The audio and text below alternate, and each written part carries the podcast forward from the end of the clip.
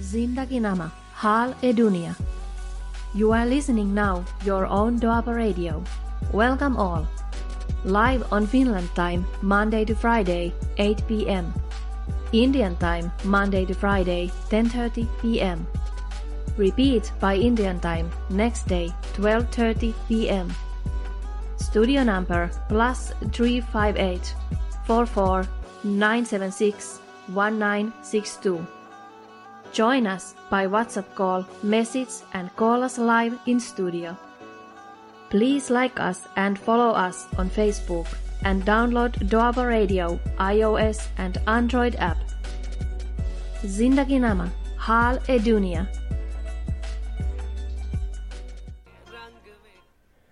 ਜੀ ਦੋਸਤੋ, ਸਾਰੇ ਦੋਸਤਾਂ ਦਾ ਦੁਆਬਾ ਰੇਡੀਓ ਦੇ ਮੰਚ ਉੱਤੇ ਨਿੱਘਾ ਸਵਾਗਤ ਹੈ ਜੀ। ਮੈਂ ਤੁਹਾਡਾ ਦੋਸਤ ਤੇ ਭੁਪਿੰਦਰ ਭਾਰਜ ਲੈ ਕੇ ਹਾਜ਼ਰ ਹਾਂ। ਦੋਸਤੋ, ਪ੍ਰੋਗਰਾਮ ਜ਼ਿੰਦਗੀਨਾਮਾ ਹਾਲੇ ਦੁਨੀਆ ਆਪ ਸਭ ਨੂੰ ਆਦਾਬ, ਸਲਾਮ, ਨਮਸਤੇ ਤੇ ਪਿਆਰ ਭਰੀ ਨਿੱਘੀ ਸਤਿ ਸ਼੍ਰੀ ਅਕਾਲ। ਦੋਸਤੋ, ਅੱਜ ਦਿਨ ਹੈ 10 ਤਾਰੀਖ ਹੋ ਚੁੱਕੀ ਹੈ ਨਵੰਬਰ, ਵੀਰਵਾਰ ਵਾਲਾ ਦਿਨ ਹੈ ਜੀ। 2022 ਸਮਾਂ ਫਿਨਲੈਂਡ ਦੀਆਂ ਘੜੀਆਂ ਦੇ ਉੱਤੇ ਇਸ ਵਕਤ ਸ਼ਾਮ ਦੇ 7:03 ਘੜੀਆਂ ਦਰਸਾ ਰਹੀਆਂ ਨੇ। ਇਸ ਦੇ ਨਾਲ ਹੀ ਜਿਹੜਾ ਸਮਾਂ ਬਾਕੀ ਦੁਨੀਆ ਦੇ ਵਿੱਚ ਝਾਤ ਮਾਰੀਏ, ਸਭ ਤੋਂ ਪਹਿਲਾਂ ਫਿਨਲੈਂਡ ਦੇ ਵਿੱਚ ਮੌਸਮ ਬਰਫ਼ਬਾਰੀ ਪਹਿਲੀ ਹੋ ਚੁੱਕੀ ਹੈ। ਰਾਤ 4-5 ਘੰਟੇ ਬਰਫ਼ਬਾਰੀ ਹੋਈ ਹੈ ਅਤੇ ਸਵੇਰ ਦੇ ਸਮੇਂ ਦੇ ਵਿੱਚ ਤਕਰੀਬਨ 10 ਸੈਂਟੀਮੀਟਰ ਦੇ ਲਾਗੇ ਛਾਗੇ ਬਰਫ਼ ਜਿਹੜੀ ਸੀ, ਅਤੇ ਹੁਣ ਥੋੜ੍ਹਾ ਜਿਹਾ ਟੈਂਪਰੇਚਰ ਫਿਰ ਪਾਰਾ ਥੋੜ੍ਹਾ ਜਿਹਾ ਉੱਪਰ ਜਾਣ ਲੱਗਿਆ, ਜਾਣੀ ਕਿ ਪਲੱਸ ਦੇ ਵਿੱਚ ਜਾਣ ਲੱਗ ਗਿਆ ਹੈ।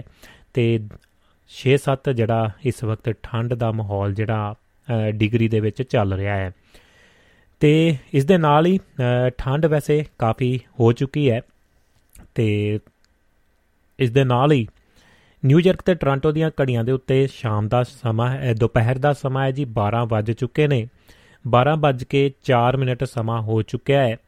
ਇਸ ਦੇ ਨਾਲ ਹੀ ਜੇਕਰ ਹੋਰ ਆਪਾਂ ਗੱਲਬਾਤ ਕਰੀਏ ਤਾਂ ਬਾਕੀ ਦੁਨੀਆ ਦੇ ਵੱਖਰੇ ਵੱਖਰੇ ਕੋਣਿਆਂ ਦੇ ਵਿੱਚ, ਚਾਹੇ ਭਾਰਤ ਦੀ ਗੱਲ ਕਰ ਲਈਏ, ਭਾਰਤ ਦੇ ਵਿੱਚ ਇਸ ਵਕਤ ਸ਼ਾਮ ਦਾ ਸਮਾਂ ਹੈ 10:34 ਘੜੀਆਂ ਸ਼ਾਮ ਦਾ ਦਰਸਾ ਰਹੀਆਂ ਨੇ। ਲੱਗਦਾ ਕਿ ਤਾਰੇ ਅਤੇ ਸਿਤਾਰੇ ਟਿਮਟਮਾ ਰਹੇ ਹੋਣਗੇ। ਉਹਨਾਂ ਇੰਡੀਆ ਦੇ ਵਿੱਚ ਵੀ, ਬਾਕੀ ਇੰਡੀਆ ਵਾਲੇ ਦੱਸ ਸਕਦੇ ਨੇ ਜੀ। ਅਤੇ ਇਹੋ ਜਿਹਾ ਮਾਹੌਲ ਬਾਕੀ ਦੇਸ਼ਾਂ ਦੇ ਵਿੱਚ ਜਿਹੜਾ ਬਣਿਆ ਹੋਇਆ ਹੈ। ਗੱਲਬਾਤ ਕਰੀਏ ਹੋਰ, ਕੈਲੀਫੋਰਨੀਆ ਅਤੇ ਵੈਂਕੂਵਰ ਦੀਆਂ ਘੜੀਆਂ ਦੇ ਉੱਤੇ ਇਸ ਵਕਤ ਜਿਹੜਾ 9:00 ਸਵੇਰ ਦੇ ਪਰੌਂਠਿਆਂ ਦਾ ਸਮਾਂ ਅਤੇ ਚਾਹ ਦਾ ਟਾਈਮ ਹੋ ਚੁੱਕਿਆ ਹੈ। ਅਤੇ ਚਾਹ ਦਾ ਡੋਲੂ ਆਪਾਂ ਵੀ ਨਾਲ ਲੈ ਕੇ ਆ ਗਏ ਅੱਜ, ਅਤੇ ਗੱਲਾਂ ਬਾਤਾਂ ਬਹੁਤ ਸਾਰੀਆਂ ਤੁਹਾਡੇ ਨਾਲ ਕਰਨੀਆਂ ਨੇ। ਉਹ ਵੀ ਜਾਣਕਾਰੀਆਂ ਅਤੇ ਖੁਸ਼ਖਬਰੀਆਂ ਵੀ ਤੁਹਾਨੂੰ ਸੁਣਾਵਾਂਗੇ। ਪਰ ਪਹਿਲਾਂ ਸਭ ਤੋਂ ਆਪਾਂ ਜ਼ਿੰਦਗੀਨਾਮਾ ਹਾਲ ਦੁਨੀਆ ਦੇ ਉੱਤੇ ਜਾਵਾਂਗੇ। ਤੁਹਾਡੇ ਸੁਨੇਹੇ ਵੀ ਬਾਕਮਾਲ ਆਉਣ ਲੱਗ ਗਏ ਨੇ ਜੀ। ਬਹੁਤ ਬਹੁਤ ਧੰਨਵਾਦ। ਸਮੇਂ ਦੇ ਨਾਲ ਨਾਲ ਤੁਸੀਂ ਵੀ ਜੁੜ ਜਾਂਦੇ ਹੋ। ਜਿੱਥੋਂ ਕਿਤੋਂ ਵੀ ਫੇਸਬੁੱਕ ਦੇ ਉੱਤੇ ਇਸ ਵਕਤ ਲਾਈਵ ਹੈ ਪ੍ਰੋਗਰਾਮ, ਨਾਲ ਦੀ ਨਾਲ ਦੁਆਬਾ ਰੇਡੀਓ ਦੀ ਅਫੀਸ਼ੀਅਲ ਵੈਬਸਾਈਟ ਦੇ ਉੱਤੇ, ਦੁਆਬਾ ਰੇਡੀਓ ਦੇ ਐਪ ਦੇ ਉੱਤੇ ਜੀ, ਅਤੇ ਜਿੰਨੇ ਵੀ ਹੋਰ ਥਰਡ ਪਾਰਟੀ ਐਪ ਨੇ, ਚਾਹੇ ਰੇਡੀਓ ਗਾਰਡਨ ਜਾਂ ਟਿਊਨਿਨ ਦੇ ਉੱਤੇ ਜਾ ਕੇ ਤੁਸੀਂ ਪ੍ਰੋਗਰਾਮ ਦਾ ਲਾਭ ਤੇ ਜਿਹੜਾ ਉਠਾ ਸਕਦੇ ਹੋ। ਇਸ ਦੇ ਨਾਲ ਹੀ ਜਿਹੜਾ ਹੋਰ ਦੁਨੀਆ ਦੇ ਵਿੱਚ ਨਜ਼ਰ ਮਾਰੀਏ ਅਤੇ Sweden, Germany, Italy, France, Denmark, Norway ਦੇ ਵਿੱਚ ਅਤੇ ਸਪੇਨ ਦੀਆਂ ਘੜੀਆਂ ਸੇਮ ਟੂ ਸੇਮ ਸਮਾਂ ਹੈ 6:06 ਹੋ ਚੁੱਕੇ ਨੇ। ਮਿਲਾਵੋ ਘੜੀਆਂ ਨੂੰ ਨਾਲ ਦੋਸਤਾਂ, ਮਿੱਤਰਾਂ, ਯਾਰਾਂ, ਬੇਲੀਆਂ, ਸਹੇਲੀਆਂ, ਪਰਿਵਾਰਾਂ ਨੂੰ ਲਾਵੋ ਸੁਨੇਹਾ, ਕਿਉਂਕਿ ਅੱਜ ਦਿਨ ਹੁੰਦਾ ਜੀ ਤੁਹਾਡਾ।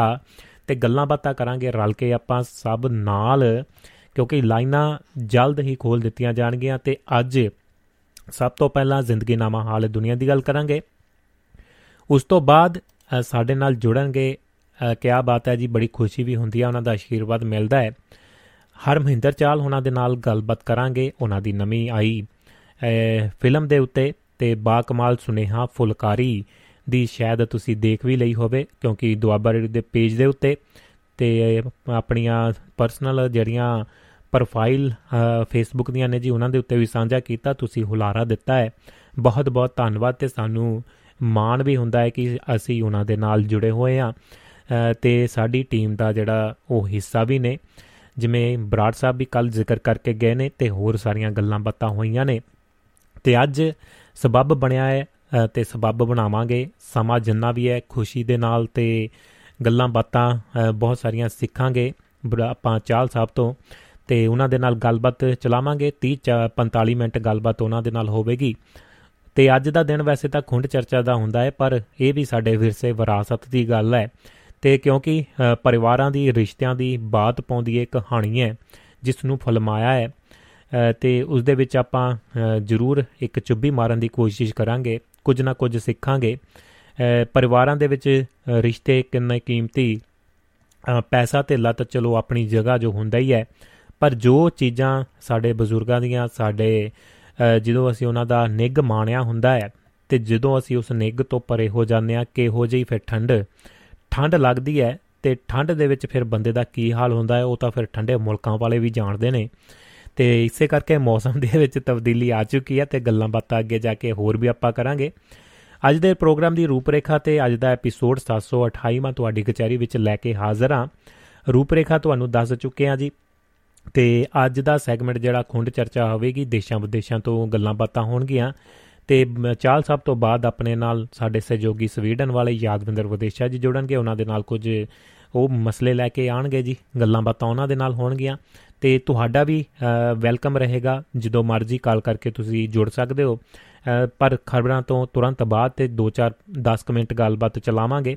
ਤੁਸੀਂ ਵੀ ਆਪਣੇ ਸਵਾਲ ਜਾਂ ਫਿਲਮ ਨੂੰ ਦੇਖਿਆ ਹੈ, ਕਿਸੇ ਵੀ ਤਰ੍ਹਾਂ ਦੀ ਗੱਲਬਾਤ ਬਰਾੜ ਆਪਣੇ ਚਾਲ ਸਾਹਿਬ ਦੇ ਨਾਲ ਕਰਨੀ ਚਾਹੁੰਦੇ ਹੋ ਤਾਂ ਨਿੱਘਾ ਸਵਾਗਤ ਰਹੇਗਾ। ਸਟੂਡੀਓ ਦਾ ਨੰਬਰ +358 44 976 1962 ਹੈ, ਅਤੇ ਨਾਲ ਦੀ ਨਾਲ ਤੁਹਾਡੇ ਸੁਨੇਹੇ ਆਉਣ ਲੱਗ ਗਏ ਨੇ, ਉਹਨਾਂ ਦਾ ਵੀ ਸਵਾਗਤ ਕਰਦੇ ਹਾਂ। ਸਿਕੰਦਰ ਸਿੰਘ ਔਜਲਾ ਸਾਹਿਬ ਨੇ ਸਤਿ ਸ਼੍ਰੀ ਅਕਾਲ ਅਤੇ ਗੁਲਾਬ ਦੇ ਫੁੱਲ ਭੇਜੇ ਨੇ। ਸੋਨੂ ਜੀ, ਸੋਨੂ ਸਿੰਘ ਸਾਡੇ ਆੜੀ US ਤੋਂ, ਆਪਣੇ USA ਤੋਂ, ਸਾਊਦੀ ਅਰਾਬੀਆ, ਬੜੀ ਕੰਮਕਾਰ ਵਧੀਆ ਕਰਦੇ ਨੇ, ਸਤਿ ਸ਼੍ਰੀ ਅਕਾਲ ਵੀਰ ਜੀ ਕਹਿ ਰਹੇ ਨੇ। ਖੁਸ਼ਪਾਲ ਸਿੰਘ ਮਹਿਤਾ ਸਾਹਿਬ ਇਟਲੀ ਤੋਂ ਜੁੜ ਚੁੱਕੇ ਨੇ, ਜੀਆਂ ਨੂੰ ਜੀ ਸਭ ਦੋਸਤਾਂ ਦਾ ਨਿੱਘਾ ਸਵਾਗਤ ਹੈ। ਇਸੇ ਤਰ੍ਹਾਂ WhatsApp ਦੇ ਉੱਤੇ ਵੀ ਸੁਨੇਹੇ, ਜਗਵੰਤ ਖੇੜਾ ਜੀ ਦਾ ਸੁਨੇਹਾ ਆ ਚੁੱਕਿਆ ਜੀ, ਸਤਿ ਸ਼੍ਰੀ ਅਕਾਲ ਭੇਜੀ ਹੈ, ਅਤੇ ਫੁੱਲਾਂ ਦਾ ਗੁਲਦਸਤਾ ਅਤੇ ਚਾਹ ਦਾ ਕੱਪ ਸਮਾਈਲ ਵਾਲਾ ਭੇਜ ਦਿੱਤਾ, ਗੂਠਾ ਖੜਾ ਕਰ ਦਿੱਤਾ ਹੈ। ਅਤੇ ਬਲਵਿੰਦਰ ਸਿੰਘ ਜੀ ਨੇ ਕੈਨੇਡਾ ਤੋਂ ਸਤਿ ਸ਼੍ਰੀ ਅਕਾਲ ਭੇਜੀ ਹੈ ਜੀ, ਫਤਿਹ ਬੁਲਾਈ ਹੈ। ਅਤੇ ਇਸੇ ਤਰ੍ਹਾਂ ਮਨੋਜ ਜੀ ਗੁਜਰਾਤ ਵਾਲੇ ਲੁਧਿਆਣੇ ਤੋਂ ਜੁੜ ਚੁੱਕੇ ਨੇ। Good evening sir ji, we are listening with our friends ਕਹਿੰਦੇ ਪੰਜਾਬ ਤੋਂ, ਸਤਿ ਸ਼੍ਰੀ ਅਕਾਲ ਟੂ ਆਲ ਕਹਿੰਦੇ ਨੇ। ਲਓ ਦੋਸਤੋ, ਇਹ ਸਨ ਕੁਝ ਜਾਣਕਾਰੀਆਂ, ਅਤੇ ਅਗਲੀਆਂ ਗੱਲਾਂ ਬਾਤਾਂ ਵੀ ਕਰਾਂਗੇ। ਅਤੇ ਇਸ ਵਕਤ ਤੁਸੀਂ ਫੇਸਬੁੱਕ ਦੇ ਉੱਤੇ ਵੀ ਪ੍ਰੋਗਰਾਮ ਨੂੰ ਦੇਖ ਰਹੇ ਹੋਵੋਗੇ, ਸੁਣ ਰਹੇ ਹੋਵੋਗੇ। ਦੇਖਣ ਵਾਲਿਆਂ ਨੇ ਦੇਖਣਾ ਹੈ ਅਤੇ ਸੁਣਨ ਵਾਲਿਆਂ ਨੇ ਸੁਣਨਾ ਹੈ। ਹਰ ਕਿਸੇ ਤਰ੍ਹਾਂ ਦਾ ਜਿਹੜਾ ਤੁਹਾਡੇ ਲਈ ਇਹ ਸਾਂਝਾ ਕੀਤਾ ਜਾਂਦਾ ਹੈ, ਜਿਹੜੇ ਦੋਸਤ ਐਪ 'ਤੇ ਸੁਣਨਾ ਚਾਹੁੰਦੇ ਨੇ ਐਪ 'ਤੇ ਸੁਣ ਸਕਦੇ ਨੇ, ਜਿਹੜੇ ਤਸਵੀਰ ਨਾਲ ਦੇਖਣਾ ਚਾਹੁੰਦੇ ਨੇ, ਉਹ ਸਾਡੀਆਂ ਮੂਰਤਾਂ ਦੇਖਣਾ ਚਾਹੁੰਦੇ ਨੇ, ਉਹ ਫੇਸਬੁੱਕ ਦੇ ਉੱਤੇ ਜਾ ਕੇ ਪ੍ਰੋਗਰਾਮ ਨੂੰ ਦੇਖ ਸਕਦੇ ਨੇ। ਅਤੇ ਇਸੇ ਤਰ੍ਹਾਂ ਹੋਰ ਵੀ ਜਿੰਨੇ ਵੀ ਮਾਧਿਅਮ ਤੁਹਾਡੇ ਲਈ, doabaRadio.com ਵੈਬਸਾਈਟ ਦੇ ਉੱਤੇ ਜਾ ਕੇ ਸੁਣ ਸਕਦੇ ਹੋ, ਅਤੇ ਉਸ ਦੇ ਉੱਤੇ ਜਾ ਕੇ ਤੁਸੀਂ ਆਪਣਾ ਯੋਗਦਾਨ ਵੀ ਪਾ ਸਕਦੇ ਹੋ, ਸਬਸਕ੍ਰਿਪਸ਼ਨ ਲੈ ਸਕਦੇ ਹੋ, ਸਬਸਕ੍ਰਾਈਬ ਕਰ ਸਕਦੇ ਹੋ। ਅਤੇ ਜਿਵੇਂ ਕਿ ਬਹੁਤ ਸਾਰੇ ਦੋਸਤ ਸਹਿਯੋਗ ਕਰ ਰਹੇ ਨੇ, ਉਹਨਾਂ ਦਾ ਬਹੁਤ ਬਹੁਤ ਧੰਨਵਾਦ ਹੈ। ਅਤੇ ਤੁਸੀਂ ਵੀ ਇਸ ਦੇ ਵਿੱਚ ਜਿਹੜਾ ਜੀ ਯੋਗਦਾਨ ਪਾ ਸਕਦੇ ਹੋ, PayPal ਦੇ ਜ਼ਰੀਏ ਸਬਸਕ੍ਰਿਪਸ਼ਨ ਅਤੇ ਸਬਸਕ੍ਰਾਈਬ ਲੈ ਸਕਦੇ ਹੋ। ਇਸੇ ਤਰ੍ਹਾਂ ਜਿਹੜੇ ਦੋਸਤ ਆਪਣਾ ਕਾਰੋਬਾਰ ਕਰਦੇ ਨੇ, ਕਿਸੇ ਵੀ ਤਰ੍ਹਾਂ ਦੀ ਐਡਵਰਟਾਈਜ਼ਮੈਂਟ, ਮਸ਼ਹੂਰੀ, ਪ੍ਰਮੋਸ਼ਨ ਕਰਾਉਣਾ ਚਾਹੁੰਦੇ ਨੇ, 25% ਜਿਹੜਾ ਇਸ ਵਕਤ ਆਖਰੀ ਮਹੀਨਿਆਂ ਦੇ ਵਿੱਚ ਦਸੰਬਰ ਤੱਕ ਡਿਸਕਾਊਂਟ ਚੱਲ ਰਿਹਾ ਜੀ। ਜੋ ਵੀ ਆਮ ਪ੍ਰਾਈਜ਼ ਜਿਹੜਾ ਐਡਵਰਟਾਈਜ਼ਮੈਂਟ, ਪ੍ਰਮੋਸ਼ਨ ਜਾਂ ਕਿਸੇ ਵੀ ਤਰ੍ਹਾਂ ਦਾ ਤੁਸੀਂ ਸੁਨੇਹਾ ਦੇਣਾ ਚਾਹੁੰਦੇ ਹੋ ਖੁਸ਼ੀ ਦਾ, ਤਾਂ ਉਹਦੇ ਲਈ ਚਾਰਜ ਜ਼ਰੂਰ ਕੀਤਾ ਜਾਂਦਾ, ਪਰ ਕੋਈ ਗਮੀ ਦਾ ਜਾਂ ਕਿਸੇ ਵੀ ਤਰ੍ਹਾਂ ਦਾ ਇੱਕ ਪਰਿਵਾਰ ਦੇ ਤੌਰ 'ਤੇ, ਇੱਕ ਸਮਾਜਿਕ ਤੌਰ ਦੇ ਉੱਤੇ ਜਦੋਂ ਗੱਲਬਾਤ ਆਉਂਦੀ ਹੈ, ਤਾਂ ਉਸ ਦੇ ਵਿੱਚ ਜ਼ਰੂਰ ਜਿਹੜਾ ਜੀ ਤੁਸੀਂ ਯੋਗਦਾਨ ਪਾ ਸਕਦੇ ਹੋ, ਉਸ ਦੇ ਨਾਲ ਹੁਲਾਰਾ ਮਿਲਦਾ ਹੈ, ਅਤੇ ਜਿਹੜੀਆਂ ਗੱਲਾਂ ਬਾਤਾਂ ਫਿਰ ਅੱਗੇ ਵੱਧਦੀਆਂ ਨੇ, ਅਤੇ ਤੁਹਾਡੇ ਅਤੇ ਸਾਡੇ ਸਹਿਯੋਗ ਦੇ ਨਾਲ ਕੁਝ ਚੰਗੇ ਉਪਰਾਲੇ ਕਰਨ ਦੀ ਕੋਸ਼ਿਸ਼ ਰਹਿੰਦੀ ਹੈ। ਹਰਵਿੰਦਰ ਜੋਹਲ ਭੈਣ ਜੀ, ਸੁਮਿਤ ਜੋਹਲ ਜੀ, ਬਲਵੀਰ ਸਿੰਘ ਸੈਣੀ ਸਾਹਿਬ, ਸਿਕੰਦਰ ਸਿੰਘ ਔਜਲਾ, ਸੁਰਿੰਦਰ ਕੌਰ ਮਾਹਲ ਜੀ, ਨਾਰ ਸਿੰਘ ਸੋਹੀ ਸਾਹਿਬ ਅਤੇ ਯਾਦਵਿੰਦਰ ਵਿਦੇਸ਼ਾ, ਉਹਨਾਂ ਦਾ ਧੰਨਵਾਦ ਹੈ ਜਿਹੜੇ ਸਾਨੂੰ ਸਹਿਯੋਗ ਕਰ ਰਹੇ ਨੇ ਅਤੇ ਮੋਢੇ ਦੇ ਨਾਲ ਮੋਢਾ ਲਾ ਕੇ ਨਾਲ ਤੁਰੇ ਹੋਏ ਨੇ ਜੀ। ਅਤੇ ਤੁਸੀਂ ਵੀ ਨਾਲ ਮੋਢਾ ਲਾ ਸਕਦੇ ਹੋ ਅਤੇ ਕਦਮ ਦੇ ਨਾਲ ਕਦਮ ਚਲਾ ਸਕਦੇ ਹੋ। ਲਓ ਦੋਸਤੋ, ਰੂਪਰੇਖਾ ਵੱਲ ਵੱਧਦੇ ਹਾਂ ਤਾਂ ਫਿਰ ਖਬਰਾਂ 'ਤੇ ਚੱਲਦੇ ਹਾਂ। ਸਮਾਂ ਬੜੀ ਤੇਜ਼ੀ ਦੇ ਨਾਲ ਭੱਜਦਾ ਜਾਂਦਾ ਹੈ, ਫਿਰ ਆਪਾਂ ਚਾਲ ਸਾਹਿਬ ਦੇ ਨਾਲ ਗੱਲਾਂ ਬਾਤਾਂ ਵੀ ਕਰਨੀਆਂ ਨੇ, ਵੱਧ ਤੋਂ ਵੱਧ ਫਾਇਦਾ ਅਤੇ ਲਾਭ ਉਠਾਵਾਂਗੇ ਉਹਨਾਂ ਤੋਂ, ਅਤੇ ਬਹੁਤ ਸਾਰੀਆਂ ਚੀਜ਼ਾਂ ਸਿੱਖਣ ਦੀ ਉਮੀਦ ਦੇ ਨਾਲ ਅੱਜ ਪ੍ਰੋਗਰਾਮ ਦੀ ਸ਼ੁਰੂਆਤ ਤੁਹਾਡੇ ਨਾਲ ਕਰ ਚੁੱਕੇ ਹਾਂ। ਦੁਆਬਾ ਰੇਡੀਓ ਦਾ ਮੰਚ, ਫਿਨਲੈਂਡ ਸਟੂਡੀਓ, ਅਤੇ ਮੈਂ ਤੁਹਾਡਾ ਦੋਸਤ ਭੁਪਿੰਦਰ ਭਾਰਜ, ਅਤੇ ਪ੍ਰੋਗਰਾਮ ਜ਼ਿੰਦਗੀਨਾਮਾ ਹਾਲੇ ਦੁਨੀਆ। ਅੱਜ ਦਾ ਸੈਗਮੈਂਟ ਖੁੰਡ ਚਰਚਾ ਹੋਵੇਗੀ, ਵਿਸ਼ਾ ਤੁਹਾਡਾ ਨਾਲ ਦੀ ਨਾਲ ਚੱਲਣਗੇ, ਖੁੰਡ ਆਪੋ ਆਪਣੇ ਹੋਣਗੇ। ਚਾਹ ਦਾ ਡੋਲੂ ਮੈਂ ਭਰ ਲਿਆ ਜੀ, ਘੁੱਟ-ਘੁੱਟ ਚਾਹ ਜ਼ਰੂਰ ਪੀਵਾਂਗੇ, ਅਤੇ ਹਰ ਰਾਹਗੀਰ, ਪਿੰਡ ਵਾਸੀ, ਨਗਰ ਵਾਸੀ, ਸ਼ਹਿਰੀ ਅਤੇ ਦੇਸ਼ ਵਿਦੇਸ਼ੀ ਨੂੰ ਮੇਰੇ ਵੱਲੋਂ ਸਤਿਕਾਰ ਭਰੀ ਸਤਿ ਸ਼੍ਰੀ ਅਕਾਲ। ਜ਼ਿੰਮੇਵਾਰੀ ਮੈਂ ਲੈ ਲੈਂਦਾ ਜੀ ਅਤੇ ਗੱਲਾਂ ਬਾਤਾਂ ਦੇ ਵਿੱਚ ਢਾਈ ਦੇ ਨਾਲ ਢਾਈ ਤੁਸੀਂ ਲਾਉਣੇ ਨੇ, ਤੁਹਾਡੀ ਜ਼ਿੰਮੇਵਾਰੀ ਤੁਹਾਨੂੰ ਸੰਭਾਲ ਦਿੱਤੀ ਹੈ, ਲਾ ਦੇਣੇ ਨੇ ਆਪਾਂ ਸਭ ਦੇ ਕਾਰਜ ਰਲ ਮਿਲ ਕੇ ਜੀ। ਅਤੇ ਸਾਂਭ ਲਓ ਆਪਣੇ ਆਪਣੇ ਫਰਜ਼, ਕਰ ਲਵੋ ਤਿਆਰੀਆਂ, ਕਿਉਂਕਿ ਤੁਹਾਡੇ ਛੋਟੇ ਭਰਾ ਨੇ ਲਾ ਦਿੱਤੀਆਂ ਨੇ ਜ਼ਿੰਮੇਵਾਰੀਆਂ, ਭੁਪਿੰਦਰ ਨੇ ਲਾ ਦਿੱਤੀਆਂ ਨੇ ਜ਼ਿੰਮੇਵਾਰੀਆਂ। ਜਾਣੀ ਕਿ ਫੜ ਲਵੋ ਫੋਨ, ਕਰ ਲਵੋ ਚਾਰਜ, ਬਹਾਨਾ ਕੋਈ ਨਹੀਂ ਚੱਲਣਾ, ਸਾਂਭ ਲਵੋ ਖੁੰਡ, ਕਿਉਂਕਿ ਹੋਣਗੀਆਂ ਗੱਲਾਂ ਤੁਹਾਡੀਆਂ ਅਤੇ ਮੇਰੀਆਂ। ਇਸ ਨੂੰ ਹੀ ਕਹਿੰਦੇ ਨੇ ਜੀ ਦੁਆਬਾ ਰੇਡੀਓ ਦੀ ਖੁੰਡ ਚਰਚਾ, ਨਾ ਕੋਈ ਖਰਚਾ ਨਾ ਕੋਈ ਖਰਚਾ, ਬਸ ਖੁੰਡਾਂ 'ਤੇ ਬਹਿ ਕੇ ਕਰਨੀ ਹੈ ਕਿਸੇ ਵੀ ਵਿਸ਼ੇ ਦੇ ਉੱਤੇ ਆਪਾਂ ਚਰਚਾ ਹੀ ਚਰਚਾ, ਚਰਚਾ ਹੀ ਚਰਚਾ। ਸਟੂਡੀਓ ਦਾ ਨੰਬਰ +358 44 976 1962। ਇੱਕ ਛੋਟਾ ਜਿਹਾ ਬ੍ਰੇਕ ਤੋਂ ਬਾਅਦ ਨਾਲ ਦੀ ਨਾਲ ਜ਼ਿੰਦਗੀ ਨਾਮਾ ਹਾਲੇ ਦੁਨੀਆ ਦੇ ਉੱਤੇ ਚੱਲਦੇ ਹਾਂ, ਦੁਨੀਆ ਦੇ ਕੋਨੇ-ਕੋਨੇ ਦੇ ਵਿੱਚ ਕੀ ਕੁਝ ਵਾਪਰਿਆ ਉਸ ਦੇ ਉੱਤੇ ਝਾਤ ਮਾਰਾਂਗੇ, ਫਿਰ ਅਗਲੀ ਗੱਲਬਾਤ ਤੁਹਾਨੂੰ ਅੱਗੇ ਜਾ ਕੇ ਜ਼ਰੂਰ ਆਪਾਂ ਹੁਣ ਸੁਣਾਵਾਂਗੇ। ਬੇਅਦਬੀ ਦੇ ਦੋਸ਼ਾਂ ਵਿੱਚ ਘਿਰੇ ਡੇਰਾ ਪ੍ਰੇਮੀਆਂ ਦਾ ਕਤਲ। ਗੁਰੂ ਗ੍ਰੰਥ ਸਾਹਿਬ ਜੀ ਦੀ ਬੇਅਦਬੀ ਦੇ ਦੋਸ਼ਾਂ ਦੇ ਵਿੱਚ ਘਿਰੇ ਡੇਰਾ ਪ੍ਰੇਮੀ ਪ੍ਰਦੀਪ ਸਿੰਘ ਨੂੰ ਅੱਜ ਸਵੇਰੇ ਕੋਟਕਪੂਰਾ ਦੇ ਵਿੱਚ ਅਣਪਛਾਤੇ ਵਿਅਕਤੀਆਂ ਨੇ ਗੋਲੀ ਮਾਰ ਕੇ ਕਤਲ ਕਰ ਦਿੱਤਾ। ਇਸ ਕਾਤਲਾਨਾ ਹਮਲੇ ਦੇ ਵਿੱਚ ਡੇਰਾ ਪ੍ਰੇਮੀ ਦੇ ਸੁਰੱਖਿਆ ਕਰਮਚਾਰੀਆਂ ਤੇ ਨਜ਼ਦੀਕ ਖੜੇ MC ਅਮਰ ਸਿੰਘ ਵਿਰਦੀ ਦੇ ਵੀ ਗੋਲੀਆਂ ਵੱਜਣ ਦੀ ਸੂਚਨਾ ਜਿਹੜੀ ਮਿਲੀ। ਡੇਰਾ ਪ੍ਰੇਮੀ ਪ੍ਰਦੀਪ ਸਿੰਘ ਉੱਪਰ ਗੁਰੂ ਗ੍ਰੰਥ ਸਾਹਿਬ ਦੇ ਪੱਤਰੇ ਗਲੀਆਂ ਦੇ ਵਿੱਚ ਖਿਲਾਰਨ ਦੇ ਦੋਸ਼ ਸਨ। ਘਟਨਾ ਸਮੇਂ ਡੇਰਾ ਪ੍ਰੇਮੀ ਪ੍ਰਦੀਪ ਸਿੰਘ ਆਪਣੇ ਘਰ ਦੇ ਬਾਹਰ ਅਖਬਾਰ ਪੜ੍ਹ ਰਿਹਾ ਸੀ। ਗੈਂਗਸਟਰ ਗੋਲਡੀ ਬਰਾੜ ਨੇ ਕਤਲ ਦੀ ਜ਼ਿੰਮੇਵਾਰੀ ਲਈ ਹੈ। ਕੋਟਕਪੂਰਾ ਦੇ ਵਿੱਚ ਡੇਰਾ ਸਮਰਥਕ ਪ੍ਰਦੀਪ ਸਿੰਘ ਦੇ ਕਤਲ ਦੇ ਮਾਮਲੇ ਦੇ ਵਿੱਚ ਨਵਾਂ ਮੋੜ ਸ਼ਾਮ ਦੇ ਸਮੇਂ ਦੇ ਵਿੱਚ ਆਇਆ ਹੈ। ਸਿੱਧੂ ਮੂਸੇਵਾਲੇ ਕਤਲकांड ਦੇ ਮੁਲਜ਼ਮ ਕੈਨੇਡਾ ਸਥਿਤ ਗੈਂਗਸਟਰ ਗੋਲਡੀ ਬਰਾੜ ਨੇ ਇਸ ਕਤਲ ਦੀ ਵੀ ਜ਼ਿੰਮੇਵਾਰੀ ਲੈ ਲਈ ਹੈ। ਪੰਜਾਬ ਪੁਲਿਸ ਦੇ ਅਧਿਕਾਰੀਆਂ ਦਾ ਕਹਿਣਾ ਹੈ ਕਿ ਉਹ ਇਸ ਮੌਕੇ 'ਤੇ ਨਾ ਤਾਂ ਇਸ ਦਾਅਵੇ ਤੋਂ ਇਨਕਾਰ ਕਰ ਸਕਦੇ ਹਨ ਅਤੇ ਨਾ ਹੀ ਪੁਸ਼ਟੀ ਕਰ ਸਕਦੇ ਨੇ। ਕਿਸੇ ਨੂੰ ਪੰਜਾਬ ਦਾ ਮਾਹੌਲ ਖਰਾਬ ਕਰਨ ਦੀ ਇਜਾਜ਼ਤ ਨਹੀਂ ਦਿੱਤੀ ਜਾਵੇਗੀ, ਇਹ ਗੱਲ ਕਹਿ ਦਿੱਤੀ ਹੈ ਭਗਵੰਤ ਮਾਨ ਹੁਣਾਂ ਨੇ ਤੇ ਉਹਨਾਂ ਦੇ ਮੰਤਰੀਆਂ ਨੇ। ਪੰਜਾਬ ਸਰਕਾਰ ਮੁੱਖ ਮੰਤਰੀ ਭਗਵੰਤ ਸਿੰਘ ਮਾਨ ਦੀ ਅਗਵਾਈ ਹੇਠ ਕਿਸੇ ਨੂੰ ਵੀ ਸੂਬੇ ਦਾ ਮਾਹੌਲ ਖਰਾਬ ਕਰਨ ਦੀ ਇਜਾਜ਼ਤ ਨਹੀਂ ਦੇਵੇਗੀ। ਸ਼ਰਾਰਤੀ ਅਨਸਰਾਂ ਦੇ ਨਾਲ ਸਖਤੀ ਦੇ ਨਾਲ ਪੇਸ਼ ਆਇਆ ਜਾਵੇਗਾ, ਇਹ ਗੱਲ ਪੰਜਾਬ ਦੇ ਵਿੱਤ ਯੋਜਨਾ ਅਤੇ ਕਰ ਤੇ ਆਬਕਾਰੀ ਮੰਤਰੀ ਹਰਪਾਲ ਸਿੰਘ ਚੀਮਾ ਨੇ ਅੱਜ ਇੱਥੇ ਕਹੀ ਹੈ। ਉਹ ਪੰਜਾਬੀ ਯੂਨੀਵਰਸਿਟੀ ਦੇ ਅੰਤਰ ਖੇਤਰੀ ਯੁਵਕ ਤੇ ਲੋਕ ਮੇਲੇ ਦੇ ਵਿੱਚ ਸ਼ਿਰਕਤ ਕਰਨ ਪੁੱਜੇ ਸਨ। ਇਸ ਦੇ ਦੌਰਾਨ ਸ਼੍ਰੀ ਚੀਮਾ ਨੇ ਕਿਹਾ ਕਿ ਭਗਵੰਤ ਮਾਨ ਸਰਕਾਰ ਨੂੰ ਵਿਰਸੇ ਦੇ ਵਿੱਚ ਖਾਲੀ ਖਜ਼ਾਨਾ ਮਿਲਿਆ ਹੈ, ਪਰ ਸਰਕਾਰ ਦੀਆਂ ਅਣਥੱਕ ਕੋਸ਼ਿਸ਼ਾਂ ਸਦਕਾ ਹੁਣ ਸੂਬੇ ਦਾ ਖਜ਼ਾਨਾ ਭਰਨ ਲੱਗ ਪਿਆ ਹੈ। ਮਾਲਿਆ ਪ੍ਰਾਪਤੀ ਵਧੀ ਹੈ ਤੇ ਚੋਰ ਮੋਰੀਆਂ ਬੰਦ ਕਰਕੇ ਮਾਨ ਸਰਕਾਰ ਨੇ ਲੀਡਰਾਂ ਦੇ ਘਰਾਂ ਦੇ ਵਿੱਚ ਜਾਂਦਾ ਪੈਸਾ ਰੋਕ ਦਿੱਤਾ ਹੈ। ਉਹਨਾਂ ਭਰੋਸਾ ਦਿੱਤਾ ਕਿ ਸਰਕਾਰ ਪੰਜਾਬੀ ਯੂਨੀਵਰਸਿਟੀ ਦੇ ਨਾਲ ਖੜੀ ਹੈ ਅਤੇ ਇਸ ਨੂੰ ਕਿਸੇ ਤਰ੍ਹਾਂ ਦਾ ਵਿੱਤੀ ਸੰਕਟ ਨਹੀਂ ਆਉਣ ਦੇਵੇਗੀ। ਉਹਨਾਂ ਦੱਸਿਆ ਕਿ ਯੂਨੀਵਰਸਿਟੀ ਅਮਲੇ ਨੂੰ 7ਵੇਂ ਤਨਖਾਹ ਕਮਿਸ਼ਨ ਦੀਆਂ ਸਿਫਾਰਸ਼ਾਂ ਦੇ ਮੁਤਾਬਕ ਤਨਖਾਹਾਂ ਦੇਣ ਲਈ 9 ਕਰੋੜ ਰੁਪਏ ਦੇ ਵਿੱਤੀ ਬੋਝ ਨੂੰ ਹਲਕਾ ਕਰਨ ਦੇ ਲਈ ਵੀ ਸਰਕਾਰ ਆਪਣਾ ਬਣਦਾ ਯੋਗਦਾਨ ਪਾਵੇਗੀ। ਵਿੱਤ ਮੰਤਰੀ ਨੇ ਕਿਹਾ ਕਿ ਪਿਛਲੇ ਸਮੇਂ ਵਿੱਚ ਇਸ ਯੂਨੀਵਰਸਿਟੀ ਦੀ ਮਾੜੀ ਹਾਲਤ ਕਰਕੇ ਇਸ ਉੱਪਰ ਚੜ੍ਹੇ 150 ਕਰੋੜ ਰੁਪਏ ਕਰਜ਼ੇ ਨੂੰ ਲਾਉਣ ਦੇ ਲਈ ਸਰਕਾਰ ਨੇ ਗੰਭੀਰਤਾ ਦਿਖਾਉਂਦਿਆਂ ਯੂਨੀਵਰਸਿਟੀ ਦੀ ਸਾਲਾਨਾ ਗ੍ਰਾਂਟ ਨੂੰ 114 ਕਰੋੜ ਤੋਂ ਵਧਾ ਕੇ 200 ਕਰੋੜ ਜਿਹੜੇ ਰੁਪਏ ਕਰ ਦਿੱਤਾ ਸੀ। ਸੁਪਰੀਮ ਕੋਰਟ ਨੇ ਜਨਹਿਤ ਪਟੀਸ਼ਨ ਤੇ ਤੁਰੰਤ ਸੁਣਵਾਈ ਕਰਨ ਤੋਂ ਇਨਕਾਰ ਕੀਤਾ। ਇਹ ਸੀ ਪਟੀਸ਼ਨ। ਸੁਪਰੀਮ ਕੋਰਟ ਨੇ ਦਿੱਲੀ ਰਾਸ਼ਟਰੀ ਰਾਜਧਾਨੀ ਖੇਤਰ ਦੇ ਵਿੱਚ ਹਵਾ ਪ੍ਰਦੂਸ਼ਣ ਨੂੰ ਰੋਕਣ ਦੇ ਲਈ ਪਰਾਲੀ ਸਾੜਨ ਬਾਰੇ ਨਵੇਂ ਦਿਸ਼ਾ ਨਿਰਦੇਸ਼ ਜਾਰੀ ਕਰਨ ਦੀ ਮੰਗ ਵਾਲੀ ਜਨਹਿਤ ਪਟੀਸ਼ਨ ਦੀ ਤੁਰੰਤ ਸੁਣਵਾਈ ਤੋਂ ਅੱਜ ਇਨਕਾਰ ਕਰ ਦਿੱਤਾ। Chief justice DY Chandrachud, justice Hima Kohli ਅਤੇ ਜਸਟਿਸ JB ਪਾਰਦੀ ਵਾਲਾ ਦੇ ਬੈਂਚ ਨੇ ਜਨਹਿਤ ਪਟੀਸ਼ਨ ਦਾਇਰ ਕਰਨ ਵਾਲੇ ਵਕੀਲ ਸ਼ਾਸਕ ਸ਼ੇਖਰ ਜਿਹੜਾ ਝਾ ਨੂੰ ਪੁੱਛਿਆ ਹੈ ਕਿ ਸਿਰਫ ਪਰਾਲੀ ਸਾੜਨ ਤੇ ਪਾਬੰਦੀ ਲਗਾਉਣ ਦੇ ਨਾਲ ਹਵਾ ਪ੍ਰਦੂਸ਼ਣ ਨੂੰ ਕੰਟਰੋਲ ਕਰਨ ਦੀ ਮਦਦ ਮਿਲੇਗੀ। G20 ਸਿਖਰ ਸੰਮੇਲਨ ਦੇ ਵਿੱਚ ਹਿੱਸਾ ਨਹੀਂ ਲੈਣਗੇ ਪੁਤਿਨ। ਰੂਸ ਦੇ ਰਾਸ਼ਟਰਪਤੀ ਵਲਾਦੀਮੀਰ ਪੁਤਿਨ ਯੂਕਰੇਨ ਕਾਰਨ ਜਿਹੜਾ ਅਮਰੀਕਾ ਤੇ ਉਸਦੇ ਸਹਿਯੋਗੀਆਂ ਦੇ ਨਾਲ ਸੰਭਾਵਿਤ ਟਕਰਾਅ ਤੋਂ ਬਚਣ ਦੇ ਲਈ ਅਗਲੇ ਹਫ਼ਤੇ ਇੰਡੋਨੇਸ਼ੀਆ ਦੇ ਵਿੱਚ ਹੋਣ ਵਾਲੇ G20 ਸੰਮੇਲਨ ਦੇ ਵਿੱਚ ਸ਼ਾਮਲ ਨਹੀਂ ਹੋਣਗੇ। ਇੰਡੋਨੇਸ਼ੀਆ ਦੇ ਬਾਲੀ ਦੇ ਵਿੱਚ 15 ਨਵੰਬਰ ਤੋਂ ਸ਼ੁਰੂ ਹੋ ਰਹੇ 2 ਦਿਨਾਂ ਸੰਮੇਲਨ ਦੇ ਵਿੱਚ ਅਮਰੀਕੀ राष्ट्रपति जो बाइडन, चीनी राष्ट्रपति शी जिनपिंग समेत कई विश्व नेता शिरकत करनगे। शहबाज शरीफ वल्लों लंदन दे विच नवाज शरीफ दे नाल मुलाकात।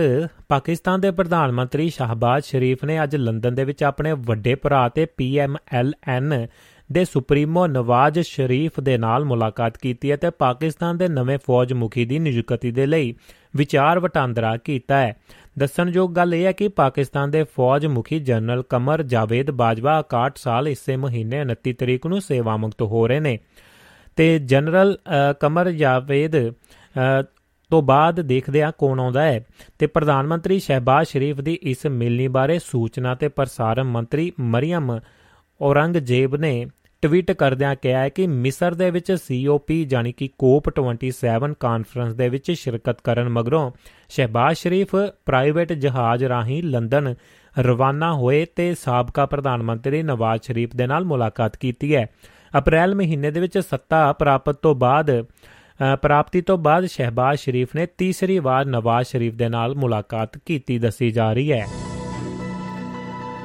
ਮੰਤਰੀ ਵਿਲੀਅਮਸਨ ਦੇ ਅਸਤੀਫੇ ਦੇ ਨਾਲ ਵਿਰੋਧੀਆਂ ਦੇ ਨਿਸ਼ਾਨੇ ਤੇ ਆਏ ਨੇ ਸੁਨਕ। ਬਰਤਾਨਵੀ ਪ੍ਰਧਾਨ ਮੰਤਰੀ ਰਿਸ਼ੀ ਸੁਨਕ ਆਪਣੇ ਬਾਜ਼ਾਰਤੀ ਸਾਥੀ ਸਰ ਗੈਵਿਨ ਵਿਲੀਅਮਸਨ ਦੇ ਅਸਤੀਫੇ ਕਰਕੇ ਵਿਰੋਧੀ ਧਿਰ ਦੇ ਨਿਸ਼ਾਨੇ ਤੇ ਆ ਚੁੱਕੇ ਨੇ। ਵਿਲੀਅਮਸਨ ਜੋ ਸੁਨਕ ਕੈਬਨਿਟ ਦੇ ਵਿੱਚ ਰਾਜ ਮੰਤਰੀ ਹਨ ਕੋਲ ਅਜੇ ਤੱਕ ਕੋਈ ਮੰਤਰਾਲਾ ਨਹੀਂ ਸੀ। ਮੰਤਰੀ ਉੱਤੇ ਕੰਜ਼ਰਵੇਟਿਵ ਪਾਰਟੀ ਵਿਚਲੇ ਸਾਥੀਆਂ ਨੇ ਨੌਕਰਸ਼ਾਹਾਂ ਨੂੰ ਧਮਕਾਉਣ ਦਾ ਦੋਸ਼ ਲੱਗਾ ਸੀ। ਵਿਲੀਅਮਸਨ ਨੇ ਆਪਣਾ ਅਸਤੀਫਾ ਟਵਿੱਟਰ ਤੇ ਵੀ ਪੋਸਟ ਕੀਤਾ ਜਿਸ ਨੂੰ ਸੁਨਕ ਨੇ ਬਹੁਤ ਉਦਾਸ ਮਨ ਦੇ ਨਾਲ ਸਵੀਕਾਰ ਕਰ ਲਿਆ ਹੈ। ਉਂਝ ਉਹਨਾਂ ਮੰਤਰੀ ਵੱਲੋਂ ਮਿਲੀ ਨਿੱਜੀ ਹਮਾਇਤ ਤੇ ਵਫਾਦਾਰੀ ਲਈ ਧੰਨਵਾਦ ਵੀ ਕੀਤਾ ਹੈ।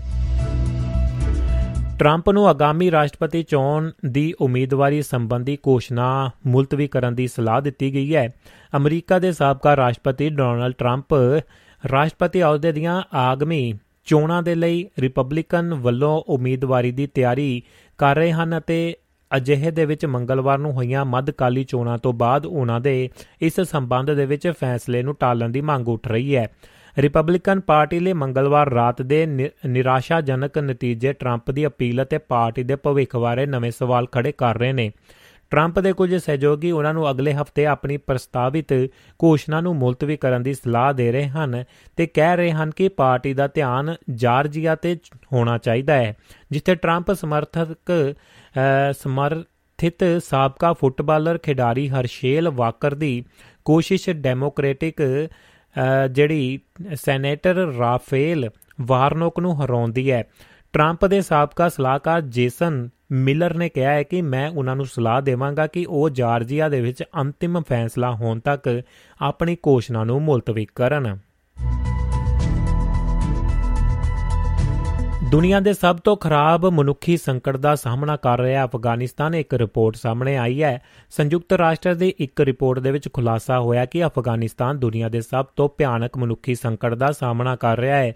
ਇਹ ਦੁਨੀਆ ਦੇ ਵਿੱਚ ਸਭ ਤੋਂ ਵੱਧ ਸ਼ਰਨਾਰਥੀਆਂ ਅਤੇ ਵਿਸਥਾਪਿਤ ਲੋਕਾਂ ਦਾ ਘਰ ਹੈ ਤੇ ਸੰਯੁਕਤ ਰਾਸ਼ਟਰ ਦੇ ਹਾਈ ਕਮਿਸ਼ਨਰ ਫਿਲੀਪੋ ਗਰਾਡੀ ਨੇ ਕਿਹਾ ਹੈ ਕਿ ਅਫਗਾਨਿਸਤਾਨ ਦੁਨੀਆ ਦੇ 70% ਤੋਂ ਵੱਧ ਸ਼ਰਨਾਰਥੀਆਂ ਅਤੇ ਵਿਸਥਾਪਿਤ ਲੋਕਾਂ ਦਾ ਘਰ ਹੈ। ਟੋਲੋ ਨਿਊਜ਼ ਨੇ ਦੱਸਿਆ ਹੈ ਕਿ ਪਿਛਲੇ ਸਾਲ ਅਗਸਤ ਦੇ ਵਿੱਚ ਤਾਲਿਬਾਨ ਦੇ ਸੱਤਾ ਦੇ ਵਿੱਚ ਆਉਣ ਤੋਂ ਬਾਅਦ ਅਫਗਾਨ ਆਪਣੇ ਦੇਸ਼ ਦੇ ਵਿੱਚ ਨਰਕ ਵਰਗਾ ਜੀਵਨ ਜੀ ਰਹੇ ਹਨ ਅਤੇ ਮਨੁੱਖੀ ਅਧਿਕਾਰਾਂ ਦੀ ਉਲੰਘਣਾ ਦਾ ਸ਼ਿਕਾਰ ਹੋ ਰਹੇ ਹਨ।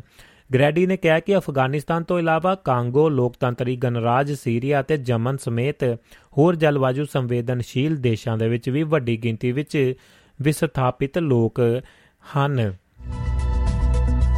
ਦੱਖਣੀ ਅਫਰੀਕਾ ਦੇ ਸਾਬਕਾ ਰਾਸ਼ਟਰਪਤੀ ਕਲਾਰਕ ਦਾ ਨੋਬਲ ਸ਼ਾਂਤੀ ਪੁਰਸਕਾਰ ਚੋਰੀ ਹੋ ਗਿਆ ਜੀ, ਕੋਈ ਲੈ ਗਿਆ। ਦੱਖਣੀ ਅਫਰੀਕਾ ਦੇ ਸਾਬਕਾ ਰਾਸ਼ਟਰਪਤੀ F.W. de ਕਲਾਰਕ ਦਾ ਨੋਬਲ ਸ਼ਾਂਤੀ ਪੁਰਸਕਾਰ ਕੇਪ ਟਾਊਨ ਸਥਿਤ ਆਪਣੇ ਘਰ ਦੇ ਵਿੱਚੋਂ ਚੋਰੀ ਹੋ ਗਿਆ ਹੈ। ਫਾਊਂਡੇਸ਼ਨ ਨੇ ਬੁੱਧਵਾਰ ਦੀ ਆਪਣੀ ਪੁਸ਼ਟੀ ਦੀ ਰਾਸ਼ਟਰਪਤੀ ਕੀਤੀ ਹੈ ਤੇ ਰਾਸ਼ਟਰਪਤੀ ਕਲਾਰਕ ਨੂੰ 1993 ਦੇ ਵਿੱਚ ਨੈਲਸਨ ਮੰਡੇਲਾ ਦੇ ਨਾਲ ਸਾਂਝੇ ਰੂਪ ਦੇ ਵਿੱਚ ਇਹ ਪੁਰਸਕਾਰ ਦਿੱਤਾ ਗਿਆ ਸੀ। ਮੰਡੇਲਾ 27 ਸਾਲ ਜੇਲ੍ਹ ਦੀ ਸਜ਼ਾ ਕੱਟਣ ਤੋਂ ਬਾਅਦ 1994 ਦੇ ਵਿੱਚ ਦੇਸ਼ ਦੇ ਪਹਿਲੇ ਅਸ਼ਵੇਤ ਰਾਸ਼ਟਰਪਤੀ ਬਣੇ ਸਨ। ਦੂਜੇ ਦੇਸ਼ਾਂ ਦੇ ਨਾਲ ਐਲਨ ਮਾਸਕ ਦੇ ਸਹਿਯੋਗ ਦੀ ਹੋਣੀ ਚਾਹੀਦੀ ਹੈ ਜਾਂਚ, ਇਹ ਗੱਲ ਕਹਿ ਦਿੱਤੀ ਹੈ ਬਾਈਡਨ ਸਾਹਿਬ ਨੇ। ਅਮਰੀਕਾ ਦੇ ਰਾਸ਼ਟਰਪਤੀ ਜੋ ਬਾਈਡਨ ਦਾ ਕਹਿਣਾ ਹੈ ਕਿ ਟੈਸਲਾ ਦੇ ਸੰਸਥਾਪਕ ਐਲਨ ਮਸਕ ਦੀ ਦੂਜੇ ਦੇਸ਼ਾਂ ਦੇ ਨਾਲ ਸਹਿਯੋਗ ਅਤੇ ਤਕਨੀਕੀ ਸੰਬੰਧਾਂ ਦੇ ਮੱਦੇਨਜ਼ਰ ਉਹਨਾਂ ਦੀ ਜਾਂਚ ਹੋਣੀ ਚਾਹੀਦੀ ਹੈ।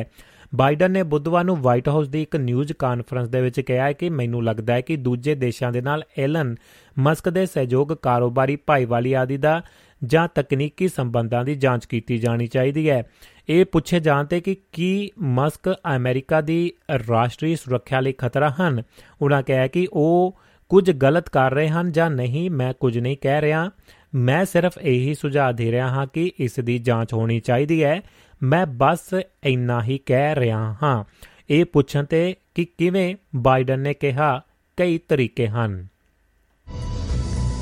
ਆਖਰੀ ਖਬਰ ਫੇਸਬੁੱਕ ਦੀ ਪੈਰਟ ਕੰਪਨੀ ਜਿਹੜਾ ਮੈਟਾ ਵੱਲੋਂ 11,000 ਮੁਲਾਜ਼ਮਾਂ ਦੀ ਛਾਂਟੀ ਕੀਤੀ ਗਈ ਹੈ, ਯਾਨੀ ਕਿ ਛੁੱਟੀ ਕਰ ਦਿੱਤੀ ਗਈ। ਫੇਸਬੁੱਕ ਦੀ ਪੈਰਟ ਕੰਪਨੀ ਮੈਟਾ ਨੇ ਆਪਣੇ 11,000 ਮੁਲਾਜ਼ਮਾਂ ਦੀ ਛਾਂਟੀ ਕਰ ਦਿੱਤੀ ਹੈ। ਇਹ ਅੰਕੜਾ ਕੰਪਨੀ ਲਈ ਕੰਮ ਕਰਦੇ ਮੁਲਾਜ਼ਮਾਂ ਦੀ ਕੁੱਲ ਨਫਰੀ ਦਾ 13% ਬਣਦਾ ਹੈ।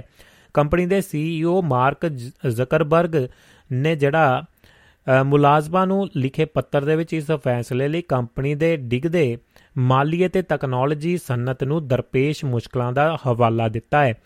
ਮੈਟਾ ਨੇ ਵੱਡੀ ਗਿਣਤੀ ਮੁਲਾਜ਼ਮਾਂ ਦੀ ਕਟੌਤੀ ਦਾ ਫੈਸਲਾ ਅਜਿਹੇ ਮੌਕੇ ਲਿਆ ਹੈ ਜਦੋਂ ਕਿ ਟਵਿੱਟਰ ਦੇ ਨਵੇਂ ਮਾਲਕ ਤੇ ਅਰਬਪਤੀ ਐਲਨ ਮਸਕ ਨੇ ਹਫ਼ਤਾ ਕੁ ਪਹਿਲਾਂ ਮਾਈਕਰੋ ਬਲੋਗਿੰਗ ਸਾਈਟ ਲਈ ਵੀ ਕੰਮ ਕਰਦੇ ਅਧਿਕਾਰੀਆਂ ਤੇ ਮੁਲਾਜ਼ਮਾਂ ਦੀ ਛਾਂਟੀ ਕੀਤੀ ਹੈ। ਜੀ ਦੋਸਤੋ, ਇਹ ਸਨ ਅਖਬਾਰੀ ਖਬਰਾਂ ਦੇ ਉੱਤੇ ਚਾਹ ਦੁਨੀਆ ਦੇ ਕੋਨੇ-ਕੋਨੇ ਤੋਂ। ਸਮਾਂ ਇੱਕ ਛੋਟੇ ਜਿਹੇ ਬ੍ਰੇਕ ਦਾ। ਬ੍ਰੇਕ ਤੋਂ ਬਾਅਦ ਤਾਰਾਂ ਜੋੜਦੇ ਹਾਂ ਜੀ ਆਪਾਂ ਸਿੱਧੀਆਂ ਅਮਰੀਕਾ, ਤੇ ਗੱਲਾਂ ਬਾਤਾਂ ਹੋਣਗੀਆਂ ਆਪਣੀਆਂ ਹਰਮਿੰਦਰ ਚਾਹਲ ਉਹਨਾਂ ਦੇ ਨਾਲ, ਕਹਾਣੀਕਾਰ ਤੇ ਬਾ ਕਮਾਲ। ਬਹੁਤ ਸਾਰੀਆਂ ਕਿਤਾਬਾਂ ਉਹਨਾਂ ਨੇ ਜਿਹੜੀਆਂ ਪਾਠਕਾਂ ਦੇ ਝੋਲੀ ਪਾਈਆਂ ਨੇ, ਤੇ ਸਮੇਂ-ਸਮੇਂ ਦੇ ਉੱਤੇ ਉਹਨਾਂ ਦੀਆਂ ਕਿਤਾਬਾਂ ਤੁਹਾਡੇ ਨਾਲ ਸਾਂਝੀਆਂ ਕਰਨ ਦਾ ਸੁਭਾਗ ਸਾਨੂੰ ਵੀ ਮਿਲਦਾ ਹੈ, ਤੇ ਇਸੇ ਤਰ੍ਹਾਂ ਬਰਕਰਾਰ ਉਹਨਾਂ ਦੇ ਨਾਲ, ਉਹਨਾਂ ਦੇ ਆਸ਼ੀਰਵਾਦ ਦੇ ਨਾਲ ਗੱਲਾਂ ਬਾਤਾਂ ਹੋਣਗੀਆਂ। ਹਰਮਿੰਦਰ ਚੌਲ ਭੈਣ ਜੀ ਸਤਿ ਸ਼੍ਰੀ ਅਕਾਲ ਕਹਿ ਰਹੇ ਨੇ। ਜਗਤਾਰ ਸਿੰਘ ਰਾਏ ਸਾਹਿਬ ਜੁੜ ਚੁੱਕੇ ਨੇ ਜੀ, ਸਤਿ ਸ਼੍ਰੀ ਅਕਾਲ, ਉਹਨਾਂ ਦੀ ਵੀ ਪਹੁੰਚ ਚੁੱਕੀ ਹੈ। ਇਸੇ ਤਰ੍ਹਾਂ ਬਲਵਿੰਦਰ ਜੀ ਜੁੜੇ ਹੋਏ ਨੇ ਜੀ ਕੈਨੇਡਾ ਤੋਂ, ਸਤਿ ਸ਼੍ਰੀ ਅਕਾਲ। ਦੁਆਬਾ ਰੇਡੀਓ UK ਸਟੂਡੀਓ ਤੋਂ ਵੀ ਸਤਿ ਸ਼੍ਰੀ ਅਕਾਲ ਚਾਲ ਸਾਹਿਬ ਜੀ ਲਈ ਕਹਿ ਰਹੇ ਨੇ ਜੀ। ਆਪਣੇ ਰਾਓ ਸਾਹਿਬ ਬਹੁਤ ਬਹੁਤ ਨਿੱਘਾ ਸਵਾਗਤ ਹੈ। ਜਗਵੰਤ ਖੇੜਾ ਜੀ ਸਤਿ ਸ਼੍ਰੀ ਅਕਾਲ ਕਹਿ ਰਹੇ ਨੇ। ਬਲਵਿੰਦਰ ਸਿੰਘ ਜੀ, ਮਨੋਜ ਜੀ ਆਪਣੇ ਲੁਧਿਆਣੇ ਤੋਂ, ਤੇ ਇਸੇ ਤਰ੍ਹਾਂ ਜਿੰਨੇ ਵੀ ਦੋਸਤ ਜੁੜੇ ਹੋਏ ਨੇ ਜੀ ਸਭ ਦਾ ਨਿੱਘਾ ਸਵਾਗਤ ਤੇ ਜੀਆਂ ਨੂੰ ਹੈ। ਲਓ ਫਿਰ ਇੱਕ ਛੋਟੇ ਜਿਹੇ ਬ੍ਰੇਕ ਤੋਂ ਬਾਅਦ ਮਿਲਦੇ ਹਾਂ ਤੇ ਗੱਲਾਂ ਬਾਤਾਂ ਦਾ ਸਿਲਸਿਲਾ ਅੱਗੇ ਚੱਲੇਗਾ, ਤੇ ਨਾਲ ਦੀ ਨਾਲ ਕੁਝ ਗੱਲਾਂ ਬਾਤਾਂ ਹੋਰ ਅੱਗੇ ਜਾ ਕੇ ਆਪਾਂ ਇੱਕ ਦੂਸਰੇ ਦੇ ਨਾਲ ਵੀ ਕਰਾਂਗੇ। ਤੁਹਾਡੇ ਲਈ ਲਾਈਨਾਂ ਖੋਲ੍ਹ ਦਿੱਤੀਆਂ ਗਈਆਂ ਨੇ, +358 44 976 19 ਸਟੂਡੀਓ ਦਾ ਨੰਬਰ ਹੈ। ਕਿਸੇ ਵੀ ਤਰ੍ਹਾਂ ਦੀ ਗੱਲਬਾਤ ਕਰਨੀ ਚਾਹੋਗੇ ਤਾਂ ਸਵਾਗਤ ਰਹੇਗਾ, ਤੇ ਨਾਲ ਦੀ ਨਾਲ WhatsApp ਕਾਲ, ਮੈਸੇਜ ਜਾਂ ਸਿੱਧੀ ਕਾਲ ਕਰਕੇ ਤੁਸੀਂ ਇਸ ਨੰਬਰ ਤੇ, ਜਾਂ ਟੈਲੀਗ੍ਰਾਮ ਦਾ ਵੀ ਸੇਮ ਨੰਬਰ ਹੈ, ਇਹੀ ਨੰਬਰ ਦੇ ਉੱਤੇ ਕਾਲ ਕਰਕੇ ਤੁਸੀਂ ਸੰਪਰਕ ਕਰ ਸਕਦੇ ਹੋ। ਮਿਲਦੇ ਹਾਂ ਇੱਕ ਛੋਟੇ ਜਿਹੇ ਆਪਾਂ ਬ੍ਰੇਕ ਤੋਂ ਬਾਅਦ, ਤੇ ਤੁਹਾਡਾ ਮੇਰਾ ਰਾਬਤਾ ਇਸੇ ਤਰ੍ਹਾਂ ਬਰਕਰਾਰ 1 ਘੰਟਾ 35-40 ਮਿੰਟ ਬਣਿਆ ਰਹੇਗਾ ਜੀ। ਲਓ ਜੀ ਦੋਸਤੋ, ਫਿਰ ਹੁੰਦਾ ਹੈ ਰਾਬਤਾ ਫਿਰ ਤੋਂ।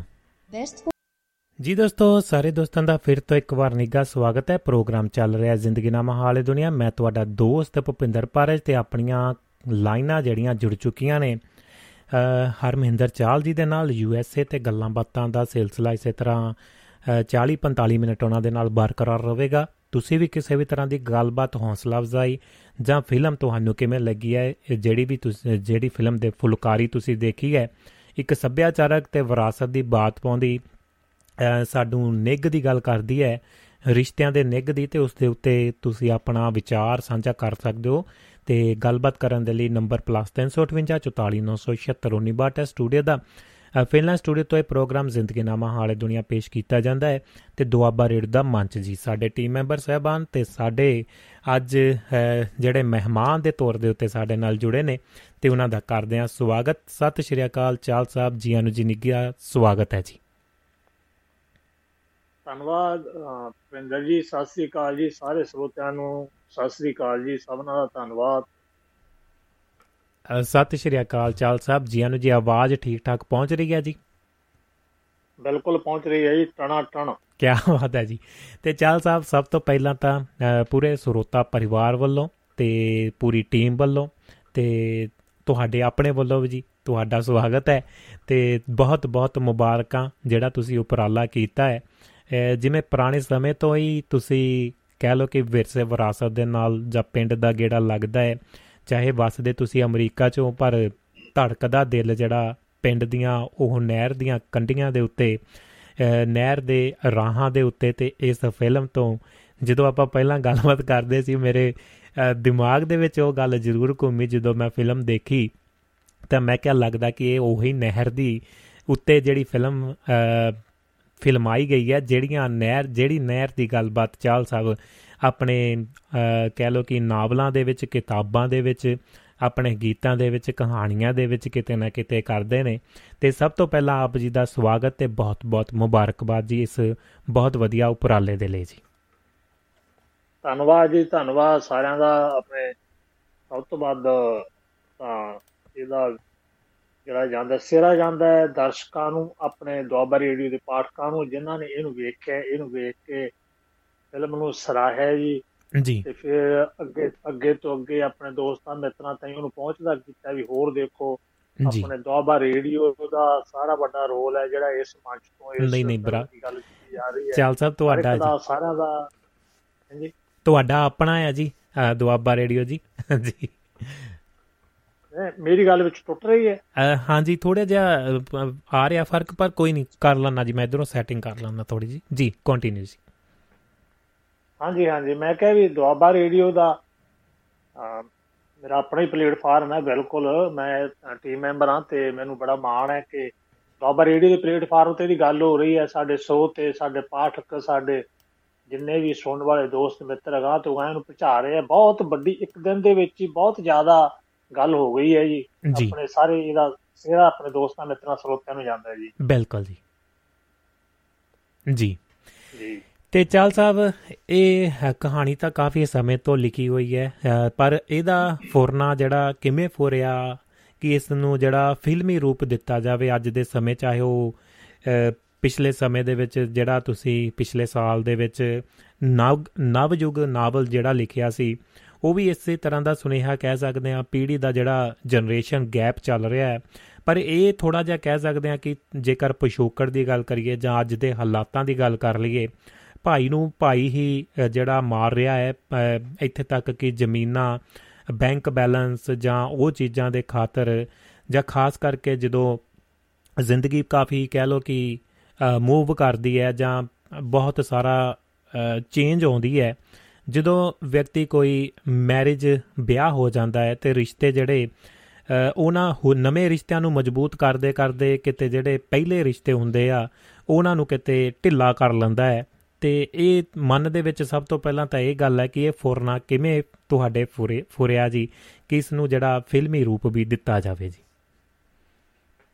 ਸਭ ਤੋਂ ਪਹਿਲਾਂ ਮੈਂ ਇਹ ਦੱਸਦਾ ਕਿ ਇਹ ਕਹਾਣੀ ਕਿਵੇਂ ਲਿਖੀ। ਕਹਾਣੀ ਦਾ ਨਾਂ ਹੈ ਫੁਲਕਾਰੀ ਜੀ। ਇਹ ਲਿਖੀ ਗਈ ਜੀ, ਮੈਂ ਮਤਲਬ ਹਰ ਲੇਖਕ ਦੇ ਅੰਦਰ ਪਤਾ ਨਹੀਂ ਕਿੰਨੀਆਂ ਕਹਾਣੀਆਂ ਅਣਲਿਖੀਆਂ ਪਈਆਂ ਹੁੰਦੀਆਂ ਜੀ। ਉਹ ਕਿਸੇ ਨਾ ਕਿਸੇ ਮੌਕੇ ਤੇ ਆ ਕੇ ਉਹ ਜਦੋਂ ਕੋਈ ਢੁਕਵੀਂ ਉੱਦਾਂ ਦੀ ਕੋਈ ਇੰਸੀਡੈਂਟ ਹੁੰਦਾ, ਕੁਝ ਵਾਪਰਦਾ ਹੈ, ਤਾਂ ਉਹ ਕਹਾਣੀ ਉਹਦੇ ਅੰਦਰੋਂ ਉੱਠ ਖੜਾਉਂਦੀ ਹੈ ਤੇ ਫਿਰ ਆਪਣੀ ਸ਼ੇਪ ਲੈਂਦੀ ਹੈ। ਜਦੋਂ ਮੈਂ ਕਹਾਣੀ ਲਿਖੀ ਹੈ, ਮੈਂ ਕਿਤੇ ਗਿਆ ਸੀਗਾ ਕਿਸੇ ਇੱਕ ਮਤਲਬ ਲਿਖੀ ਨੂੰ ਤਾਂ ਹੋ ਗਏ ਸ਼ਾਇਦ 20 ਸਾਲ ਹੋ ਗਏ ਉਹਨੇ ਕਹਾਣੀ ਲਿਖੀ ਨੂੰ ਜੀ। ਮੈਂ ਕਿਸੇ ਦੋਸਤ ਦੇ ਰਿਸ਼ਤੇਦਾਰ ਦੇ ਘਰ ਗਿਆ ਸੀ, ਇੰਡੀਆ ਗਿਆ ਹੋਇਆ, ਤੇ ਜਦੋਂ ਮੈਂ ਘਰੇ ਗਿਆ ਉਹ ਰਿਸ਼ਤੇਦਾਰ ਜਿਹੜੀ ਨੌਂ ਲੱਗਦੀ ਸੀ ਆਪਣੀ ਬੀਬੀ ਜੀ, ਉਹ ਚਾਹ ਬਣਾਉਣ ਵਾਸਤੇ ਉੱਠੀ ਤਾਂ ਉਹਨੇ ਆਪਣੇ ਉਹਨੇ ਆਪਣੇ ਸਿਰ ਤੇ ਲਿਆ ਹੋਇਆ ਜਿਹੜਾ ਸੀ ਨਾ ਸ਼ਾਲ ਦੀ ਬੁੱਕਲ ਮਾਰ ਉਹਨੂੰ ਤਹਿ ਮਾਰ ਕੇ ਪਾਸੇ ਰੱਖਤਾ ਤੇ ਆਪ ਚਾਹ ਬਣਾਉਣ ਲੱਗ ਪਈ। ਉਹਦਾ ਛੋਟਾ ਬੱਚਾ ਉਹਨੇ ਸ਼ਾਲ ਚੁੱਕ ਕੇ ਉਹਦੇ ਸਿਰ ਤੇ ਰੱਖ ਲਿਆ। ਵਾਹ ਜੀ।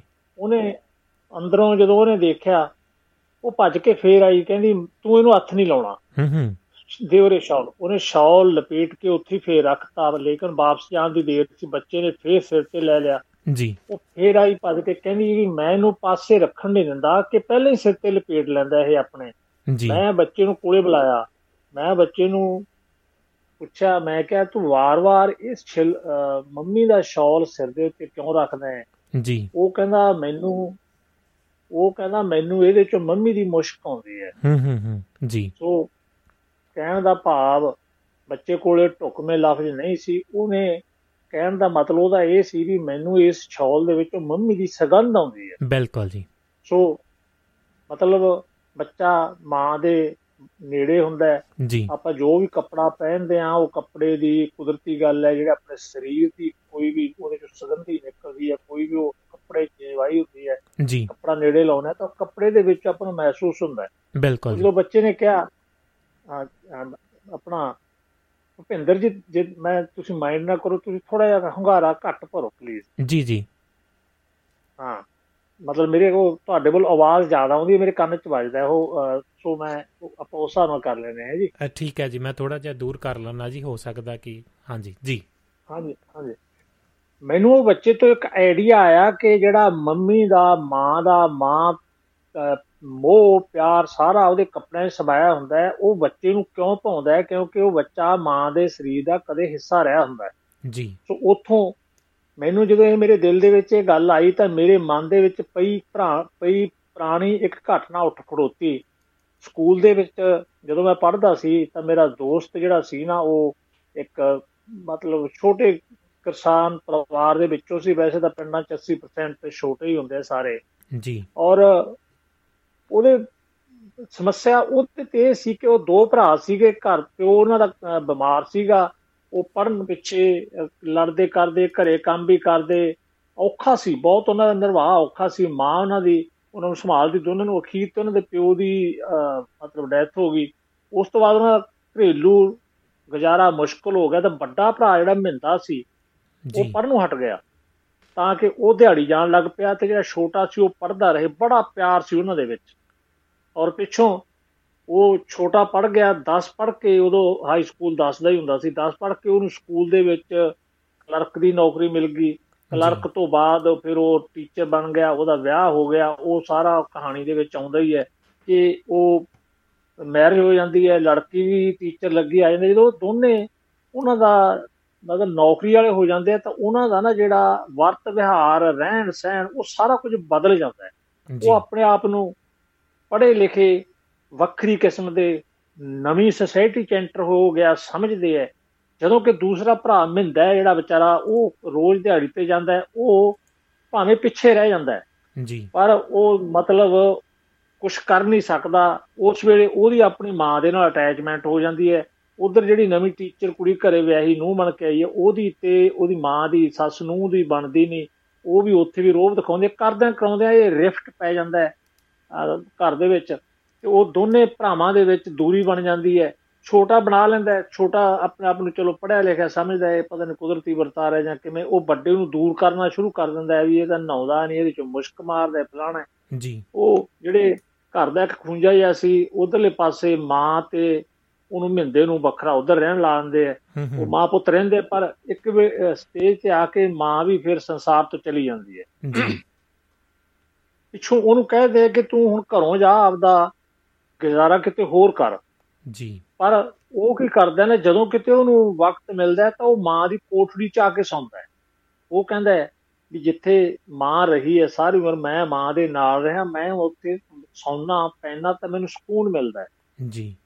ਉਹਦਾ ਉਹ ਵੀ ਉਹ ਬੰਦ ਕਰ ਦਿੰਦੇ ਹੈ, ਉਹਨੂੰ ਘਰ 'ਚੋਂ ਕੱਢ ਦਿੰਦੇ ਹੈ। ਘਰੇ ਆਉਣ 'ਤੇ ਉਹਦੇ 'ਤੇ ਵੈਨ ਲਾ ਦਿੰਦੇ ਹੈ, ਐਂਟਰੀ ਬੰਦ ਕਰ ਦਿੰਦੇ ਹੈ। ਅਤੇ ਉਹਨੂੰ ਜਦੋਂ ਕੁਛ ਵੀ ਨਹੀਂ ਰਹਿੰਦਾ ਉਹ ਪਿੰਡ ਛੱਡ ਜਾਂਦਾ ਹੈ। ਪਰ ਉਹਦੀ ਜਿਹੜੀ ਪਹਿਲਾਂ ਜਿਹੜੀ ਫੁਲਕਾਰੀ ਆਉਂਦੀ ਹੈ, ਫੁਲਕਾਰੀ ਉਹਨੂੰ ਵਿਆਹ ਵੇਲੇ ਮਿਲੀ ਸੀਗੀ ਉਹਨਾਂ ਦੀ ਮਾਂ ਨੂੰ, ਜਿਹੜੀ ਕਿ ਉਹ ਸਾਰੀ ਉਮਰ ਉੱਤੇ ਲੈਂਦੀ ਰਹੀ।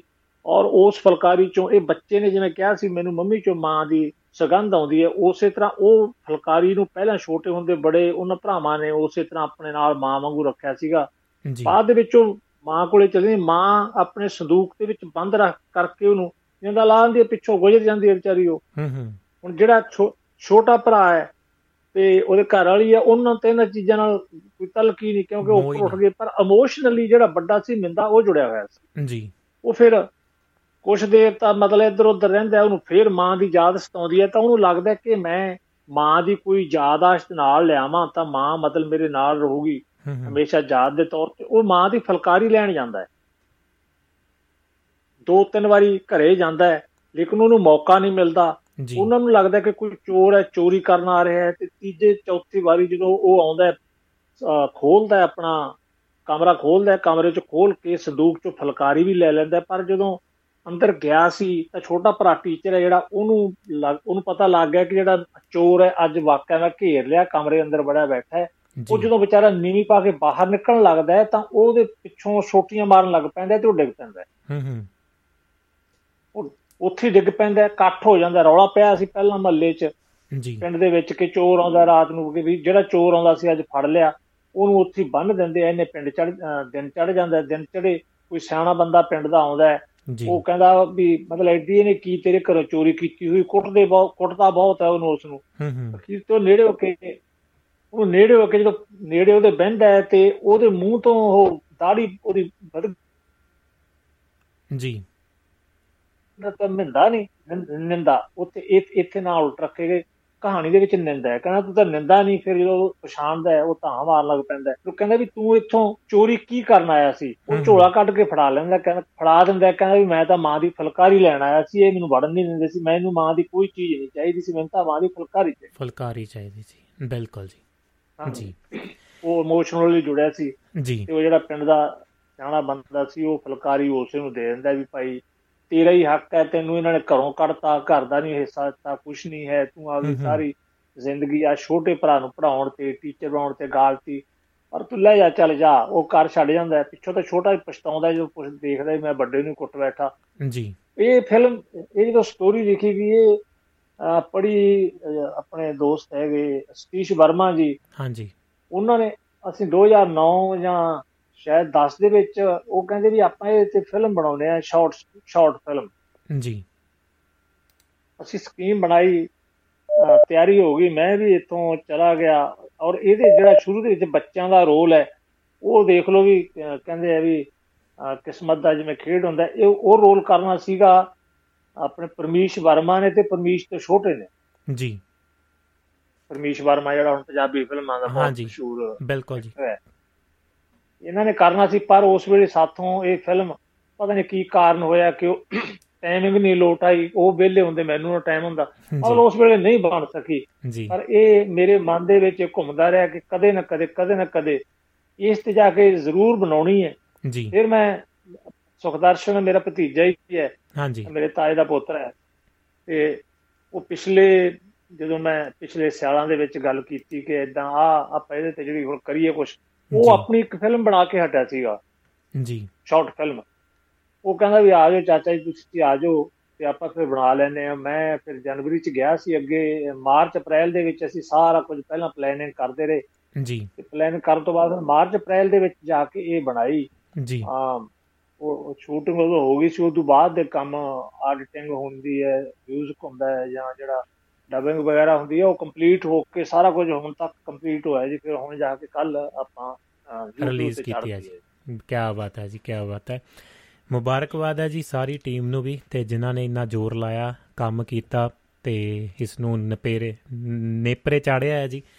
ਤੇ ਚਾਲ ਸਾਹਿਬ, ਇਹਦੇ ਵਿੱਚ ਚਲੋ ਅੱਗੇ ਵਧਣ ਤੋਂ ਪਹਿਲਾਂ ਇੱਕ ਕਾਲਰ ਆ ਗਏ ਨੇ ਜੀ, ਉਹਨਾਂ ਦੀ ਗੱਲ ਸੁਣ ਲੈਂਦੇ ਹਾਂ, ਫਿਰ ਅੱਗੇ ਵੱਧਦੇ ਹਾਂ ਜੀ। ਯਾਦਵਿੰਦਰ ਜੀ, ਸਤਿ ਸ਼੍ਰੀ ਅਕਾਲ ਜੀ।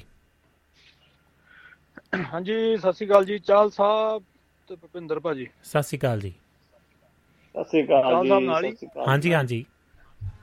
ਹਾਂਜੀ ਚਾਲ ਸਾਹਿਬ, ਮੈਂ ਅੱਜ ਵੇਖੀ ਤੁਹਾਡੇ ਆ ਟੈਲੀਫਿਲਮ ਫੁਲਕਾਰੀ ਜੀ, ਤੇ ਜੀ ਬਹੁਤ ਸੋਹਣਾ ਵਿਸ਼ਾ ਜਿੱਥੇ ਲਿਖਿਆ ਨਾ, ਜਿੱਦਾਂ ਕਿਰਦਾਰ ਸਾਰੇ ਜਿੱਦਾਂ ਉਹਨਾਂ ਨੇ ਆਪਣੇ ਰੋਲ ਨਿਭਾਏ। ਤੇ ਸਭ ਨੂੰ ਪਹਿਲਾਂ ਤੁਹਾਨੂੰ ਵਧਾਈ ਹੋ, ਮੈਨੂੰ ਤਾਂ ਪਤਾ ਨਹੀਂ ਤੁਸੀਂ ਡਾਕਟਰ ਦਾ ਰੋਲ ਹੀ ਬੜਾ ਵਧੀਆ ਕਰਦੇ। ਕੀ ਬਾਤ ਹੈ ਜੀ, ਤੁਸੀਂ ਆਲਰਾਊਂਡਰ ਜੇ, ਹਰ ਕੰਮ 'ਚ ਚੱਲ ਜਾਂਦੇ ਨੇ। ਬਿਲਕੁਲ ਜੀ। ਤੇ ਤੁਹਾਡੀ ਇੱਕ ਕੀ ਕਹਿੰਦੇ ਹੁੰਦੇ ਆ, ਲਿਖਤ ਨੂੰ ਸਲਾਮ। ਤੇ ਬਾਕੀ ਮੈਂ ਤਾਂ ਬਸ ਇੱਕ ਮਿੰਟ ਹੀ ਗੱਲ ਕਰਨੀ, ਫਿਰ ਤੇ ਅਸੀਂ ਇੱਥੇ ਫੁਲਕਾਰੀ ਦੇ ਮੇਰੇ ਕਰੀਬ ਫਿਰ ਚਰਚਾ ਕਰਨੀ ਹੈ, 40 ਮਿੰਟਾਂ ਤੱਕ ਬਾਅਦ ਜਾਣਗੇ। ਅੱਛਾ ਜੀ। ਤੇ ਉਹ ਮੈਂ ਤੁਹਾਨੂੰ ਦੱਸਣਾ ਚਾਲ ਸਾਹਿਬ ਕਿ ਜਿਹੜਾ ਇਹ ਵਰਤਾਰਾ ਆਮ ਹੀ ਘਰਾਂ ਦੇ ਵਿੱਚ ਹੈਗਾ। ਹਾਂਜੀ, ਬਹੁਤ ਘਰ ਬਚੇ ਆ, ਮੈਂ ਨਾ ਕਿਸਮਤ ਵਾਲੇ ਜਿਹੜੇ ਬਚੇ ਆ ਕਿ ਭਰਾਵਾਂ 'ਚ ਪਿਆਰ, ਤੇ ਉਹ ਜਾਂ ਤੇ ਭਰਾ ਪਹਿਲਾਂ ਹੀ ਓਦਾਂ ਦਾ ਹੁੰਦਾ, ਤੇ ਜਾਂ ਭਰਾ ਬਿਲਕੁਲ ਹੀ ਪਿਆਰ ਮੁਹੱਬਤ ਕਰਨ ਵਾਲਾ ਹੁੰਦਾ, ਜਦੋਂ ਵਿਆਹ ਤੋਂ ਬਾਅਦ ਬਦਲ ਜਾਂਦਾ। ਤੇ ਇਹਦੇ ਵਿੱਚ ਆਪਾਂ ਕਹਿ ਸਕਦੇ ਹਾਂ ਕਿ ਹਾਂਜੀ ਇਹਦੇ ਵਿੱਚ ਆਪਾਂ ਕਹਿ ਸਕਦੇ ਆਪਣੇ ਹੱਥ ਵੱਢ ਕੇ ਦੇਣੇ ਜੀ।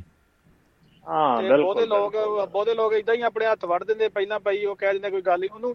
ਪਰ ਇਹ ਹੁੰਦਾ ਕਿ ਆਪਾਂ ਚਲੋ ਇਹਦੇ ਵਿੱਚ ਔਰਤ ਨੂੰ ਵੀ ਦੋਸ਼ ਨਹੀਂ ਦੇ ਸਕਦੇ, ਕਿਉਂਕਿ ਇਹ ਸਭ ਕੋ ਸ਼ੁਰੂਆਤ ਉੱਥੋਂ ਹੀ ਹੁੰਦੀ ਆ ਕਿ ਜੇ ਭਰਾਵਾਂ ਦਾ ਪਹਿਲਾਂ ਪਿਆਰ ਤੇ ਬਾਅਦ ਚ ਕੋਈ ਬਦਲ ਗਿਆ, ਜੋ ਪਹਿਲਾਂ ਹੀ ਇੱਕ ਸੋਚ ਰੱਖੀ ਜਾਵੇ, ਪਹਿਲਾਂ ਸਮਝਾਇਆ ਜਾਵੇ ਕਿ ਭਾਈ ਸਾਡੇ ਘਰ ਦਾ ਮਾਹੌਲ ਚੱਲ ਏਦਾਂ ਦਾ, ਅਸੀਂ ਏਦਾਂ ਰਹਿੰਦੇ ਹਾਂ।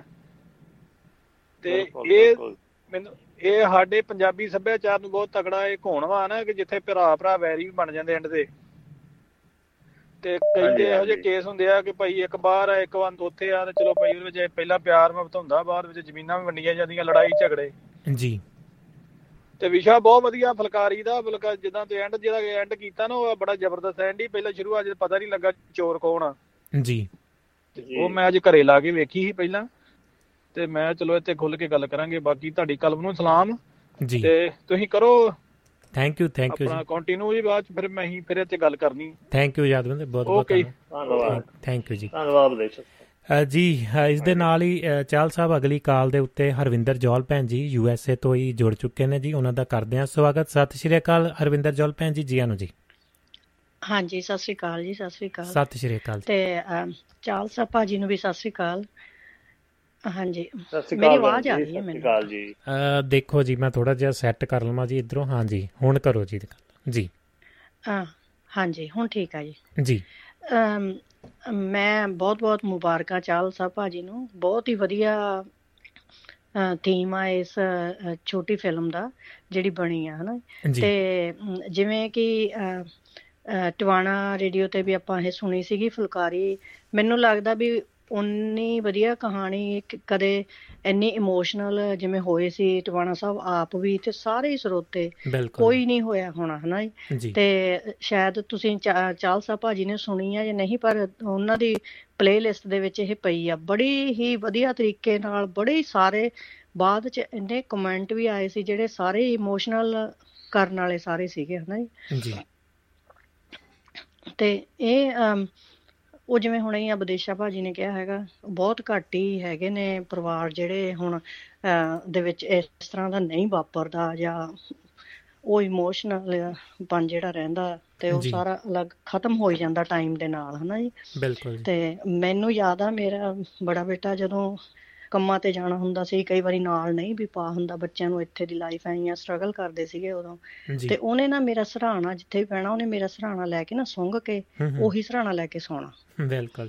ਤੇ ਹਾਂਜੀ, ਉਹਨੇ ਬਸ ਉਹ ਸਰਾਣਾ ਨਾ ਛੱਡਣਾ, ਉਹਨੇ ਕਹਿਣਾ ਹਾਂ, ਉਹਨੇ ਸਮੈਲ ਲੈਣੀ ਪਹਿਲਾਂ। ਜਦੋਂ ਮੈਂ ਕਹਿਣਾ ਵੀ ਚਲੋ ਇੱਥੇ ਪੈ ਜਾਓ ਤੁਸੀਂ, ਮੈਂ ਨਹੀਂ ਵੀ ਨਾਲ ਪੈ ਸਕਦੀ, ਤਾਂ ਫਿਰ ਉਹਨੇ ਸਰਾਣਾ ਸੁੰਘ ਕੇ ਫਿਰ ਉਹਦੇ ਉੱਤੇ ਪੈਣਾ, ਹਨਾ ਜੀ। ਤੇ ਪਰ ਹੁਣ ਉਹ ਗੱਲਾਂ ਹੁਣ ਰਹੀਆਂ ਨੀ ਹੈਗੀਆਂ। ਇਹ ਜਿਵੇਂ ਜਦੋਂ ਚਾਹਲ ਸਾਹਿਬ ਭਾਜੀ ਨੇ ਅੱਜ ਤੋਂ 20 ਸਾਲ ਪਹਿਲਾਂ ਜੇ ਕਹਾਣੀ ਲਿਖੀ, ਉਸ ਟਾਈਮ ਇਹ ਪਰਿਵਾਰਾਂ ਦੇ ਵਿੱਚ ਇਹ ਜਿਹੜੀ ਇਮੋਸ਼ਨ ਸੀਗੇ ਉਹ ਸੀਗੇ, ਹੁਣ ਉਹ ਸਾਰੇ ਖਤਮ ਹੋ ਗਏ, ਉਹ ਸਾਰੇ ਟੁੱਟ ਗਏ, ਹਨਾ ਜੀ। ਤੇ ਬਹੁਤ ਹੀ ਇਹ ਇੱਕ ਉਦਾਸ ਕਰਨ ਵਾਲੀ ਗੱਲ ਆ ਕਿ ਅਸੀਂ ਉਹ ਗੱਲਾਂ ਨਾਲੋਂ ਟੁੱਟ ਗਏ ਹਾਂ ਹੁਣ ਤਾਂ, ਖਾਸ ਕਰ ਇੱਧਰ ਆ ਕੇ ਤਾਂ ਜਿਹੜੇ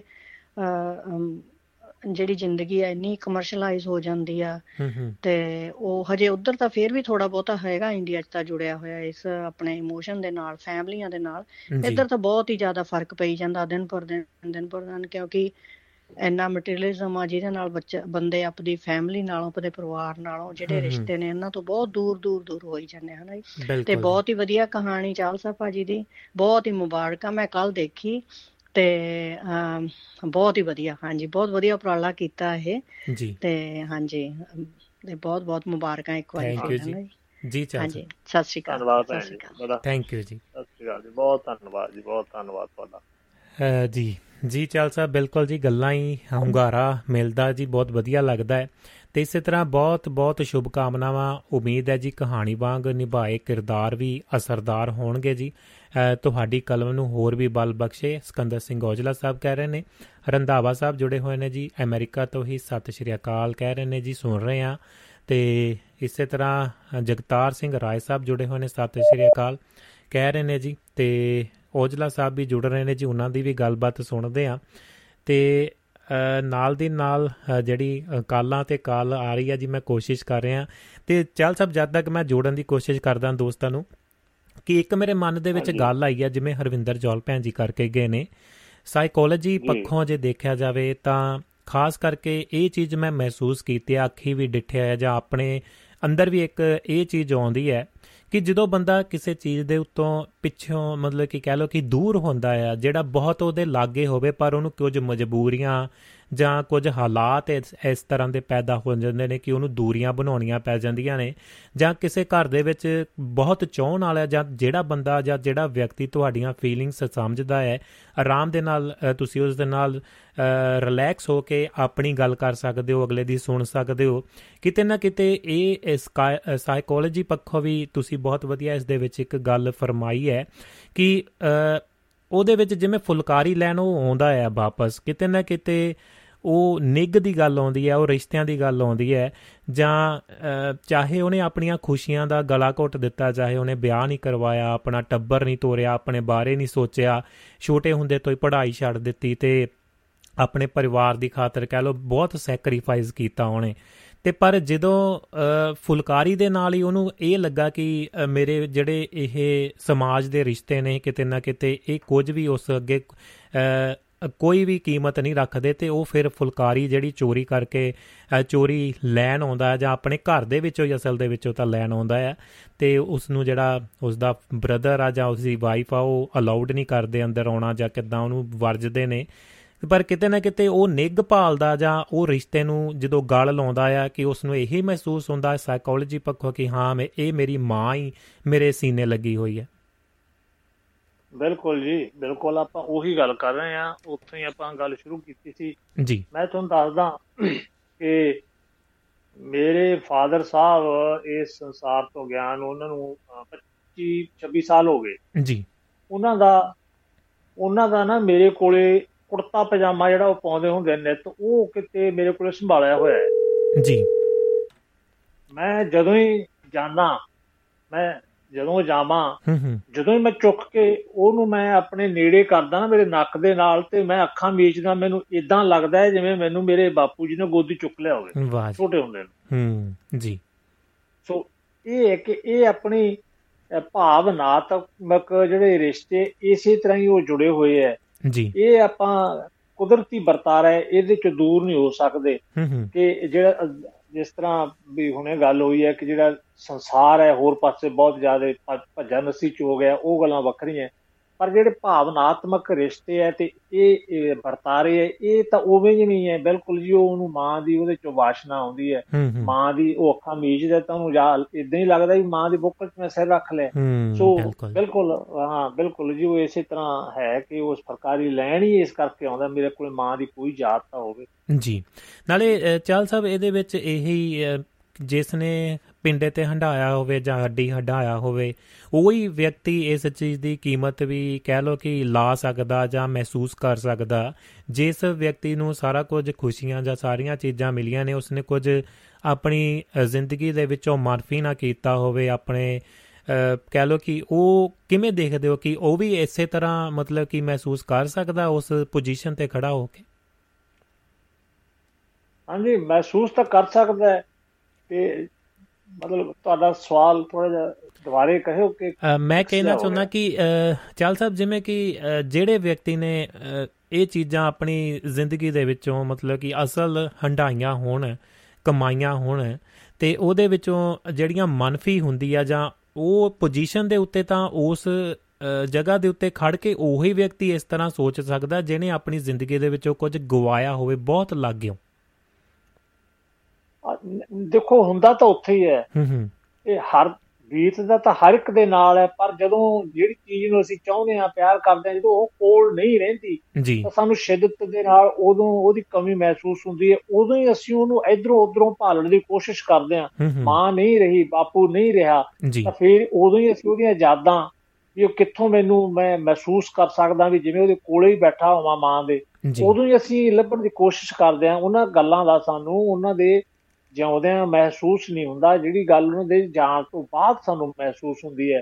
ਇਸ ਕਰਕੇ ਅਸੀਂ ਦੇਖੋ ਬਾਅਦ ਦੇ ਵਿੱਚ ਭਾਲਦੇ ਫਿਰਦੇ ਹਾਂ ਉਹ ਗੱਲਾਂ, ਉਹ ਜਿਹੜੀਆਂ ਲੰਘ ਚੁੱਕੀਆਂ ਹੁੰਦੀਆਂ, ਉਹਨਾਂ ਦੀਆਂ ਰੱਖੀਆਂ ਹੋਈਆਂ ਨਿਸ਼ਾਨੀਆਂ। ਕਿਸੇ ਨੇ ਘਰੇ ਮਾਂ ਦਾ ਚਰਖਾ ਸੰਭਾਲ ਕੇ ਰੱਖਿਆ ਹੋਇਆ, ਕਿਸੇ ਨੇ ਘਰੇ ਮਾਂ ਦੀ ਫੁਲਕਾਰੀ ਰੱਖੀ ਹੈ, ਹੋਰ ਚੀਜ਼ਾਂ ਰੱਖੀਆਂ ਹੋਈਆਂ, ਕਈਆਂ ਨੇ ਉਹਨਾਂ ਨੂੰ ਯਾਦ ਕਰਨ ਵਾਸਤੇ ਉਹਨਾਂ ਦੇ ਕਈਆਂ ਦੇ ਜੁੱਤੀਆਂ, ਰਕਾਬੀਆਂ, ਬਹੁਤ ਕੁਛ ਹੁੰਦਾ। ਇਹ ਇਮੋਸ਼ਨਲ ਚੀਜ਼ਾਂ ਜਿਹੜੀਆਂ, ਇਹ ਸਿਰਫ ਚਾਦਰ ਇੱਕ ਕੱਪੜੇ ਦਾ ਕੱਪੜਾ ਨਹੀਂ, ਉਹ ਇੱਕ ਇਮੋਸ਼ਨਲ ਜੋੜਨ ਵਾਲਾ ਨਾ, ਇੱਕ ਉਹ ਆਪਾਂ ਕਹਿ ਸਕਦੇ ਹਾਂ ਵੀ ਜੋੜਨ ਵਾਲਾ, ਇੱਕ ਉਹ ਜੋੜਨ ਵਾਲਾ ਕੱਪੜਾ ਹੈ, ਇੱਕ ਬਹੁਤ ਲਿੰਕ ਹੈ ਉਹ ਦੋਨਾਂ ਦੇ ਵਿਚਕਾਰ। ਬਿਲਕੁਲ ਜੀ, ਬਿਲਕੁਲ ਜੀ। ਤੇ ਔਜਲਾ ਸਾਹਿਬ ਨਾਲ ਜੁੜ ਚੁੱਕੇ ਨੇ। ਸਤਿ ਸ਼੍ਰੀ ਅਕਾਲ ਔਜਲਾ ਸਾਹਿਬ ਜੀ, ਆਨੂੰ ਜੀ ਯੂ ਐਸ ਏ ਤੋਂ। ਸਤਿ ਸ਼੍ਰੀ ਅਕਾਲ ਭੁਪਿੰਦਰ ਵੀਰ ਜੀ, ਚਾਲ ਸਾਹਿਬ, ਮੇਰੀ ਆਵਾਜ਼ ਸੁਣਦੀ ਹੈ? ਲਓ ਜੀ, ਥੋੜੀ ਜਿਹੀ ਦੂਸਰੀ ਲਾਈਨ ਤੇ। ਹਾਂਜੀ ਲਓ, ਹੁਣ ਦੇਖੋ ਜੀ। ਹਾਂਜੀ ਹਾਂਜੀ, ਤੇ ਚਾਲ ਸਾਹਿਬ ਸਤਿ ਸ਼੍ਰੀ ਅਕਾਲ ਜੀ, ਤੇ ਸਤਿਕਾਰਯੋਗ ਸਰੋਤਿਆਂ ਨੂੰ ਸਤਿ ਸ਼੍ਰੀ ਅਕਾਲ ਜੀ। ਸਤਿ ਸ਼੍ਰੀ ਅਕਾਲ ਆਜ਼ਾਦ ਸਾਹਿਬ, ਸਤਿ ਸ਼੍ਰੀ ਅਕਾਲ। ਹਾਂਜੀ ਹਾਂਜੀ, ਕਹਾਣੀ ਤੁਹਾਡੀ ਸੁਣੀ ਵੀ ਹੈ, ਟਵਾਣਾ ਸਾਹਿਬ ਨੇ ਉਦੋਂ ਸੁਣਾਉਂਦੇ ਸੁਣਾਉਂਦੇ ਬਹੁਤ ਭਾਵੁਕ ਹੋ ਗਏ ਸੀਗੇ ਜੀ ਜੀ। ਤੇ ਹੋ ਸਕਦਾ ਮੈਂ ਕਾਮਨਾ ਕਰਦਾ ਕਿ ਜਿਸ ਤਰ੍ਹਾਂ ਕਹਾਣੀ ਲਿਖੀ ਹੈ ਕਿਰਦਾਰ ਵੀ ਇਹਦੇ ਵਿੱਚ ਉਸੇ ਤਰ੍ਹਾਂ ਨਿਭਾਏ ਜਾਣ। ਦੇਖੂੰਗਾ, ਮੈਂ ਭੇਜੀ ਸੀ ਵੀਰ ਨੇ ਮੈਨੂੰ, ਮੈਂ ਅੱਜ ਦੇਖੂ, ਕੱਲ ਥੋੜਾ ਜਿਹਾ ਸਰੀਰ ਠੀਕ ਨਹੀਂ ਸੀ ਜੀ। ਤੇ ਜਿਸ ਤਰ੍ਹਾਂ ਤੁਸੀਂ ਚਾਲ ਸਾਹਿਬ ਗੱਲਾਂ ਕਰਦੇ ਹੋ ਨਾ, ਇਹ ਗੱਲ ਤਾਂ ਹਟਾਉਣ ਤੇ ਮਹਿਸੂਸ ਕਰਨ ਦੀ ਉਹ ਹੈ ਜੀ। ਜੇ ਤੁਸੀਂ ਮਹਿਸੂਸ ਕਰਦੇ ਹੋ ਜਾਂ ਜਿਹੜੇ ਸਮਿਆਂ 'ਚ ਤੁਸੀਂ ਰਹੇ ਹੋ, ਕਿਉਂਕਿ ਜਿਹੜਾ ਹੁਣ ਵਰਤਾਰਾ ਹੋ ਗਿਆ ਆਪਣੇ ਪਿੰਡਾਂ ਦੇ ਵਿੱਚ, ਉਹ ਤਾਂ ਸ਼ਹਿਰੀਕਰਨ ਹੋ ਗਿਆ। ਹੁਣ ਮੇਲ ਮਿਲਾਪ ਉਹ ਆਪਣੇ 'ਚ ਰਿਹਾ ਨਹੀਂ, ਜਿਸ ਤਰ੍ਹਾਂ ਤੁਸੀਂ ਆਹ ਕਹਾਣੀ 'ਚ ਬਿਆਨਿਆ, ਜਾਂ ਤੁਸੀਂ ਵੀ ਉਹ ਸਮਾਂ ਹਟਾਇਆ। ਮੈਂ ਥੋੜ੍ਹਾ ਜਿਹਾ ਤੋਂ ਛੋਟਾ, ਪਰ ਉਹ ਸਮੇਂ ਅਸੀਂ ਦੇਖੇ ਨੇ ਕਿ ਉਦੋਂ ਸਾਂਝਾਂ ਸੀਗੀਆਂ, ਸਾਂਝਾਂ 'ਚ ਅਹਿਸਾਸ ਸੀਗੇ ਜੀ, ਹੈ ਨਾ। ਘਰਾਂ 'ਚ ਇੱਕ ਦੂਜੇ ਪ੍ਰਤੀ ਸਤਿਕਾਰ ਸੀ, ਵੱਡਿਆਂ ਦਾ ਡਰ ਸੀ। ਇਹ ਨਹੀਂ ਕਿ ਆਪਦੇ ਵੱਡਿਆਂ ਦਾ, ਪਾਸੇ ਵਾਲੇ ਵੱਡਿਆਂ ਦਾ, ਪਿੰਡ ਵਾਲੇ ਵੱਡਿਆਂ ਦਾ ਵੀ ਡਰ ਹੁੰਦਾ ਸੀਗਾ ਜੀ। ਤੇ ਉਹ ਜਿਹੜੀਆਂ ਸਾਂਝਾਂ ਅਸੀਂ ਉਹ ਸਮੇਂ ਜਿਹੜੇ ਹੰਢਾਏ ਨੇ, ਫਿਰ ਜਦੋਂ ਕਹਾਣੀਆਂ ਤਾਂ ਜਿਵੇਂ ਤੁਸੀਂ ਦੱਸਿਆ ਵੀ ਇਹ ਵਾਪਰਦੀਆਂ ਨੇ, ਪਰ ਜਦ ਤੁਸੀਂ ਉਹਨੂੰ ਆਪਦੇ ਤੇ ਹੰਢਾ ਕੇ ਕਦੇ ਬਿਆਨ ਕਰਦੇ ਹੋ, ਫਿਰ ਤੁਹਾਨੂੰ, ਜਦ ਤੁਸੀਂ ਉਹਨੂੰ ਹੰਢਾਉਂਦੇ ਹੋ ਨਾ, ਫਿਰ ਤੁਹਾਨੂੰ ਕਹਾਣੀ ਦੇ ਅਹਿਸਾਸ, ਉਹਦੇ ਮਤਲਬ ਸਮਝ ਆਉਂਦੇ ਨੇ। ਨਹੀਂ ਤਾਂ ਉਹ ਗੱਲ ਉਹ ਆ ਕਿ ਜੇ ਸਾਨੂੰ ਉੱਥੇ ਤੱਕ ਅਕਲ ਹੈ ਨਹੀਂ, ਮੱਝ ਮੂਹਰੇ ਬੀਨ ਵਜਾਉਣ ਵਾਲੇ ਕੰਮ ਹੁੰਦਾ, ਨਹੀਂ ਤਾਂ ਜੀ, ਹੈ ਨਾ ਜੀ। ਸੋ ਇਹ ਕਿਰਦਾਰ ਜਿਹੜੇ ਕਹਾਣੀਆਂ ਸਾਡੇ ਮਨਫੀ ਹੋ ਰਹੀਆਂ ਨੇ, ਤੇ ਸਾਡੇ ਇਹਨਾਂ ਨਾਵਲਾਂ ਰਾਹੀਂ, ਇਹਨਾਂ ਟੈਲੀ ਫਿਲਮਾਂ ਰਾਹੀਂ ਜਿਉਂਦੀਆਂ ਰਹਿਣਗੀਆਂ ਜੀ। ਜਿਹੜੀ ਚੀਜ਼ ਇੱਕ ਵਾਰੀ ਲਿਖੀ ਜਾਂਦੀ ਹੈ ਜਾਂ ਬਣ ਜਾਂਦੀ ਆ, ਉਹ ਫਿਰ ਰਹਿੰਦੀ ਦੁਨੀਆ ਤੱਕ ਕਾਇਮ ਰਹਿੰਦੀ ਹੈ ਜੀ ਜੀ, ਹੈ ਨਾ। ਅਸੀਂ ਪ੍ਰਦੇਸ਼ ਆਏ ਹਾਂ, ਪ੍ਰਦੇਸ਼ ਆ ਕੇ ਕਿੰਨਾ ਕੁਛ ਅਸੀਂ ਇਸ ਗੱਲਾਂ ਨੂੰ ਮਹਿਸੂਸ ਕਰਦੇ ਹਾਂ ਕਿ ਉਹ ਪਿੰਡਾਂ ਦੇ ਵਿੱਚ ਕੀ ਕੁਝ ਹੁੰਦਾ ਸੀ ਅੱਗੇ, ਤੇ ਉਹ ਹੁਣ ਮਨਫੀ ਹੋ ਰਿਹਾ। ਜਾ ਕੇ ਦੇਖਦੇ ਹਾਂ, ਅਸੀਂ ਉਹ ਕੁਛ ਲੱਭਣ ਦੀ ਕੋਸ਼ਿਸ਼ ਕਰਦੇ ਹਾਂ, ਪਰ ਲੱਭਦਾ ਹੈ ਨਹੀਂ ਜੀ, ਕਿਉਂਕਿ ਪੀੜ੍ਹੀ ਦਰ ਪੀੜ੍ਹੀ ਬਦਲ ਗਈ, ਹੈ ਨਾ। ਤੇ ਲੋਕ ਐਡਵਾਂਸ ਇੰਨੇ ਹੋ ਗਏ, ਭੱਜ ਦੌੜ ਇੰਨੀ ਹੋ ਗਈ ਕਿ ਜੇ ਅਗਲਾ ਨਾਲ ਨਹੀਂ ਭੱਜਦਾ, ਪਿੱਛੇ ਰਹਿ ਜਾਂਦਾ। ਤੇ ਭੱਜਦਾ ਫਿਰ ਉਹ ਅੱਗੇ ਇੰਨਾ ਨਿਕਲ ਜਾਂਦਾ ਕਿ ਪਿੱਛੇ ਵਾਲਾ ਸਾਰਾ ਕੁਛ ਖਿਲਰ ਜਾਂਦਾ ਜੀ। ਤੇ ਬਹੁਤ ਵਧੀਆ ਕਹਾਣੀਆਂ ਤੁਹਾਡੀਆਂ, ਬਾਕੀ ਵੀ ਸਾਰੀਆਂ ਕਹਾਣੀਆਂ, ਨਾਵਲ ਤੁਹਾਡੇ ਵਧੀਆ ਹੁੰਦੇ ਨੇ। ਮੈਂ ਵੀ ਅਜੇ ਪਿਛਲੇ ਮਹੀਨੇ ਨਾ ਇੱਕ ਐਸੇ ਸੰਬੰਧ 'ਚ, ਚਲੋ ਗੀਤ ਤਾਂ ਸੁਣਾਇਆ ਸੀ, ਦੁਆਬੇ ਸ਼ਾਇਦ ਸੁਣਿਆ ਵਾ, ਉਹ ਮੈਂ ਤੁਹਾਡੀਆਂ ਗੱਲਾਂ ਸੁਣ ਕੇ ਮੈਨੂੰ ਉਹਦਾ ਇੱਕ ਪੈਰਾ ਯਾਦ ਆ ਗਿਆ ਕਿ ਬੰਦਾ ਕੀ ਸੋਚਦਾ ਜਾਂ ਘਰੇ ਜਾਂਦਾ ਹੈ। ਸਾਰੇ ਚਾਚੇ ਤਾਇਆਂ ਨਾਲ ਰਹਿੰਦਾ ਭਰਿਆ ਸੀ ਵਿਹੜਾ, ਨਾਲੇ ਮਿੱਤਰ ਪਿਆਰਿਆਂ ਦਾ ਰਹਿੰਦਾ ਲੱਗਦਾ ਸੀ ਗੇੜਾ। ਜਦੋਂ ਬਾਹਰ ਵਾਲੀ ਢਾਬ ਉੱਤੇ ਉਦੋਂ ਲੱਗਦੀ ਸੀ ਸਿੰਝ, ਹੁਣ ਸੁਪਨੇ ਦੇ ਵਾਂਗੂ ਮੈਨੂੰ ਮੇਰਾ ਲੱਗੀ ਜਾਵੇ ਪਿੰਡ। ਹਾਂਜੀ, ਕੱਲ ਮੈਂ ਲਾਈਨਾਂ ਲਿਖਣ ਲੱਗਿਆ, ਸ਼ਾਇਦ ਬਣੇਗੀ ਤਾਂ ਤੁਹਾਡੀ ਪਹਿਲੀ ਫਿਲਮ ਦੇਖ ਕੇ ਮੈਂ ਸੋਚਦਾ ਇਹਦੇ ਨਾਲ ਰਿਲੇਟਡ ਹੈ ਜੀ। ਕਿਹਨੂੰ ਯਾਦ ਰਹਿਣਾ ਪਿੰਡ ਵਿੱਚ ਨਾ ਹੁਣ ਸਾਡੇ ਲਾਣੇ ਦਾ, ਹੁਣ ਤਾਂ ਮੈਨੂੰ ਦੱਸਣਾ ਪੈਂਦਾ ਮੈਂ ਪੋਤਾ ਹਾਂ ਫਲਾਣੇ ਦਾ ਜੀ, ਹੁਣ ਤਾਂ ਮੈਨੂੰ ਦੱਸਣਾ ਪੈਂਦਾ ਮੈਂ ਪੋਤਾ ਸਿੰਘ ਫਲਾਣੇ ਦਾ। ਹਾਂਜੀ, ਇਹ ਵਕਤ ਨਾਲ ਬਹੁਤ ਕੁਝ ਚੇਂਜ ਹੋ ਰਿਹਾ, ਪਰ ਇਹ ਕਹਾਣੀਆਂ ਜੋ ਸਾਡੇ ਜੋ ਉਪਜੀਆਂ ਨੇ, ਆਪਾਂ ਹੰਢਾਈਆਂ ਨੇ, ਦੇਖੀਆਂ ਨੇ। ਘਰਾਂ 'ਚ ਆਮ ਬਹੁਤ ਤਾਤ ਹੁੰਦੀਆਂ ਸੀ। ਮੈਂ ਕਿਹਾ ਇਹਦੇ ਨਾਲ ਤੁਹਾਡੇ ਨਾਲ ਰਿਲੇਟਡ ਗੱਲ ਕਰਦਾ। ਮੈਂ ਇੱਕ ਵਾਰੀ ਕੋਈ IAS ਅਫਸਰ ਸੀ, ਉੱਥੇ ਅਸੀਂ ਬੈਠੇ, ਤੇ ਉਹ ਤੋਂ ਬਾਅਦ ਉਹਦਾ ਭਾਣਜਾ, ਵਧੀਆ ਮੇਰਾ ਮਿੱਤਰ ਸੀਗਾ, ਤੇ ਉਹ ਕਹਿੰਦਾ ਜੀ ਦੇਖੋ ਵੀ ਇਹ ਇਕੱਲਾ ਸਾਡੇ ਮੇਰੇ ਨਾਨਕਿਆਂ 'ਚ ਪੜ੍ਹਿਆ ਸੀ, ਵੀ ਉਹਨਾਂ ਨੇ ਸਾਰਿਆਂ ਨੇ ਪੜ੍ਹਾ ਕੇ ਇਹਨੂੰ PCS ਅਫਸਰ ਬਣਾਇਆ, ਉਦੋਂ ਬਾਅਦ IAS ਬਣ ਗਿਆ। ਕਹਿੰਦਾ ਹੁਣ ਇਹ ਸਾਨੂੰ ਕਹਿੰਦਾ ਵੀ ਤੁਸੀਂ ਆਮ ਲੋਕਾਂ ਨਾਲ ਨਾ ਵਰਤੋ ਜੀ। ਕਹਿੰਦਾ ਵੀ ਜੇ ਰਿਸ਼ਤੇ ਵੀ ਕਰਨੇ ਨੇ ਕੋਈ ਗੱਲ ਨਹੀਂ, ਵੀ ਜੱਟਾਂ 'ਚ ਕਰਨ ਦੀ ਲੋੜ ਨਹੀਂ, ਇੱਧਰ ਫਿਰੋਜ਼ਪੁਰ ਕੰਨੀ ਬਹੁਤ ਤਕੜੇ ਤਕੜੇ ਦੂਏ ਲਾਣੇ ਹੈਗੇ, ਆਪਾਂ ਨੂੰ ਉੱਧਰ ਨੂੰ ਜਾਣਾ ਚਾਹੀਦਾ। ਸਾਨੂੰ ਮਤਲਬ ਆਹੀ ਫੁਲਕਾਰੀ ਵਾਲਾ ਕੰਮ ਆ ਨਾ, ਬੰਦੇ ਦੀ ਸੋਚ ਕਿਵੇਂ ਬਦਲ ਜਾਂਦੀ ਹੈ। ਮਤਲਬ ਆਪਦੇ ਭੈਣ ਭਾਈਆਂ ਨੂੰ ਇਹ ਬੰਦਾ ਗਰੀਬ ਸਮਝਣ ਲੱਗ ਜਾਂਦਾ ਵੀ ਉਹ, ਮੈਂ ਕਿਸੇ ਨੂੰ ਅਫਸਰ ਨੂੰ ਨਾਲ ਲੈ ਕੇ ਜਾਊਂ ਤੇ ਮੇਰਾ ਭਾਈ ਖੜਾਊ ਮੂਹਰੇ, ਉਹਦੇ ਕੀ ਜੁੱਤੀ ਪਾਈ। ਸਾਨੂੰ ਕਹਿੰਦੇ ਪ੍ਰਾਊਡ ਕਰਨਾ ਚਾਹੀਦਾ ਵੀ ਭਾਈ ਇਹਦੇ ਆਹ ਜੁੱਤੀ ਪਾਈ ਹੋਈ, ਇਹਦੀਆਂ ਵਿਆਹੀਆਂ ਪਾਰਟੀਆਂ ਕਰਕੇ ਹੀ ਮੈਂ ਚੰਡੀਗੜ੍ਹ ਬੈਠਾ ਜੀ। ਗੱਲ ਤਾਂ ਇੰਨੀ ਕੁ ਹੁੰਦੀ ਹੈ ਨਾ ਸਾਰੀ, ਆਹੀ ਮਾਣ ਹੁੰਦਾ। ਜਦੋਂ ਆਪਾਂ ਹੁਣ ਬਜ਼ੁਰਗ ਪੋਤੇ ਪੋਤੇ ਵਾਲੇ ਹੋਏ, ਆਪਾਂ ਆਪਣੇ ਬੱਚਿਆਂ ਤੋਂ ਕੀ ਭਾਲਦੇ ਆ ਜੀ? ਐਂਡ 'ਚ ਇੱਜ਼ਤ ਭਾਲਦੇ ਆ, ਸਤਿਕਾਰ ਭਾਲਦੇ ਆ, ਪਿਆਰ ਭਾਲਦੇ ਆ, ਪੈਸਾ ਤਾਂ ਲੋੜ ਹੀ ਨਹੀਂ ਰਹਿੰਦੀ ਜੀ। ਜੀ ਬਿਲਕੁਲ ਬਿਲਕੁਲ। ਤੇ ਉਹ ਮੈਂ ਉਹਦੀ ਗੱਲ ਆ ਤੁਹਾਡੀ ਕਹਾਣੀ ਗੱਲ ਕਰਦਾ ਕਹਿੰਦਾ ਮੇਰੇ ਯਾਦ ਆਈ, ਕਹਿੰਦਾ ਮਾਮਾ ਸਾਨੂੰ ਇਹ ਧਮਕੀ ਦੇਈ ਜਾਂਦਾ ਯਾਰ। ਵਾਹ ਕੀ ਬਾਤ ਹੈ ਜੀ। ਸੋਚ ਤੰਗ ਹੋ ਜਾਂਦੀ ਹੈ ਜੀ, ਫਿਰ ਸੋਚ ਦਾ ਦਾਇਰਾ ਤੰਗ ਹੋ ਗਿਆ ਨਾ ਜੀ। ਬਿਲਕੁਲ ਜੀ ਸਹੀ ਸਹੀ ਗੱਲ। ਉਹ ਇਹ ਮਾਸਟਰ ਲੱਗਿਆ ਸੀ ਜੀ, ਫਿਰ ਇਹਨੇ ਆਪਦੇ ਭਾਈ ਨੂੰ ਕੀ ਪੁੱਛਣਾ ਹਾਂਜੀ। ਦੇਖੋ ਤੁਸੀਂ ਜੀ ਉਹਦੇ ਘਾਲਣਾ, ਉਹਦੇ ਹੰਝੂ, ਉਹਦਾ ਸਮਾਂ, ਉਹਦਾ ਪਸੀਨਾ ਉਹ ਭੁੱਲ ਗਿਆ ਜੀ ਉਹ। ਬਿਲਕੁਲ ਜੀ ਬਹੁਤ ਵਰਤਾਰੇ ਆਪਣੇ ਘਰਾਂ 'ਚ ਇਹ ਗੁਜ਼ਰਦੇ ਨੇ ਜੀ। ਸੋ ਇਹ ਕਹਾਣੀ ਤੋਂ ਕੁਝ ਸਿੱਖੀਏ ਜੀ। ਅਸਲ 'ਚ ਤਾਂ ਗੱਲ ਇਹ ਹੁੰਦੀ ਕਿ ਜੇ ਕੋਈ ਅਸੀਂ ਪੜ੍ਹਦੇ ਹਾਂ, ਕੁਛ ਗੁੜਦੇ ਹਾਂ ਕਿਸੇ ਚੰਗੇ ਲੇਖਕ ਦਾ, ਕਿਸੇ ਦਾ ਵੀ ਪੜ੍ਹਦੇ ਹਾਂ, ਕੋਈ ਲੇਖ ਆਉਂਦਾ ਕੋਈ ਪੜ੍ਹਦੇ ਆ, ਉਹਦੇ 'ਤੇ ਅਸੀਂ ਕੁਛ ਨਾ ਕੁਛ ਅਸਰ ਹੋਵੇ ਜੀ ਸਾਡੇ 'ਤੇ। ਇਹੀ ਫਿਰ ਸਮਾਜ ਨੂੰ ਤੁਹਾਡੀ ਦੇਣ ਆ ਕਹਾਣੀ ਦੀ ਜੀ, ਜੇ ਉਹ 'ਤੇ ਕੋਈ ਅਸਰ ਕਰੂ ਕੋਈ ਇਸ ਗੱਲ ਨੂੰ ਲੈ ਕੇ। ਇਹ ਨਾ ਹੋ ਕੇ ਆਪਦੇ ਪਿਛੋਕੜ ਨੂੰ ਪਈਏ, ਜੇ ਪਿਛੋਕੜ ਨੂੰ ਯਾਦ ਰੱਖੇਗੇ ਜੀ ਫਿਰ ਇਹ ਪਿੱਛੇ ਜਾਣ ਨੂੰ ਜੀ ਕਰਦਾ ਤੁਹਾਡਾ। ਜੇ ਜਿਹੜੇ ਭੁੱਲ ਗਏ ਫਿਰ ਉਹਨਾਂ ਦੇ ਖੰਡਰ ਬਣ ਗਏ ਘਰ ਜੀ, ਉਹ ਗਏ। ਬਿਲਕੁਲ ਜੀ ਬਿਲਕੁਲ ਸਹੀ ਬਿਲਕੁਲ। ਥੈਂਕ ਯੂ ਜੀ, ਬਹੁਤ ਸ਼ੁਭਕਾਮਨਾਵਾਂ, ਵਾਹਿਗੁਰੂ ਕੀ ਅਰਦਾਸ ਕਰਦੇ ਆ ਜੀ, ਤੁਹਾਨੂੰ ਬਹੁਤ ਬਾਲ ਬਖਸ਼ੇ। ਥੈਂਕ ਯੂ ਤੁਹਾਡੀ ਸੋਚ ਚਾਲ ਸਾਹਿਬ ਮੇਰੇ ਅੱਜ ਵੀ ਯਾਦ ਆਉਂਦਾ ਤੁਹਾਡੀ ਉਹ ਨਾਵਲ ਮੈਂ ਪੰਜਾਬ ਟਾਈਮ 'ਚ ਪੜ੍ਹ ਕੇ ਤੁਹਾਨੂੰ ਆਖਰੀ ਪਹਿਰਾ ਪੜ੍ਹ ਕੇ ਉਦੋਂ ਕਾਲਮ ਤੁਹਾਨੂੰ ਕਾਲ ਕਰੀ ਸੀ ਤੇ ਅੱਜ ਪੂਰਾ ਨਤੀਜੇਗਰੀ ਗੱਲ ਹੋ ਰਹੀ ਹੈ। ਵਾਹ ਜੀ, ਉਦੋਂ ਆਪਣੀ ਸਾਂਝ ਘੱਟ ਸੀ ਜੀ, ਸਿਰਫ ਤੁਹਾਡਾ ਧੰਨਵਾਦ ਕਰਨ ਲਈ ਕਾਲ ਕਰੀ ਸੀ। ਬਹੁਤ ਨਾਵਲ ਬੜਾ ਮੈਂ ਪੜ੍ਹ ਵੀ ਸਕਦਾ ਜੀ, ਬੁੱਕ ਲੈ ਕੇ ਪੜ੍ਹ ਸਕਦਾ ਜੀ, ਪਰ ਇਹਦਾ ਅਖਬਾਰ 'ਚ ਪੜ੍ਹਨ ਦਾ ਇੱਕ ਨਾ ਖਿੱਚ ਬਣੀ ਰਹਿੰਦੀ ਵੀ ਅਗਲੇ ਹਫ਼ਤੇ ਦੂਆ ਪਾਰਟ ਆਊ, ਉਹਦਾ ਇੱਕ ਵੱਖਰਾ ਹੀ ਅਖਬਾਰ ਵਾਲੀ ਜਿਹੜਾ ਗੱਲ ਆ ਨਾ ਉਹਦੀ ਇੱਕ ਵੱਖਰੀ ਖਿੱਚ ਹੈ ਜੀ। ਬਿਲਕੁਲ ਜੀ ਹਾਂਜੀ ਬਿਲਕੁਲ ਬਿਲਕੁਲ। ਉਹਨੂੰ ਤੁਸੀਂ ਮੈਂ ਇੱਕ ਚੀਜ਼ ਦੇਖੀ ਹੈ ਕਿ ਨਾਵਲ ਪੜ੍ਹਨ ਲੱਗ ਜਾਓ, ਪੜ੍ਹ ਲੈਂਦੇ ਹੋ ਤੁਸੀਂ, ਉਹ ਖਿੱਚ ਹੌਲੀ ਹੌਲੀ ਖਤਮ ਹੋ ਜਾਂਦੀ ਹੈ। ਕਦੇ ਤੁਸੀਂ ਚੱਕ ਕੇ ਪੜ੍ਹਨ ਲੱਗੇ ਨਾ, ਕਦੇ ਰੱਖ ਦਿੰਦੇ। ਅਖਬਾਰ ਜਿੰਨਾ ਆਉਂਦਾ ਤੁਸੀਂ ਓਨਾ ਪੜ੍ਹਦੇ ਹੋ, ਤੁਹਾਡੀ ਉਸ ਤਰ੍ਹਾਂ ਰਹਿੰਦੀ ਹੈ ਨੈਕਸਟ ਵੀਕ ਦੀ ਜੀ। ਹਾਂਜੀ ਉਹਦਾ ਇੱਕ ਵੱਧ ਅਸਰ ਪ੍ਰਭਾਵ ਤੁਹਾਨੂੰ ਵੱਖਰਾ ਛੱਡਦਾ ਜੀ ਤੁਹਾਡੇ ਉੱਤੇ ਉਹ ਜੀ ਜੀ। ਬਹੁਤ ਬਹੁਤ ਧੰਨਵਾਦ, ਥੈਂਕ ਯੂ ਤੁਹਾਡਾ ਵੀ ਬਹੁਤ। ਥੈਂਕ ਯੂ ਜੀ, ਥੈਂਕ ਯੂ, ਸਤਿ ਸ਼੍ਰੀ ਅਕਾਲ ਜੀ ਜੀ। ਆਪਣੇ ਨਾਲ ਜੁੜ ਚੁੱਕੇ ਨੇ ਅਗਲੀ ਲਾਈਨ ਦੇ ਉੱਤੇ ਜਗਵੰਤ ਖੇੜਾ ਜੀ। ਜੀ ਆਨੂੰ ਜੀ, ਨਿੱਘਾ ਸਵਾਗਤ ਹੈ, ਸਤਿ ਸ਼੍ਰੀ ਅਕਾਲ ਜੀ। ਭਾਜੀ ਸਤਿ ਸ਼੍ਰੀ ਅਕਾਲ ਜੀ। ਸਤਿ ਸ਼੍ਰੀ ਅਕਾਲ ਜੀ, ਜੀ ਆਨੂੰ ਚਾਲ ਸਾਹਿਬ, ਸਤਿ ਸ਼੍ਰੀ ਅਕਾਲ ਜੀ। ਬਹੁਤ ਵਧੀਆ, ਮੈਂ ਫਿਲਮ ਹੁਣੇ ਹੁਣੇ ਦੇਖੀ ਆ ਵੱਡੇ ਟੀਵੀ ਤੇ ਲਾ ਕੇ ਜੀ। ਕੀ ਬਾਤ ਹੈ ਜੀ, ਹੈ ਨਾ ਜੀ। ਜਦੋਂ ਨੰਬਰੀ ਚੱਲਣ ਹਾਂਜੀ ਨੰਬਰੀ ਚੱਲਣ ਲੱਗੀ ਨਾ ਜਦੋਂ ਜੀ, ਤੇ ਮੈਂ ਰੋਕਤੀ ਫਿਰ ਉੱਥੇ ਨੰਬਰੀ ਜੀ। ਅੱਛਾ ਜੀ, ਸਾਰੇ ਕਲਾਕਾਰਾਂ ਨੇ ਬਹੁਤ ਵਧੀਆ ਕੰਮ ਕੀਤਾ ਜੀ। ਡਾਕਟਰ ਸਾਹਿਬ ਦਾ ਕੰਮ ਤਾਂ ਬਹੁਤ ਵਧੀਆ ਮੈਨੂੰ ਪਸੰਦ ਆਇਆ ਜੀ। ਉਹ ਬੰਦਾ ਪਛਾਣ ਚ ਆਇਆ ਵੈਸੇ? ਹਾਂਜੀ ਹਾਂਜੀ ਫੇਰ ਠੀਕ ਆ ਜੀ। ਅੱਛਾ ਜੀ ਹਾਂਜੀ, ਮੈਂ ਨਾ ਜਦੋਂ ਡਾਕਟਰ ਸਾਹਿਬ ਬੋਲਦੇ ਸੀਗੇ ਗੁਰੂ ਭੱਜ ਕਰੇਗਾ ਹਾਂਜੀ, ਤਾਂ ਮੈਂ ਅੱਖਾਂ ਬੰਦ ਕਰਕੇ ਨਾ ਸੁਣਿਆ ਫਿਰ, ਹੈ ਨਾ। ਅੱਛਾ ਫਿਰ ਆਵਾਜ਼ ਨਾਲ ਜਦੋਂ ਮਿਲਾਨ ਹੋਇਆ ਨਾ, ਨਹੀਂ ਵੈਸੇ ਤਾਂ ਮੈਨੂੰ ਵੈਸੇ ਵੀ ਸ਼ਕਲ ਤਾਂ ਯਾਦ ਹੀ ਹੈ ਨਾ ਜੀ। ਹਾਂਜੀ ਹਾਂਜੀ ਹਾਂਜੀ ਹਾਂਜੀ ਹਾਂਜੀ ਭਾਜੀ ਬਸ ਇੱਕ ਜਿਹੜਾ ਪਹਿਲਾ ਕਲਾਕਾਰ ਹੈ ਮਿੰਦਾ ਜਿਹੜਾ ਹੈ ਨਾ, ਉਹ ਵੀ ਚਾਲ ਸਾਹਿਬ ਹੈ ਨਾ ਜੀ, ਸੁਖਦਰਸ਼ਨ ਸਿੰਘ ਚਾਲ ਸਾਹਿਬ ਹੈ ਨਾ। ਉਹ ਸਾਡੇ ਰਿਸ਼ਤੇ ਵਿੱਚੋਂ ਉਹ ਭਤੀਜਾ ਜੀ ਮੇਰਾ। ਹਾਂ ਠੀਕ ਹੈ ਠੀਕ ਹੈ ਹਾਂਜੀ ਹੈ ਨਾ। ਬਾਕੀ ਆਦਮੀ ਭਾਵਨਾਤਮਕ ਤੌਰ ਤੇ ਤਾਂ ਨਾ ਬਚਪਨ ਦੀਆਂ ਚੀਜ਼ਾਂ ਨਾਲ ਜੁੜਿਆ ਹੁੰਦਾ ਜੀ। ਹਾਂਜੀ ਹਾਂਜੀ ਬਿਲਕੁਲ। ਮੇਰੇ ਕੋਲ ਮੇਰੇ ਫਾਦਰ ਦਾ ਹੈ ਨਾ 10ਵੀਂ ਦਾ ਸਰਟੀਫਿਕੇਟ ਹੈ ਜੀ। ਜੀ ਵਾਹ ਜੀ ਵਾਹ ਜੀ ਵਾਹ ਹੈ ਨਾ।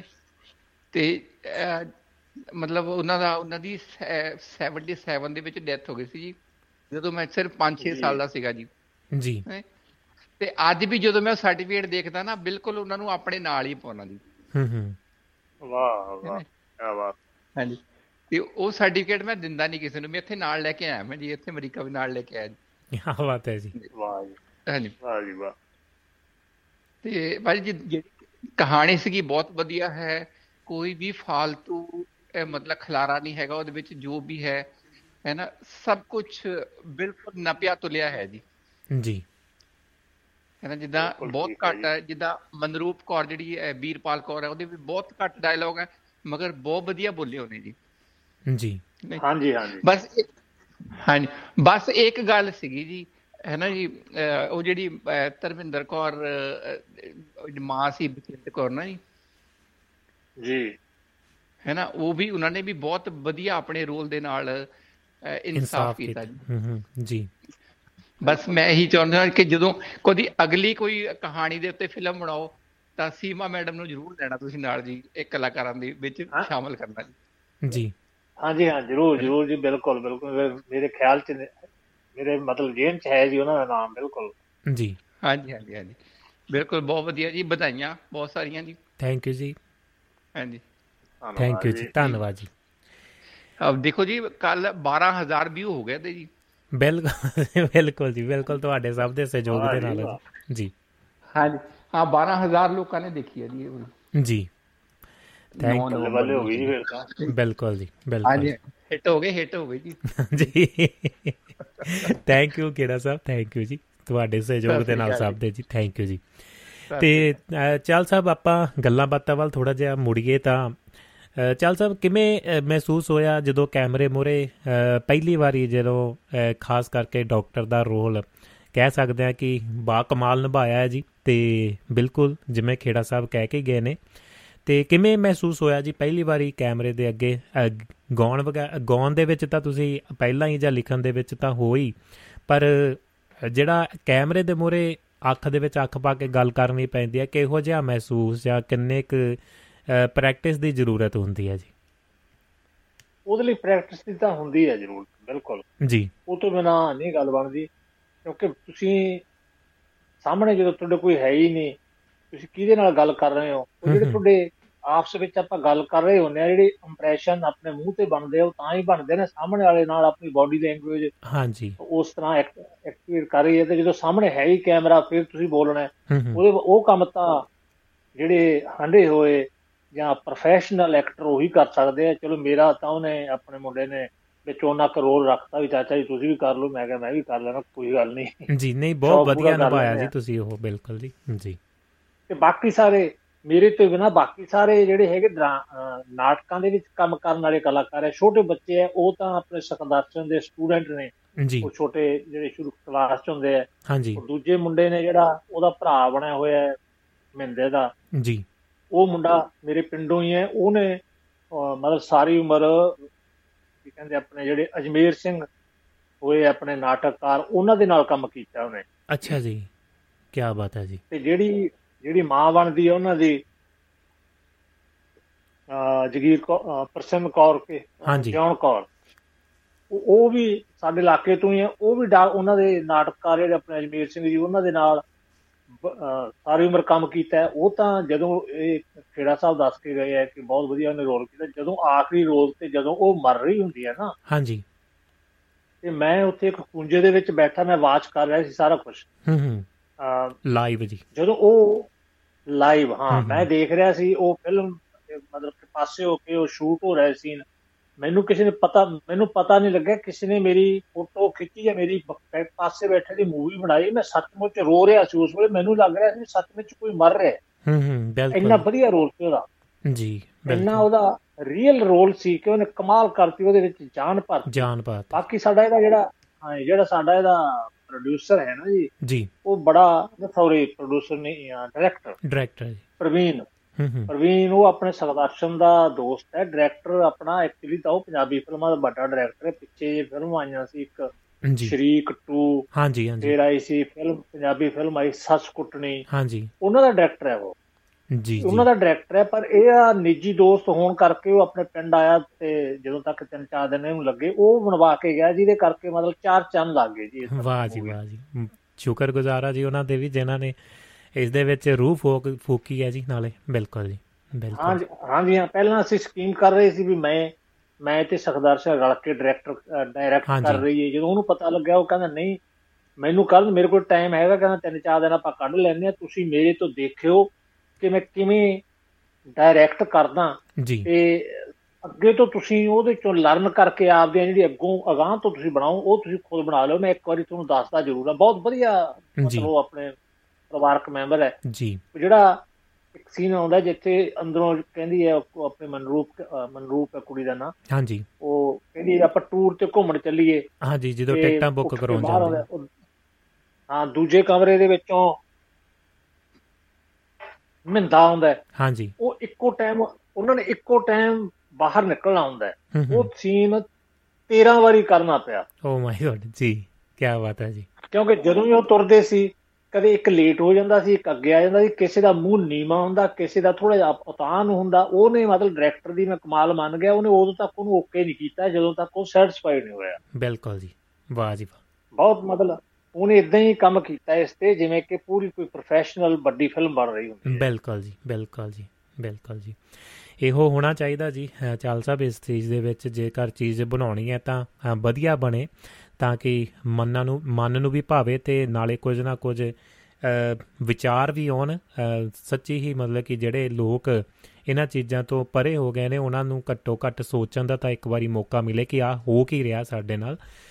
ਅਤੇ ਚਾਲ ਸਾਹਿਬ ਇਹਦੇ ਵਿੱਚ ਹੀ ਮੈਨੂੰ ਨਹੀਂ ਲੱਗਦਾ ਕਿ ਕਿਸੇ ਹੋਰ ਸ਼ਹਿਰ ਦੇ ਵਿੱਚ ਜਾਂ ਕਿਤੇ ਹੋਰ, ਪਰ ਇਹ ਤੁਹਾਡੇ ਤੋਂ ਹੀ ਜਾਣਕਾਰੀ ਲਵਾਂਗੇ ਕਿ ਇਸ ਨੂੰ ਜਿਹੜਾ ਸ਼ੂਟ ਕੀਤਾ ਗਿਆ ਅਤੇ ਕਿਸ ਪਿੰਡ ਦੇ ਵਿੱਚ ਇਸ ਨੂੰ, ਮਤਲਬ ਕਿ ਮੈਨੂੰ ਨਹੀਂ ਲੱਗਦਾ ਕਿ ਕਿਤੋਂ ਬਾਹਰੋਂ ਕੀਤਾ ਹੋਏਗਾ, ਤੁਹਾਡਾ ਆਪਣਾ ਹੀ ਪਿੰਡ ਹੋਏਗਾ ਜੀ। ਜੀ ਇਹ ਤਾਂ ਆਪਣਾ ਹੀ ਪਿੰਡ ਹੈ ਜੀ। ਜੀ ਸ਼ੁਰੂ ਜਿੱਥੋਂ ਹੁੰਦਾ ਹੈ, ਦੇਖੋ ਕਿ ਜਿੱਥੋਂ ਬੱਚੇ ਪੜ੍ਹਦੇ ਆ ਉਹ ਆਪਣੇ ਪਿੰਡ ਦਾ ਸਕੂਲ ਹੈ ਜੀ। ਉਸ ਤੋਂ ਬਾਅਦ ਬੱਚੇ ਨਹਿਰ ਦੀ ਪਟੜੀ 'ਤੇ ਜਾ ਰਹੇ, ਉਹ ਆਪਣੇ ਪਿੰਡ ਦੀ ਨਹਿਰ, ਜਿਵੇਂ ਤੁਸੀਂ ਦੱਸਿਆ ਉਹੀ ਨਹਿਰ ਹੈ ਜਿਹਦੀਆਂ ਮੈਂ ਵਾਰ-ਵਾਰ ਗੱਲਾਂ ਕਹਾਣੀਆਂ ਨਾਵਲਾਂ 'ਚ ਕਰਦਾ ਜੀ, ਉਹਦੀ ਪਟੜੀ 'ਤੇ ਆ ਰਹੇ। ਅੱਗੇ ਉਹ ਫਿਰ ਜਿੱਥੇ ਉਹ ਲੇਬਰ ਨੂੰ ਕਹਿ ਕੇ, ਲੇਬਰ ਲੱਗੀ ਉਹ ਕਹਿ ਕੇ ਆਉਂਦਾ ਵੀ ਮੈਂ ਨੌਕਰੀ ਛੱਡੀ, ਮਿੰਦਾ ਕਹਿੰਦਾ, ਉਹ ਵੀ ਉੱਥੇ ਆਪਣੇ ਲੇਬਰ ਲੱਗੀ ਹੋਈ ਸੀ ਪਿੰਡ ਦੇ ਵਿੱਚ ਮਨਰੇਗਾ ਵਾਲੇ, ਉਹ ਮੌਕਾ ਬਣ ਗਿਆ ਵੀ ਚਲੋ ਇਹਨਾਂ ਨੂੰ ਪਾ ਲਵੋ ਜੀ। ਤੇ ਉਸ ਤੋਂ ਬਾਅਦ ਜਿਹੜਾ ਸ਼ੁਰੂ ਦਾ ਜਿੱਥੇ ਉਹਨਾਂ ਦਾ ਪਰਿਵਾਰ ਰਹਿੰਦਾ ਹੈ, ਜਿੱਥੇ ਉਹਨਾਂ ਦੇ ਪਿਓ ਦੀ ਡੈਥ ਹੁੰਦੀ ਹੈ, ਉਹ ਇੱਕ ਆਪਣੇ ਪਿੰਡੋਂ ਹੀ ਦਰਮਿਆਨਾ ਜਿਹਾ ਘਰ ਲੱਭਿਆ ਸੀ ਪੁਰਾਣਾ। ਹਾਂਜੀ। ਤੇ ਉਹ ਤੋਂ ਬਾਅਦ ਜਦੋਂ ਉਹ ਟੀਚਰ ਬਣ ਜਾਂਦਾ, ਵਿਆਹ ਹੋ ਜਾਂਦਾ, ਫਿਰ ਇੱਕ ਹੋਰ ਲੱਭਿਆ ਸੀ ਜਿਹੜਾ ਜਿੱਥੇ ਐਂਡ ਹੁੰਦਾ ਫਿਲਮ ਦਾ, ਉਹ ਇੱਕ ਹੋਰ ਘਰ ਹੈ ਜਿਹੜਾ ਕਿ ਥੋੜਾ ਜਿਹਾ ਵਧੀਆ। ਐਕਚੁਅਲੀ ਉਹ ਸਾਡੇ ਪਿੰਡ ਇੱਕ ਮੁੰਡਾ ਡਾਕਟਰੀ ਕਰਦਾ ਹੈ, ਪੰਡਤਾਂ ਦਾ ਮੁੰਡਾ, ਉਹਦਾ ਘਰ ਹੈ ਉਹ। ਵਾਹ ਜੀ, ਕਿਆ ਬਾਤ ਹੈ। ਉਹ ਇੱਥੇ ਉਹ ਇਸ ਤਰ੍ਹਾਂ ਦਿਖਾਇਆ ਕਿ ਹੁਣ ਬਈ ਮਤਲਬ ਉਹਨਾਂ ਦੀ ਟੌਰ ਬਣ ਗਈ ਹੈ, ਪਰ ਉਸੇ ਘਰ ਦੇ ਵਿੱਚ ਇੱਕ ਉਹਦੀ ਪੁਰਾਣਾ ਉਹਨੇ ਘਰ ਤਾਂ ਰੈਨੋਵੇਟ ਕਰਕੇ ਨਵਾਂ ਬਣਾ ਲਿਆ, ਇੱਕ ਪੁਰਾਣੀ ਕੋਠੜੀ ਪਈ ਸੀ ਜਿੱਥੇ ਉਹ ਅਖੀਰ ਤੇ ਉਹ ਦਿਖਾਈ ਗਈ ਹੈ ਮਾਂ ਉਹਨਾਂ ਦੀ ਪਈ, ਉਹਦੇ ਉਹ ਸਾਡਾ ਫਿਰ ਉਹ ਇਸ ਕਰਕੇ ਸਾਰਾ ਉੱਥੇ ਠੀਕ ਹੋ ਗਿਆ ਕੰਮ। ਜੀ ਬਿਲਕੁਲ ਜੀ। ਤੇ ਇਹਦੇ ਵਿੱਚ ਚੱਲ ਸਾਹਿਬ ਇੱਕ ਤੁਸੀਂ ਮਿਸਾਲ ਹੋਰ ਪੈਦਾ ਕੀਤੀ ਹੈ ਇਸ ਫਿਲਮ ਦੇ ਨਾਲ ਹੀ, ਜਿਵੇਂ ਆਪਾਂ ਗੱਲਾਂ ਬਾਤਾਂ ਕਰ ਰਹੇ ਹਾਂ ਕਿ ਬਹੁਤ ਸਾਰੇ ਆਰਟੀਫਿਸ਼ੀਅਲ ਪਰਦੇ ਬਣਾਏ ਜਾਂਦੇ ਨੇ ਜਾਂ ਵਾਲਸ ਬਣਾਈਆਂ ਜਾਂਦੀਆਂ ਨੇ ਜਾਂ ਫੇਸ ਜਿਹੜੇ ਘਰਾਂ ਦੇ ਬਣਾਏ ਜਾਂਦੇ ਨੇ, ਪਰ ਇਹਦੇ ਵਿੱਚ ਮੈਨੂੰ ਲੱਗਦਾ ਕਿ ਇੱਕ ਬਹੁਤ ਵਧੀਆ ਉਪਰਾਲਾ ਵੀ, ਇੱਕ ਸੁਨੇਹਾ ਇਹ ਵੀ ਮਿਲ ਜਾਂਦਾ ਹੈ ਕਿ ਆਮ ਪਿੰਡਾਂ ਦੇ ਵਿੱਚ ਇਹੋ ਜਿਹੀਆਂ ਲੋਕੇਸ਼ਨਾਂ ਆਪਾਂ ਨੂੰ ਮਿਲ ਜਾਂਦੀਆਂ ਨੇ, ਆਮ ਲੋਕ ਮਿਲ ਜਾਂਦੇ ਨੇ, ਜ਼ਿਆਦਾ ਮੇਕਅਪ ਹੋ ਗਿਆ ਜਾਂ ਹੋਰ ਚੀਜ਼ਾਂ ਹੋਈਆਂ ਡਾਇਰੈਕਸ਼ਨ ਦਾ ਜਾਂ ਹੋਰ ਖਰਚੇ ਤੋਂ ਬਚ ਸਕਦੇ ਆ। ਮੈਨੂੰ ਲੱਗਿਆ ਕਿ ਇੱਕ ਬਹੁਤ ਵਧੀਆ ਸੁਨੇਹਾ ਇਹ ਵੀ ਮਿਲਦਾ ਹੈ ਤੁਹਾਡੀਆਂ ਗੱਲਾਂ ਬਾਤਾਂ ਤੋਂ ਕਿ ਇੱਕ ਸੀਮਤ ਬਜਟ ਦੇ ਵਿੱਚ ਵੀ ਇਹੋ ਜਿਹੀਆਂ ਫਿਲਮਾਂ ਜਿਹੜਾ ਸਮਾਜ ਦੇ ਵਿੱਚ ਬਹੁਤ ਸਾਰੀਆਂ ਚੀਜ਼ਾਂ ਜਾਗਰੂਕਤ ਕੀਤਾ ਜਾ ਸਕਦਾ। ਕਿਵੇਂ ਦੇਖਦੇ ਹੋ ਜੀ? ਹਾਂਜੀ ਹਾਂਜੀ, ਪਿੰਡਾਂ ਦੇ ਵਿੱਚ ਬਹੁਤ ਕੁਛ ਪਿਆ, ਪੁਰਾਣੇ ਘਰ ਇਸ ਤਰ੍ਹਾਂ ਦੇ ਜਿਹੜੇ ਹੁਣ ਇਹਦੇ ਘਰ ਪਹਿਲਾਂ ਵਾਲਾ ਦਿਖਾਇਆ, ਉਹ ਸਾਰਾ ਕੁਛ ਪਿੰਡਾਂ ਦੇ ਵਿੱਚ ਪਿਆ ਜੀ, ਉੱਥੋਂ ਹੀ ਲੱਭ ਜਾਂਦਾ ਹੈ। ਇਹ ਫਿਰ ਇਹ ਛੋਟੀਆਂ ਫਿਲਮਾਂ ਦੇਖੋ ਨਾ, ਇਹਨਾਂ ਦਾ ਬਜਟ ਬਹੁਤ ਛੋਟਾ ਹੁੰਦਾ ਹੈ ਜੀ, ਕਲਾਕਾਰ ਸਧਾਰਨ ਆਮ ਹੁੰਦੇ ਆ, ਕਲਾ ਮਤਲਬ ਕਲਾ ਦੇ ਵਿੱਚ ਕੋਈ ਕਮੀ ਨਹੀਂ ਹੁੰਦੀ, ਬਹੁਤ ਸੋਹਣੀ ਐਕਟਿੰਗ ਕਰਦੇ ਆ, ਪਰ ਉਹਨਾਂ ਨੂੰ ਮੌਕੇ ਨਹੀਂ ਮਿਲੇ ਹੁੰਦੇ। ਬਿਲਕੁਲ ਜੀ। ਸੋ ਬਜਟ ਪੱਖੋਂ ਹਰ ਪੱਖੋਂ ਉਹ ਫਿਰ ਇਸ ਕਰਕੇ ਪੁਰਾਣੀਆਂ ਮਤਲਬ ਵਰਤ ਲਈਆਂ ਜਾਂਦੀਆਂ ਜਿਹੜੀਆਂ ਇਹਨਾਂ ਦੀਆਂ ਇੱਦਾਂ ਦੀਆਂ ਥਾਵਾਂ ਪਈਆਂ, ਜਿਹੜਾ ਫਿਰ ਬਜਟ ਥੋੜ੍ਹਾ ਜਿਹਾ ਖੁੱਲ੍ਹਾ ਹੁੰਦਾ ਹੈ, ਉਹ ਉਸ ਤਰ੍ਹਾਂ ਨੂੰ ਉਹਦਾ ਅੱਗਾ ਪਿੱਛਾ ਜਾਂ ਥੋੜ੍ਹੇ ਜਿਹੇ ਬੋਰਡ ਵਾਰਡ ਲਾ ਕੇ ਉਹਨੂੰ ਉਸ ਤਰ੍ਹਾਂ ਦਾ ਬਣਾ ਲੈਂਦੇ ਆ। ਬਿਲਕੁਲ ਸਹੀ ਹੈ। ਤੇ ਲਘੂ ਫਿਲਮਾਂ, ਆਪਾਂ ਹਿੰਦੀ 'ਚ ਇਹਨੂੰ ਲਘੂ ਫਿਲਮ ਕਹਿੰਦੇ ਆ, ਸ਼ਾਰਟ ਹਿੰਦੀ 'ਚ, ਸੌਰੀ ਅੰਗਰੇਜ਼ੀ ਸ਼ਾਰਟ ਫਿਲਮ ਜਾਂ ਟੈਲੀਵੀ ਆਪਣੀ ਟੈਲੀ ਫਿਲਮ। ਸੋ ਇਹ ਮਤਲਬ ਮੈਨੂੰ ਤਾਂ ਇਹ ਲੱਗਦਾ ਮੇਰੇ ਹਿਸਾਬ ਨਾਲ, ਜਾਂ ਮੇਰਾ ਜਿਹੜਾ ਹੈਗਾ ਅੱਗੇ ਦਾ ਨਿਸ਼ਾਨਾ ਜੀ, ਇਹ ਪਿੰਡਾਂ ਨਾਲ ਹੀ ਸੰਬੰਧਿਤ ਹੋਣੀਆਂ ਚਾਹੀਦੀਆਂ। ਅਸੀਂ ਪਿੰਡਾਂ ਦੀ ਗੱਲ ਕਰ ਰਹੇ ਹਾਂ। ਬਿਲਕੁਲ ਜੀ। ਅਸੀਂ ਜਿਹੜਾ ਪੰਜਾਬੀ ਦਾ ਕਲਚਰ ਹੈ ਨਾ ਜੀ, ਉਹ ਪੰਜਾਬੀ ਦਾ ਕਲਚਰ 80% ਤਾਂ ਪਿੰਡਾਂ 'ਚ ਹੈ। ਬਿਲਕੁਲ ਜੀ। ਸਾਡੇ ਪੰਜਾਬ ਦੇ ਜਿਹੜੇ ਸ਼ਹਿਰਾਂ 'ਚ ਲੋਕ ਆ ਕੇ ਰਹਿੰਦੇ ਆ, ਉਹ ਵੀ ਪਿੰਡਾਂ 'ਚ ਆਏ ਹੋਏ ਆ। ਪੁਰਾਣੇ ਸੇਠ ਨੇ, ਸ਼ਾਹੂਕਾਰ, ਬਾਣੀਏ, ਪੰਡਤ, ਜੋ ਵੀ ਲਾ ਲਓ, ਸਾਰੇ ਮਿਸਤਰੀ ਜਾਂ ਹੋਰ ਆਪਣੇ ਸਾਰੇ ਪਿੰਡਾਂ 'ਚ ਆ ਕੇ ਵਸੇ ਹੋਏ ਆ। ਉਹਨਾਂ ਦੇ ਅੰਦਰ ਵਸਦਾ ਪਿੰਡਾਂ ਦਾ। ਸੋ ਜਿਵੇਂ ਉਹ ਹੈ ਨਾ, ਪਿੰਡਾਂ ਵਿੱਚ ਰੱਬ ਵਸਦਾ, ਅਸਲੀ ਕਲਚਰ ਦਾ ਪਿੰਡਾਂ 'ਚ ਵਸਦਾ। ਸੋ ਅਸੀਂ ਉਹ ਪਿੰਡਾਂ ਦੇ ਜਦੋਂ ਇਸ ਤਰ੍ਹਾਂ ਦੇ ਸੀਨ ਬਣਾਉਂਦੇ ਹਾਂ, ਤੁਸੀਂ ਦੇਖੋ ਜਿਹੜੇ ਪਿੰਡਾਂ 'ਚ ਰਹਿਣ ਵਾਲੇ ਆ, ਉਹਨਾਂ ਨੇ ਜਦੋਂ ਉਹ ਨਹਿਰ ਦਾ ਕਿਨਾਰਾ ਜਾਂਦਾ ਦੇਖਿਆ, ਉਹਨਾਂ ਨੂੰ ਆਪਦੇ ਪਿੰਡ ਦੀ ਨਹਿਰ ਉਦੋਂ ਹੀ ਯਾਦ ਆ ਗਈ। ਉਹ ਸਕੂਲ ਵੇਖਿਆ, ਗਲੀ 'ਚ ਤੁਰੇ ਜਾਂਦੇ ਦੇਖ ਕੇ, ਫਿਰ ਉਹ ਇੱਕ ਉਹਦੇ 'ਚ ਸੜਕ ਦੇ ਉੱਤੇ ਉਹ ਦਿਖਾਉਂਦੇ ਆ ਤੁਰਿਆ ਜਾਂਦਾ ਉਹ ਪਿੰਡਾਂ ਜਿਹੜਾ ਸਬਜ਼ੀਆਂ ਸੂਜ਼ੀਆਂ ਲਿਜਾਣਾ, ਟਰੱਕ ਜਾਂ ਹੁੰਦਾ ਨਿੱਕਾ ਜਿਹਾ ਟਰੱਕੂ ਜਾਂ, ਉਹ ਦੇਖਿਆ ਉਹ ਸਾਰਾ ਕੁਛ ਤੁਹਾਨੂੰ ਪਿੰਡ ਲੈ ਜਾਂਦਾ, ਆਪਦੇ ਪਿੰਡ ਲੈ ਵੜਦਾ। ਬਿਲਕੁਲ ਜੀ, ਪਿੰਡ ਨਾਲ ਜੋੜ ਦਿੰਦਾ ਤੁਹਾਨੂੰ। ਭਾਵਨਕ ਤੌਰ ਤੇ ਤੁਸੀਂ ਖੁਦ ਸਟੋਰੀ ਨਾਲ ਜੁੜ ਜਾਂਦੇ ਹੋ ਵੀ ਸਾਡੇ ਪਿੰਡ ਵੀ ਆਹ ਫਲਾਣਾ ਏਦਾਂ ਦਾ ਘਰ ਹੈਗਾ, ਉਹਨਾਂ ਦੇ ਘਰੇ ਵੀ ਇਸ ਤਰ੍ਹਾਂ ਦਾ ਕਲੇਸ਼ ਹੋਇਆ ਸੀ। ਤੁਸੀਂ ਆਪਦੇ ਬਚਪਨ ਚ ਪਹੁੰਚ ਜਾਂਦੇ ਹੋ, ਤੁਸੀਂ ਵੀ ਅੰਦਰੋਂ ਬਹੁਤ ਰਿਲੀਫ ਫੀਲ ਕਰਦੇ ਹੋ ਕਿ ਤੁਹਾਡੇ ਵਿੱਚੋਂ ਵੀ ਉਹ ਭਾਵਨਾ ਜਾਗਦੀ ਹੈ ਤੇ ਤੁਸੀਂ ਆਪਣੇ ਆਪ ਨੂੰ ਵਧੀਆ ਵਧੀਆ ਮਹਿਸੂਸ ਕਰਦੇ ਹੋ ਵੀ ਯਾਰ ਹਾਂ ਮੈਂ ਵੀ ਦੇਖੇ ਸੀ ਇਸ ਵੇਲੇ, ਚੰਗਾ ਹੀ ਹੋਣਾ ਚਾਹੀਦਾ ਜੇ ਜ਼ਿਆਦਾ ਰਹਿਣ ਇਹਦਾ। ਬਿਲਕੁਲ ਜੀ। ਤੇ ਚਾਲ ਸਾਹਿਬ, ਜਿਵੇਂ ਤੁਸੀਂ ਪਿੰਡਾਂ ਦੀ ਸਾਡੀ ਵਿਰਾਸਤ ਦੀ ਗੱਲ ਕੀਤੀ ਹੈ, ਕੱਲ ਮੈਂ ਇੱਕ ਆਰਟੀਕਲ ਸਾਂਝਾ ਕੀਤਾ ਸੀ, ਪਰ ਉਹ ਵੀ ਵਿਰਾਸਤ ਨੂੰ ਕਈ ਸਾਂਭਣ ਦਾ, ਜਾਂ ਫਿਲਮ ਇੰਡਸਟਰੀ ਦੀ ਗੱਲ ਕਰੀਏ ਤਾਂ ਉਹ ਵੀ ਕਿਤੇ ਨਾ ਕਿਤੇ ਕੰਨੀ ਕਤਰਾਉਂਦੀ, ਜਾਂ ਸਰਕਾਰਾਂ ਵੀ ਜਿਹੜੀਆਂ ਪੁਰਾਤਨ ਚੀਜ਼ਾਂ ਨੇ ਸਾਡੇ ਵਿਰਸੇ ਵਿਰਾਸਤ ਦੀਆਂ ਉਹਨੂੰ ਵੀ ਕਹਿ ਲਓ ਕਿ ਕੋਹਾਂ ਦੂਰ ਹੀ ਹੈ ਜੀ, ਉੱਧਰ ਨੂੰ ਤਾਂ ਧਿਆਨ ਜਾ ਹੀ ਨਹੀਂ ਰਿਹਾ ਜਾਂ ਵਿਚਾਰ ਹੀ ਨਹੀਂ ਆਉਂਦਾ। ਇਸੇ ਤਰ੍ਹਾਂ ਰੰਗਮੰਚ ਦੀ ਤੁਸੀਂ ਗੱਲ ਕੀਤੀ ਹੈ, ਤੇ ਰੰਗਮੰਚ ਦੇ ਜਿਹੜੇ ਪੰਜਾਬੀ ਰੰਗਮੰਚ ਦੀ ਨੱਕੜਦਾਦੀ ਹੁੰਦੀ ਸੀ ਜੀ ਅਸਲ ਦੇ ਵਿੱਚ, ਜਿਹਨੇ ਥੀਏਟਰ ਸ਼ੁਰੂ ਕੀਤਾ ਸੀ, ਉਹਨੇ ਮਤਲਬ ਕਿ ਸਕਾਟਲੈਂਡ ਤੋਂ ਉਹ ਗਈ ਸੀ ਤੇ ਉਹ ਲਾਹੌਰ ਦੇ ਵਿੱਚ ਉਹਦੇ ਪਤੀ ਨੂੰ ਜਿਹੜੀ ਜੀ ਪ੍ਰੋਫੈਸਰ ਦੀ ਇੱਕ ਨੌਕਰੀ ਮਿਲੀ ਸੀ ਲਾਹੌਰ ਯੂਨੀਵਰਸਿਟੀ ਦੇ ਵਿੱਚ ਅੰਗਰੇਜ਼ਾਂ ਦੇ ਜ਼ਮਾਨੇ ਦੇ ਸਮੇਂ 'ਚ। ਤੇ ਉਸ ਜਿਹੜੀ ਉਹਦੀ ਵਾਈਫ ਸੀ ਅਸਲ ਦੇ ਵਿੱਚ ਸਾਡੇ ਪੰਜਾਬੀ ਜਿਹੜਾ ਥੀਏਟਰ ਨੂੰ ਜਿਹੜੀ ਕਾਇਮ ਕਰਨ ਵਾਲੀ ਜਾਂ ਸ਼ੁਰੂ ਕਰਨ ਵਾਲੀ, ਉਹ ਕਹਿ ਸਕਦੇ ਕਿ ਕਾਂਗੜੇ ਦੇ ਵਿੱਚ ਪੈ ਜਾਂਦਾ ਜੀ ਇੱਕ ਛੋਟਾ ਜਿਹਾ ਪਿੰਡ, ਤੇ ਉੱਥੇ ਉਹਨੇ ਜਗ੍ਹਾ ਲੈ ਕੇ ਤਾਂ ਮਤਲਬ ਕਿ ਅਲਾਟ ਕਰਵਾ ਕੇ ਪਹਿਲਾਂ ਉਹਨੇ ਥੋੜ੍ਹੀ ਜਿਹੀ ਜਗ੍ਹਾ ਖਰੀਦੀ, ਜੱਦੋ ਜਹਿਦ ਕੀਤੀ। ਹਾਂਜੀ ਹਾਂਜੀ, ਅੰਦਰੇਟਾ। ਬਿਲਕੁਲ ਜੀ।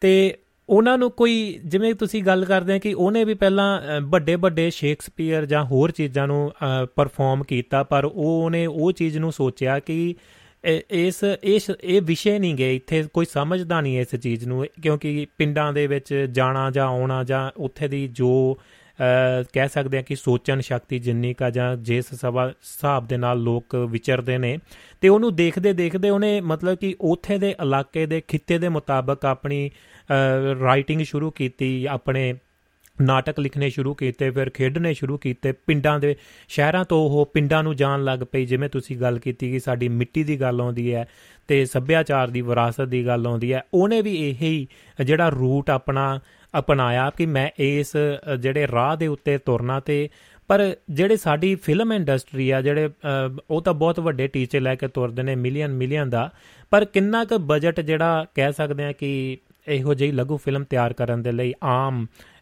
ਆ ਜਾਂਦਾ। ਇੱਕ ਸਰੋਤੇ ਦਾ ਇਹ ਕੁਐਸਚਨ ਵੀ ਆਇਆ, ਤੇ ਕਿਵੇਂ ਦੇਖਦੇ ਹੋ ਜੀ ਇਹ ਸਾਰਾ ਮਸਲਾ ਤਾਂ ਡਿਪੈਂਡ ਕਰਦਾ ਜੀ ਕਹਾਣੀ ਤੇ।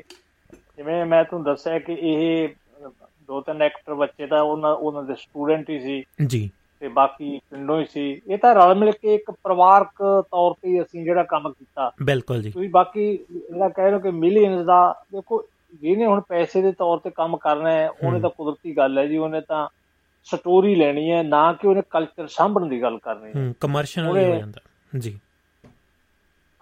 ਬਹੁਤ ਥੋੜੇ ਹੁੰਦੇ ਆ ਜਿਹੜੇ ਇਹ ਦੇਖਦੇ ਹੈ ਕਿ ਆਪਾਂ ਫਿਲਮ ਵੀ ਬਣਾ ਲਈਏ ਪਰ ਨਾਲ ਦੀ ਨਾਲ ਕੋਈ ਪੁਰਾਣੀ ਗੱਲ, ਕੋਈ ਪੁਰਾਣਾ ਸੁਨੇਹਾ ਵੀ ਵਿੱਚ ਰੱਖ ਲਈਏ। ਬਿਲਕੁਲ। ਹੁਣ ਸਾਡੇ ਇਸ ਤਰ੍ਹਾਂ ਦੇ ਹੋਏ ਪੁਰਾਣੇ ਵਰਿੰਦਰ, ਜਿਨ੍ਹਾਂ ਨੇ ਪੰਜਾਬੀ ਫਿਲਮਾਂ ਦੇ ਵਿੱਚ ਜਿਨ੍ਹਾਂ ਨੇ ਬਹੁਤ ਕੰਮ ਕੀਤਾ ਜੀ, ਉਹਨਾਂ ਨੇ ਚਲੋ ਪੈਸਾ ਵੀ ਬਣਾਉਣਾ ਹੁੰਦਾ, ਪਰ ਉਹ ਨਾਲ ਦੀ ਨਾਲ ਇਹ ਕੋਸ਼ਿਸ਼ ਕਰਦੇ ਸੀ ਕਿ ਪਿੰਡਾਂ ਦਾ ਪੁਰਾਣਾ ਜਿਹੜਾ ਕਲਚਰ ਹੈ ਮੈਂ ਉਹਨੂੰ ਉਹਦੇ ਵਿੱਚ ਪਾਵਾਂ ਤਾਂ ਕਿ ਲੋਕਾਂ ਦੇ ਚੇਤਿਆਂ 'ਚ ਉਹ ਭੁੱਲ ਨਾ ਜਾਵੇ। ਹੁਣ ਅਸੀਂ ਦੇਖਦੇ ਹਾਂ, ਹੁਣ ਵੀ ਬਹੁਤ ਕੋਸ਼ਿਸ਼ ਕਰਦੇ ਆ, ਪਰ ਆਮ ਦੇਖਦੇ ਹਾਂ ਕਿ ਪੁਰਾਣੇ ਵਰਤਾਰਿਆਂ ਨੂੰ ਜਿਹੜੇ ਨਵੇਂ ਫਿਲਮ ਸਾਜ਼ ਹੈ ਉਹ ਸਿਰਫ ਇਸ ਕਰਕੇ ਰੱਖਦੇ ਆ ਤਾਂ ਕਿ ਇਹ ਉਸ ਗੱਲ ਤੇ ਚੱਲ ਸਕੇ, ਖਿੱਚ ਪੈਦਾ ਕਰਦੇ ਆ ਜੀ। ਵਿਆਹ ਦੇ ਉੱਤੇ, ਹਾਂਜੀ, ਵਿਆਹ ਦੇ ਉੱਤੇ ਕਿੰਨੀਆਂ ਮੂਵੀਆਂ ਆਈਆਂ ਵੀ ਜਨ ਕਿਵੇਂ ਹੁੰਦੀ ਹੈ, ਪ੍ਰਾਹੁਣਾ ਕਿਵੇਂ ਹੁੰਦਾ ਹੈ, ਮੰਜੇ ਬਿਸਤਰੇ, ਉਹ ਵਿਆਹਾਂ ਦੇ ਉੱਤੇ ਹੀ ਬਣੀ ਗਈਆਂ ਉਹ ਫਿਲਮਾਂ ਜੀ। ਹੁਣ ਅਸਲ ਦੇ ਵਿੱਚ ਤਾਂ ਉਹ ਪੁਰਾਣਾ ਇੱਕ ਸੱਭਿਆਚਾਰ ਸੀ, ਏਦਾਂ ਦਾ ਮਤਲਬ ਵਰਤਾਰਾ ਹੁੰਦਾ ਸੀ, ਉਹ ਲੋਕਾਂ ਨੂੰ ਪਸੰਦ ਆਈਆਂ, ਕਿਉਂਕਿ ਨਵੇਂ ਆ ਚੁੱਕੇ ਸੱਭਿਆਚਾਰ ਨੇ, ਬਦਲ ਚੁੱਕੇ ਯੁੱਗ ਨੇ ਉਹ ਪੁਰਾਣੀਆਂ ਗੱਲਾਂ ਲੋਕਾਂ ਦੇ ਮਨਾਂ ਦੇ ਵਿੱਚੋਂ ਵਿਸਾਰ ਦਿੱਤੀਆਂ ਸੀ। ਪਰ ਜਦੋਂ ਲੋਕਾਂ ਨੇ ਦੁਬਾਰਾ ਦੇਖੀਆਂ ਉਹ ਕਿ ਆਹਾ ਇਸ ਤਰ੍ਹਾਂ ਹੁੰਦਾ ਸੀ ਪਹਿਲਾਂ, ਤਾਂ ਲੋਕਾਂ ਦੇ ਮਨਾਂ ਨੂੰ ਭਾ ਗਈਆਂ ਉਹ। ਇੱਕ ਫਿਲਮ ਚੱਲੀ, ਅਗਲੇ ਨੇ ਵੀ ਉਸੇ ਵਿਸ਼ੇ ਤੇ ਲਿਆਂਦੀ, ਤੀਜੇ ਨੇ ਵੀ ਉਸੇ ਵਿਸ਼ੇ ਤੇ ਲਿਆਂਦੀ। ਹੁਣ ਦੇਖੋ ਕਿੰਨੀਆਂ ਫਿਲਮਾਂ ਬਣ ਰਹੀਆਂ ਇਸ ਵਿਸ਼ੇ ਤੇ ਹੋ ਗਈਆਂ, ਵਿਆਹਾਂ ਦੇ ਹੋ ਗਈਆਂ, ਫਿਰ ਰਿਸ਼ਤਿਆਂ ਤੇ ਹੋ ਗਈਆਂ, ਪ੍ਰਾਹੁਣਾ, ਫੁੱਫੜ, ਸਾਡੂ, ਇਸ ਤਰ੍ਹਾਂ ਤੇ ਮਤਲਬ ਸੱਸ ਨੂੰ ਉਹਨਾਂ ਦੀ ਕੜਵਾਹਟ ਜੀ। ਕੋਈ ਇਸ ਤਰ੍ਹਾਂ ਦੀ ਫਿਲਮ ਹਾਲੇ ਤਾਈਂ ਮੈਨੂੰ ਕੋਈ ਦਿਸ ਨਹੀਂ ਰਹੀ ਜਿਹੜੀ ਠੋਸ ਕੁਝ ਲੈ ਕੇ ਆਵੇ ਜੀ। ਸਿਰਫ ਨਾ ਕਿ ਉਸ ਚੀਜ਼ ਨੂੰ ਜਿਵੇਂ ਆਪਾਂ ਕਹਿੰਦੇ ਵੀ ਇਹਨੂੰ ਭਨਾਉਣਾ, ਵੀ ਇਹਨੂੰ ਕੈਸ਼ ਕਰਨਾ, ਉਹ ਕੈਸ਼ ਕਰਨ ਦੀ ਬਜਾਏ ਉਹਦੇ ਵਿੱਚ ਕਮੇਡੀ ਪਾ ਦੇਣੀ।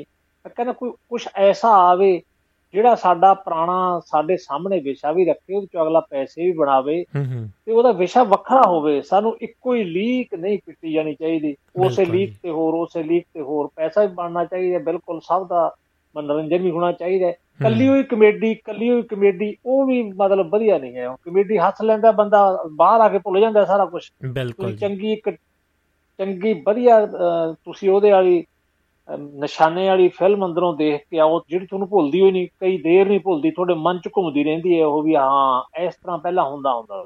ਬਿਲਕੁਲ ਜੀ, ਬਿਲਕੁਲ ਜੀ। ਇਸ ਤਰ੍ਹਾਂ ਆਈਆਂ ਸੀ, ਦੇਖੋ ਇੱਕ ਫਿਲਮ ਸੀ ਅੰਗਰੇਜ਼, ਅਮਰਿੰਦਰ ਗਿੱਲ ਦੀ ਅੰਗਰੇਜ਼, ਬਿਲਕੁਲ ਜੀ। ਉਹ ਫਿਲਮ ਵਾਕਈ ਉਹਨਾਂ ਨੇ ਫਿਲਮ ਵਾਕਈ ਉਹ ਪੁਰਾਣਾ ਉਹ ਸਾਰਾ ਕੁਝ ਇਕੱਠਾ ਕੀਤਾ ਤੇ ਉਹ ਵਾਕਈ ਨਹੀਂ ਭੁੱਲਦੀ।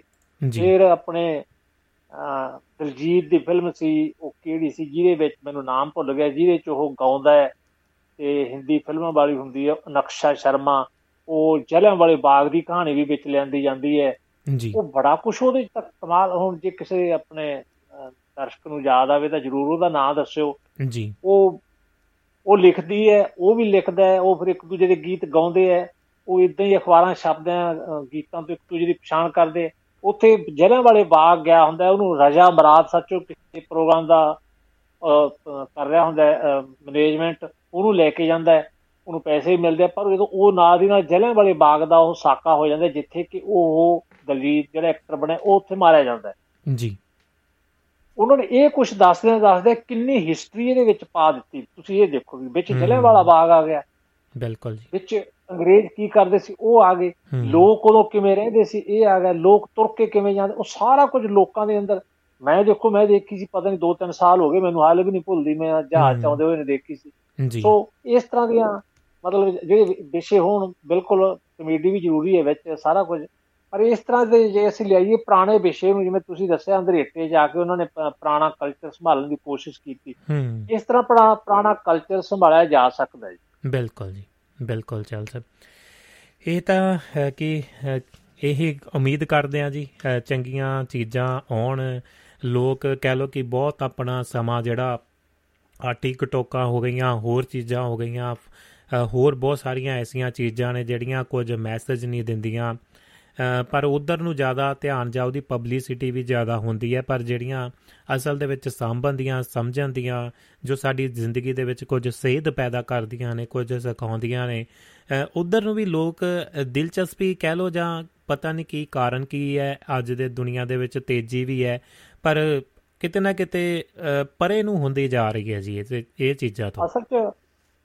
ਅਸਲ 'ਚ ਨਾ ਜਿਹੜੇ ਅਸੀਂ ਯੁੱਗ 'ਚ ਆ ਗਏ ਹਾਂ, ਅਸੀਂ ਹਰ ਇੱਕ ਚੀਜ਼ ਦਾ ਰਿਜ਼ਲਟ ਨਾ ਇਮੀਡੀਏਟਲੀ ਭਾਲਦੇ ਹਾਂ। ਬਿਲਕੁਲ ਜੀ। ਹੁਣ ਕੁਛ ਕੀਤਾ ਤੇ ਹੁਣ ਇਹ ਰਿਜ਼ਲਟ ਮਿਲੇ ਵੀ ਮੈਂ 2 ਮਿੰਟ ਦਾ ਚੁਟਕਲਾ ਸੁਣੇ ਤੇ ਮੈਨੂੰ ਹੱਸਣ ਵਾਸਤੇ 2 ਮਿੰਟ ਦੇ ਹੀ ਬਹੁਤ ਹੈ, ਮੈਨੂੰ ਅੱਧਾ ਘੰਟਾ ਉਡੀਕਣਾ ਨਾ ਪਵੇ ਵੀ ਕਹਾਣੀ ਸਾਰੀ ਹੌਲੀ ਹੌਲੀ ਹੌਲੀ ਅਖੀਰ ਤੇ ਜਾ ਕੇ ਕਿਵੇਂ ਸਹਾਊਗੀ ਮੈਨੂੰ। ਤੁਸੀਂ ਉਹ ਟਿਕਟੋਕ ਵਾਲਾ ਮਿੰਟ 1.5 ਮਿੰਟ ਦਾ ਦੇ ਦਿਓ, ਮੈਂ ਉਹਦੇ ਤੋਂ ਹੱਸ ਲੂੰਗਾ ਤੇ ਆਪਣਾ ਕੰਮ ਸਰ ਗਿਆ, ਉਹ ਸਾਰਾ ਕੁਛ ਭੁੱਲ ਗਿਆ। ਹਾਂ, ਉਹ ਇਹ ਇੱਕ ਜਿਹੜਾ ਹੈ ਇਹ ਚੀਜ਼ ਬਦਲ ਚੁੱਕੀ ਹੈ। ਸਾਨੂੰ ਚਾਹੀਦਾ ਹੈ ਕਿ ਸਲੋ, ਮਤਲਬ ਸਾਨੂੰ ਸਲੋ ਫੇਜ਼ ਦੇ ਨਾਲ ਹੀ ਚੱਲਣਾ ਚਾਹੀਦਾ। ਉਵੇਂ ਚੱਲਦੇ ਹੋਇਆ ਸਾਰਾ ਕੁਝ ਵਕਾਰ ਵੀ ਰਹੇ, ਹਾਦਸਾ ਵੀ ਆਵੇ, ਸਾਰਾ ਕੁਝ। ਸਾਨੂੰ ਛੜੱਪੇ ਨਹੀਂ ਮਾਰਨੇ ਚਾਹੀਦੇ। ਛੜੱਪੇ ਮਾਰਨ ਵਾਲੀ ਗੱਲ ਹੈ ਨਾ, ਸਾਡੇ ਪੇਸ਼ੈਂਸ ਜਿਹੜਾ ਨਵਾਂ ਯੁੱਗ ਕੰਪਿਊਟਰ ਯੁੱਗ ਨੇ ਪੇਸ਼ੈਂਸ ਸਾਡੇ ਚੋਂ ਖਤਮ ਕਰਤੀ। ਬਿਲਕੁਲ ਪੇਸ਼ੈਂਸ ਦਾ ਬਹੁਤ ਜ਼ਰੂਰੀ ਹੈ। ਹੁਣ ਅਸੀਂ ਚੰਗੀ ਕਹਾਣੀ ਤਾਂ ਹੀ ਸੁਣ ਸਕਦੇ ਹਾਂ, ਚੰਗੀ ਫਿਲਮ ਫੇਰ ਹੀ ਦੇਖ ਸਕਦੇ ਹਾਂ ਜੇ ਅਸੀਂ ਪੇਸ਼ੈਂਸ ਨਾਲ ਬੈਠਾਂਗੇ। ਜੇ ਅਸੀਂ 10-15 ਮਿੰਟ ਵੇਖੀ ਬੈਠੇ ਤੇ ਵੇਖਿਆ ਇਹਦੇ ਵਿੱਚ ਹਾਦਸਾ ਤਾਂ ਆਉਂਦਾ ਨਹੀਂ ਯਾਰ, ਇਹਦੇ ਕੁਛ ਆਉਂਦਾ ਨਹੀਂ, ਏਦਾਂ ਨੀ। ਸਾਨੂੰ ਪੇਸ਼ੈਂਸ ਦੇ ਵਿੱਚ ਰਹਿੰਦੇ ਆ। ਕਲਾਕਾਰਾਂ ਨੇ ਕੰਮ ਕੀਤਾ ਹੁੰਦਾ, ਆਪਦੀ ਪੂਰੀ ਐਨਰਜੀ ਪਾਈ ਹੁੰਦੀ ਹੈ, ਭਾਵੇਂ ਉਹਨਾਂ ਨੂੰ ਪੈਸੇ ਮਿਲਦੇ ਨੇ ਪਰ ਫਿਰ ਵੀ ਦੇਖੋ ਉਹਨਾਂ ਨੇ ਬਹੁਤ ਕੰਮ ਤਾਂ ਕੀਤਾ ਹੁੰਦਾ ਨੇ। ਇੱਕ ਚੀਜ਼ ਨੂੰ ਆਪਣੀ ਉਹਦੇ ਤੇ ਪਰਦੇ ਤੇ ਸਾਕਾਰ ਕਰਨ ਦੀ ਕੋਸ਼ਿਸ਼ ਕੀਤੀ ਹੈ। ਸਾਰੀਆਂ ਗੱਲਾਂ ਰਲ ਜਾਂਦੀਆਂ ਜੀ। ਸਾਡੇ ਮਤਲਬ ਆਪਣਾ ਸਿਸਟਮ ਇੰਨਾ ਬਦਲਦਾ ਜਾ ਰਿਹਾ ਨਾ, ਇਹਨੂੰ ਥੋੜ੍ਹਾ ਜਿਹਾ ਠੱਲ ਪਾਉਣ ਦੀ ਲੋੜ ਹੈ। ਇਹਦੇ ਠੱਲ ਪਾਉਣ ਵਾਸਤੇ ਕਿਸੇ ਇੱਕ ਨੇ ਨਹੀਂ, ਇਕੱਲੀ ਜੇ ਆਪਾਂ ਕਹੀਏ ਸਰਕਾਰਾਂ ਕਰਨ, ਉਹ ਕਿਸੇ ਸਰਕਾਰ ਦਾ ਇਕੱਲੀ ਦਾ ਨਹੀਂ ਕੰਮ, ਕਿਸੇ ਸੰਸਥਾ ਨਹੀਂ, ਇਹ ਸਾਰੇ ਰਲ ਮਿਲ ਕੇ ਕਰ ਸਕਦੇ ਆ। ਬਿਲਕੁਲ ਜੀ, ਰਲ ਮਿਲ ਕੇ ਹੀ ਇਹਨੂੰ ਅੱਗੇ ਵਧਾ ਸਕਦੇ ਹਾਂ ਜੀ। ਸੋ ਹਰ ਕੋਈ ਜਦੋਂ ਇਸ ਬਾਰੇ ਸੋਚੂਗਾ ਤਾਂ ਫੇਰ ਹੀ ਸਾਰੀ ਇੱਕ ਪੋਜ਼ਿਟਿਵ ਐਨਰਜੀ ਇਕੱਠੀ ਹੋ ਕੇ ਇਸ ਪਾਸੇ ਤੁਰ ਸਕਦੀ ਹੈ ਜੀ। ਬਹੁਤ ਸੋਹਣਾ। ਬਿਲਕੁਲ, ਹੁਣ ਤੁਸੀਂ ਦੇਖੋ ਪਹਿਲਾਂ ਜ਼ਿਆਦਾ ਸ਼ਾਰਟ ਫਿਲਮਾਂ ਨਹੀਂ ਆਉਂਦੀਆਂ ਸੀ, ਕੋਈ ਕਿਤੇ ਕਿਤੇ ਆਉਂਦੀ, ਹੁਣ ਬੜਾ ਜੁਗ ਚੱਲਿਆ ਹੋਇਆ ਸ਼ਾਰਟ ਫਿਲਮਾਂ ਦਾ। ਬਿਲਕੁਲ ਜੀ, ਇੱਕ ਤੁਸੀਂ ਤੁਹਾਨੂੰ ਵੀ ਯਾਦ ਹੋਣੀ ਚਾਲ ਸਾਹਿਬ, ਇੱਕ ਮਿੰਟ ਮੈਂ ਹਾਂਜੀ ਹਾਂਜੀ ਇੱਕ ਮਿੰਟ ਰੁਕੋ। ਸ਼ਾਰਟ ਫਿਲਮਾਂ ਦਾ ਜਿਹੜਾ ਵੈਸੇ ਤਾਂ ਚਲੋ ਚੰਗੀ ਗੱਲ ਹੈ ਜੀ, ਉੱਥੋਂ ਹੀ ਨਿਕਲਿਆ, ਪਰ ਸ਼ਾਰਟ ਫਿਲਮਾਂ ਦਾ ਜਿਹੜਾ ਯੁੱਗ ਹੈ ਉਹ ਵੀ ਇਸੇ ਚੋਂ ਨਿਕਲਿਆ ਕਿ ਸਾਨੂੰ ਛੋਟੀ ਜਿਹੀ ਫਿਲਮ ਦਿਖਾ ਦਿਓ, ਸਾਨੂੰ ਕੋਈ ਬਸ ਵੱਡਾ ਨਾ ਸਾਨੂੰ ਦੇਖਣਾ ਪਵੇ। ਪਰ ਇਹਦੇ ਨਾਲ ਸ਼ਾਰਟ ਫਿਲਮਾਂ ਦਾ ਫਾਇਦਾ ਹੋ ਗਿਆ। ਤੁਸੀਂ ਗੁਰਚੇਤ ਚਿੱਤਰਕਾਰ ਦੀਆਂ ਤੁਸੀਂ ਫਿਲਮਾਂ ਦੇਖਿਓ ਕਦੇ ਜਾ ਕੇ, ਗੁਰਚੇਤ ਚਿੱਤਰਕਾਰ ਆਪਣਾ ਚਲੋ ਦੋਸਤ ਹੈ, ਉਹਨੇ ਹਰ ਫਿਲਮ ਦੇ ਵਿੱਚ ਪੂਰਾ ਕੰਮ ਕੀਤਾ, ਉਹਨੇ ਨਹੀਂ ਪ੍ਰਵਾਹ ਮੰਨੀ, ਕੋਈ ਇਹਦੇ ਚ ਖੁਸ਼ ਹੁੰਦਾ, ਕੋਈ ਇਹਨੂੰ ਦੇਖਦਾ, ਕੋਈ ਘੱਟ ਦੇਖਦਾ, ਕੋਈ ਵੱਧ ਦੇਖਦਾ। ਉਹਨੇ ਆਪ ਕੋਈ ਫਿਲਮ ਉਹਦੀ ਘੰਟੇ ਦੀ, ਕੋਈ ਉਹਦੀ ਡੂਢ ਘੰਟੇ ਦੀ, ਔਰ YouTube ਤੇ ਪਈਆਂ, ਉਹਦਾ ਤੁਸੀਂ ਗੁਰਚੇਤ ਚਿੱਤਰਕਾਰ ਦਾ ਜਾ ਕੇ ਕਦੇ ਖੋਲਿਓ, ਉਹਦੇ ਸੈਂਕੜੇ ਫਿਲਮਾਂ ਉਹਦੀਆਂ ਬਣਾਈਆਂ ਹੋਈਆਂ ਪਈਆਂ। ਸਾਨੂੰ ਇਹੋ ਜਿਹੇ ਕਲਾਕਾਰਾਂ ਦੀ ਲੋੜ ਹੈ ਜਿਹੜੇ ਬੋਲੀ ਨੂੰ, ਭਾਸ਼ਾ ਨੂੰ, ਸੱਭਿਆਚਾਰ ਨੂੰ ਮਤਲਬ ਅਗਾਂਹ ਵਧਾਉਣ ਵਾਸਤੇ ਕੁਛ ਕਰਨ। ਆਪਣਾ ਚਲੋ ਕੰਮ ਤਾਂ ਕਰਨਾ ਹੀ ਹੈ, ਇਸ ਤਰ੍ਹਾਂ ਦੇ ਲੋਕਾਂ ਦੀ ਲੋੜ ਹੈ ਜੀ। ਬਿਲਕੁਲ ਸਹਿਮਤ ਹੈ ਜੀ। ਗੁਰਚੇਤ ਚਿੱਤਰਕਾਰ ਹੋਣੀ ਬਹੁਤ ਸੰਜੀਦਾ ਕਹਿ ਸਕਦੇ ਹਾਂ ਕਿ ਉਹ ਦੇਖਦੇ ਪੜ੍ਹਦੇ ਦੇ ਉੱਤੇ ਚਾਹੇ ਉਹਨਾਂ ਨੂੰ ਜਿੱਦਾਂ ਮਰਜ਼ੀ ਹੱਸਦੇ ਖੇਡਦੇ ਦੇਖਦੇ ਹਾਂ, ਪਰ ਸੀਰੀਅਸਲੀ ਉਹ ਬਹੁਤ ਵਧੀਆ ਇਨਸਾਨ ਨੇ ਅਤੇ ਬਹੁਤ ਵਧੀਆ ਵਰਤਾਰਾ ਅਤੇ ਬਹੁਤ ਵਧੀਆ ਉਹਨਾਂ ਦਾ ਵਿਚਰਨਾ ਹੈ ਜੀ। ਬਿਲਕੁਲ ਸਹਿਮਤ ਹੈ ਚਾਲ ਸਾਹਿਬ, ਉਹਨਾਂ ਦਾ ਬਹੁਤ ਵਧੀਆ ਕੰਮ ਕਰ ਰਹੇ ਨੇ ਜੀ ਉਹ। ਪਰ ਉਹੀ ਆ ਚਾਲ ਸਾਹਿਬ ਕਿ ਦੌੜ ਦੇ ਵਿੱਚ ਪੈ ਕੇ ਨਾ ਕਿ ਲਾਈਕ ਕਿੰਨੇ ਆਉਂਦੇ ਨੇ, ਸ਼ੇਅਰ ਕਿੰਨੇ ਆਉਂਦੇ ਨੇ, ਜਾਂ ਇਹਨੂੰ ਪਬਲਿਸਿਟੀ ਕਿੰਨੀ ਮਿਲਦੀ ਹੈ। ਅੱਜ ਦੇ ਸਮੇਂ ਦੇ ਵਿੱਚ ਦੇਖੋ ਮਤਲਬ ਕਿ ਮਿਲੀਅਨ ਤਾਂ ਕੋਈ ਵੀ ਨਹੀਂ, ਮਤਲਬ ਕਿ 12-12 ਮਿਲੀਅਨ 10-10 ਮਿਲੀਅਨ ਚੱਕੀ ਫਿਰਦੇ ਨੇ। ਪਤਾ ਨਹੀਂ ਕਿੱਥੋਂ ਵੀ ਪੰਜਾਬੀ ਹੈਗੇ ਤਾਂ ਸਿਰਫ 2-2.5 ਮਿਲੀਅਨ ਨੇ, 2.5 ਮਿਲੀਅਨ 3 ਮਿਲੀਅਨ ਲਾ ਲਓ ਅੱਜ ਦੇ ਦਿਨ ਦੇ ਵਿੱਚ ਆਬਾਦੀ 'ਚ ਹੋਣਗੇ, ਪਰ ਉਹ 12-12 ਮਿਲੀਅਨ 10-10 ਮਿਲੀਅਨ ਕਿੱਥੋਂ ਚੱਕੀ ਫਿਰਦੇ ਨੇ। ਮੈਨੂੰ ਤਾਂ ਅੱਜ ਤੱਕ ਇਹ ਚੀਜ਼ ਦੀ ਸਮਝ ਨਹੀਂ ਆਈ ਜੀ। ਉਹ ਇਹੀ ਲੱਗਦਾ ਕਿ ਸਾਰਾ ਫੇਕ ਹੋ ਚੁੱਕਿਆ। ਮੇਰਾ ਖਿਆਲ ਹੈ ਕਿ ਉਹ ਕੰਪਨੀ ਵਾਲੇ ਏਦਾਂ ਕਰ ਦਿੰਦੇ ਆ ਕਿ ਇੰਨੇ ਹੋਰ ਖਰਚ ਦਿਓ ਜੀ। ਉਹੀ ਅੱਗੇ ਲੰਘਣ ਦੀ ਇੱਕ ਜਿਹੜੀ ਹੈ ਨਾ, ਇਹ ਸ਼ੁਰੂ ਹੋ ਚੁੱਕੀ ਹੈ ਜੀ ਰੇਸ ਜਿਹੀ। ਇਹ ਕੋਈ ਚੰਗਾ ਵਰਤਾਰਾ ਨਹੀਂ ਹੈ, ਟਿਕਾਊ ਨਹੀਂ ਹੈ ਕੁਛ ਵੀ। ਅੱਜ ਕੁਛ ਹੈ ਉਹ ਕੱਲ ਨੂੰ ਬਦਲ ਜੂ, ਕੱਲ ਨੂੰ ਪਰਸੋਂ ਬਦਲ ਜੂ। ਪਹਿਲਾਂ ਵੇਲਿਆਂ ਦੇ ਵਿੱਚ ਜੋ ਹੁੰਦਾ ਵੀ ਜੋ ਹੈ, ਹੌਲੀ ਹੌਲੀ ਸਲੋ ਜ਼ਿੰਦਗੀ ਜਿਹੜੀ ਹੈ, ਉਸੇ ਦੇ ਵਿੱਚ ਬੰਦਾ ਖੁਸ਼ ਰਹਿੰਦਾ ਹੈ, ਬੰਦਾ ਸ਼ਾਂਤ ਰਹਿੰਦਾ ਹੈ। ਜਿਹੜੀ ਤੇਜ਼ ਜ਼ਿੰਦਗੀ ਹੈ, ਇਹੀ ਟੈਨਸ਼ਨਾਂ, ਡਿਪਰੈਸ਼ਨ, ਜੋ ਕੁਛ ਹੈ, ਇਹ ਸਾਰਾ ਕੁਛ ਦਿੰਦੀ ਹੈ, ਜਿਹੜੀ ਤੇਜ਼ ਰਫ਼ਤਾਰ ਭੱਜਦੀ ਹੋਈ ਜ਼ਿੰਦਗੀ ਹੈ। ਕਿਉਂਕਿ ਉਹਦੇ ਵਿੱਚ ਚਾਲ ਸਾਹਿਬ ਜਦੋਂ ਸਲੋ ਦੇ ਵਿੱਚ ਹੈ ਕਿ ਬੰਦਾ ਟਾਰਗੇਟ ਮਿੱਥ ਕੇ ਤੁਰਦਾ ਪਈ, ਇੰਨੀ ਕੁ ਉਮਰ ਤੱਕ ਮੈਂ ਆਹਾ ਕਰਨਾ ਆ, ਇੰਨੀ ਕੁ ਉਮਰ ਤੱਕ ਆਹਾ ਹੋ ਜਾਏਗਾ, ਵਿਆਹ ਸ਼ਾਦੀ ਹੋ ਜਾਊ, ਬੱਚੇ ਹੋ ਜਾਏ, ਘਰ ਬਾਰ ਬਣ ਜਾਊ, ਪੈਰਾਂ 'ਤੇ ਖੜਾ ਹੋ ਜਾਊ, ਇੱਕ ਟਾਰਗੇਟ ਮਿੱਥਿਆ ਹੋਇਆ। ਪਰ ਜਦੋਂ ਇੱਕ ਟਾਰਗੇਟ ਅੱਜ ਦੇ ਜਵਾਕਾਂ ਨੂੰ ਕਹਿ ਲਓ ਕਿ ਅੱਜ ਦੇ ਆਪਣੇ ਆਪ ਦੇ ਉੱਤੇ ਹੀ ਲਾ ਲਈਏ ਕਿ ਆਹ ਟਾਰਗੇਟ ਪੂਰਾ ਹੋ ਗਿਆ, ਇੰਨੀ ਜਲਦੀ ਪੂਰਾ ਹੋ ਗਿਆ, ਉਹ ਫਿਰ ਚਾਹਤ ਜਿਹੜੀ ਖਤਮ ਹੋ ਜਾਂਦੀ ਹੈ ਜੀ। ਫਿਰ ਬੰਦਾ ਭਟਕਦਾ ਫਿਰਦਾ ਪਏ, ਹੁਣ ਮੈਂ ਕੀ ਕਰਾਂ, ਫਿਰ ਕੰਧਾਂ 'ਚ ਵੱਜਦਾ ਫਿਰਦਾ ਜੀ। ਬਿਲਕੁਲ ਜੀ, ਦੇਖੋ ਮੈਂ ਇੱਕ ਉਦਾਹਰਨ ਐਗਜ਼ਾਮਪਲ ਦੇ ਤੌਰ 'ਤੇ ਕਹਿ ਰਿਹਾ ਜੀ। ਪਹਿਲੇ ਵੇਲਿਆਂ ਦੇ ਵਿੱਚ ਕਿਸਾਨ ਪਿੰਡਾਂ ਦੇ ਵਿੱਚ ਫਸਲ ਬੀਜਦਾ, ਜਦੋਂ ਉਹ ਫਸਲ ਤਿਆਰੀ ਤੁਰੀ ਕਰਕੇ ਫਸਲ ਬੀਜ ਦਿੰਦਾ ਤਾਂ ਉਹ ਅਗਲੇ 3-4 ਮਹੀਨੇ ਉਡੀਕ ਦਾ, ਉਹ ਮਤਲਬ ਸਾਰਾ ਕੁਝ ਭੁੱਲ ਜਾਂਦਾ। ਉਹਨੇ ਸੋਚਦਾ ਉਹ ਕਿ ਜੋ ਕੁਛ ਹੋਣਾ ਹੁਣ ਤਾਂ 4 ਮਹੀਨਿਆਂ ਨੂੰ ਜਾ ਕੇ ਹੋਣਾ ਜੀ। ਸੋ ਉਹ ਕਣਕ ਦੇ ਬੀਜਣ ਤੋਂ ਲੈ ਕੇ ਕਣਕ ਦੇ ਵੱਢਣ ਤੱਕ ਉਹਦੇ ਮਨ ਤੇ ਲੋੜ ਹੀ ਕੋਈ ਨਹੀਂ, ਕਿਉਂਕਿ ਜੋ ਫੈਸਲਾ ਉਹਨੂੰ ਮਿਲਣਾ ਹੈ, ਉਹਦਾ ਉਹਨੂੰ ਇਨਾਮ ਮਿਲਣਾ ਹੈ, ਉਹਦਾ ਉਹਨੂੰ ਰਿਜ਼ਲਟ ਮਿਲਣਾ, ਉਹ ਤਾਂ ਜਾ ਕੇ ਅਪ੍ਰੈਲ ਦੇ ਵਿੱਚ ਮਿਲਣਾ। ਸੋ ਉਹ ਜਿਹੜੇ 3-4 ਮਹੀਨੇ ਸੀ, ਉਹਦੇ ਮੌਜਾਂ ਕਰਨ ਦੇ, ਆਰਾਮ ਨਾਲ ਰਹਿਣ ਦੇ, ਸ਼ਾਂਤ ਰਹਿਣ ਦੇ, ਹੱਸਣ ਖੇਡਣ ਦੇ ਉਹ ਦਿਨ ਹੁੰਦੇ। ਤੇ ਹੁਣ ਸਾਡੇ ਕੋਲ ਹੈ ਨਹੀਂ। ਹੁਣ ਅਸੀਂ ਕਣਕ ਅੱਜ ਬੀਜਦੇ ਹਾਂ, ਕੱਲ ਨੂੰ ਕਹਿੰਦੇ ਆਹ ਦਵਾਈ ਛਿੜਕੋ ਛੇਤੀ, ਇਹਦੇ ਨਾਲ ਇਹੋ ਜਿਹੀ ਦਵਾਈ ਨੁਕਸਾਨ ਕਰ ਦਿੰਦੀ ਹੈ, ਫਿਰ ਹੋਰ ਕੁਛ ਕਰੋ, ਆਹ ਕਰੋ। ਟੈਨਸ਼ਨ ਫਾਸਟ ਲਾਈਫ ਹੈ ਜਿਹੜੀ ਟੈਨਸ਼ਨ ਦੇ ਰਹੀ ਹੈ। ਬਿਲਕੁਲ ਸਹਿਮਤ ਹੈ ਜੀ, ਬਿਲਕੁਲ ਜੀ। ਨੈਚੁਰਲ ਕਰਨਾ ਪਏਗਾ ਚਾਲ ਸਾਹਿਬ। ਅਤੇ ਕਹਿੰਦੇ ਨੇ ਜਗਵੰਤ ਖੇੜਾ ਜੀ, ਕਹਿੰਦੇ ਲਘੂ ਫਿਲਮ ਦਾ ਮਤਲਬ ਹੈ ਜੀ ਅੱਜ ਦੇ ਜ਼ਮਾਨੇ ਦੇ ਵਿੱਚ T20 ਜੀ ਮੈਚ। ਜੀ ਹਾਂਜੀ T20 ਜੀ, ਵਰਲਡ ਕੱਪ ਚੱਲਦਾ ਨਾ ਜੀ ਕ੍ਰਿਕਟ ਵਾਲਿਆਂ ਦਾ। ਹਾਂਜੀ ਹਾਂਜੀ, ਆਪਣੇ ਖੇੜਾ ਸਾਹਿਬ ਨੇ ਤਾਂ ਪੂਰੀ ਕਵਿਤਾ ਤਿਆਰ ਕਰਤੀ ਹੋਣੀ। ਬਿਲਕੁਲ ਮਹਾਰਤ ਹੈ ਜਿਹੜੀ, ਸਲਾਮ ਹੈ ਜੀ ਖੇੜਾ ਸਾਹਿਬ ਨੂੰ, ਜਿਹੜੀ ਮਹਾਰਤ ਹੈ ਨਾ ਉਹਨਾਂ ਦੀ ਜੀ। ਉਹ ਮਤਲਬ ਬੋਲਣ ਵਾਲਾ ਉਹਨਾਂ ਤੇਜ਼ ਨਹੀਂ ਬੋਲ ਸਕਦਾ, ਜਿੰਨੀ ਤੇਜ਼ ਉਹਨਾਂ ਦੀ ਕਲਮ ਚੱਲਦੀ ਹੈ ਤੇ ਜਿੱਥੋਂ ਆ ਰਹੀ ਹੈ ਉਹਨਾਂ ਦੀ ਕਵਿਤਾ ਉੱਤਰ ਰਹੀ ਹੈ, ਉੱਥੇ ਪਤਾ ਨਹੀਂ ਕਿੰਨੀ ਤੇਜ਼ ਰਫ਼ਤਾਰ ਗੱਡੀ ਭੱਜ ਰਹੀ ਹੈ। ਬਿਲਕੁਲ ਬਹੁਤ ਉਹਨਾਂ ਨੂੰ ਮਹਾਰਤ ਹੈ ਜੀ। ਬਿਲਕੁਲ ਸਹਿਮਤ ਹੈ ਜੀ।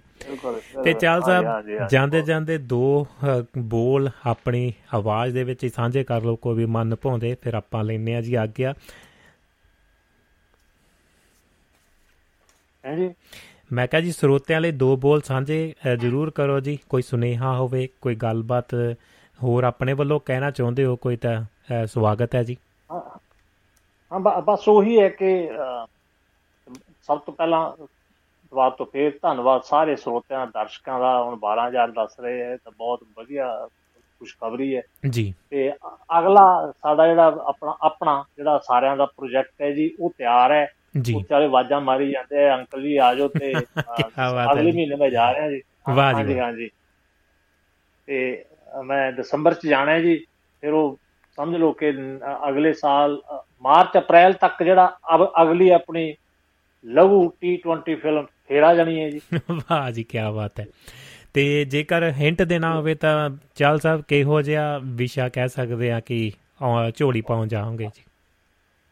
ਵਿਸ਼ਾ ਸਮਾਜਿਕ ਹੈ ਜੀ, ਬਿਲਕੁਲ ਇਸੇ ਤਰ੍ਹਾਂ ਦਾ ਵਿਸ਼ਾ ਹੈ ਉਹ ਜੀ। ਉਹ ਆਹੀ ਪਰਿਵਾਰਕ ਵਿਸ਼ਾ ਹੈ ਵੀ ਪਰਿਵਾਰਾਂ ਚ ਕੀ ਹੋ ਰਿਹਾ, ਇਹ ਨਹੀਂ ਹੋਣਾ ਚਾਹੀਦਾ ਸੀ, ਇਹ ਕਿਵੇਂ ਟਾਲਿਆ ਜਾ ਸਕਦਾ ਹੈ। ਬਿਲਕੁਲ ਪਰਿਵਾਰਕ ਵਿਸ਼ਾ ਹੈ। ਵਾਹ ਜੀ। ਤੇ ਹਾਂਜੀ ਆਪਣੇ ਵਿਸ਼ੇ ਕੋਸ਼ਿਸ਼ ਕਰਾਂਗੇ ਏਦਾਂ ਹੀ ਰੱਖਣ ਦੀ ਜੀ। ਤੇ ਬਾਕੀ ਇਹ ਹੈ ਕਿ ਸਾਰਿਆਂ ਦਾ ਹੌਸਲਾ ਚਾਹੀਦਾ ਜੀ। ਆਪਣਾ ਪਲਾਂਘਾਂ ਲੰਬੀਆਂ ਕਰਦੇ ਕਰਦੇ ਅਕਸਰ ਤਾਂ ਆਪਣਾ ਨਿਸ਼ਾਨਾ ਤਾਂ ਸਾਰਾ ਵੱਡੇ ਪਰਦੇ ਵੱਲ ਹੀ ਹੈ ਜੀ। ਬਿਲਕੁਲ ਰੱਬ ਖੈਰ ਕਰੇ ਜੀ, ਦੋਸਤਾਂ ਮਿੱਤਰਾਂ ਦੀਆਂ ਦੁਆਵਾਂ ਲੱਗਣ ਜੀ।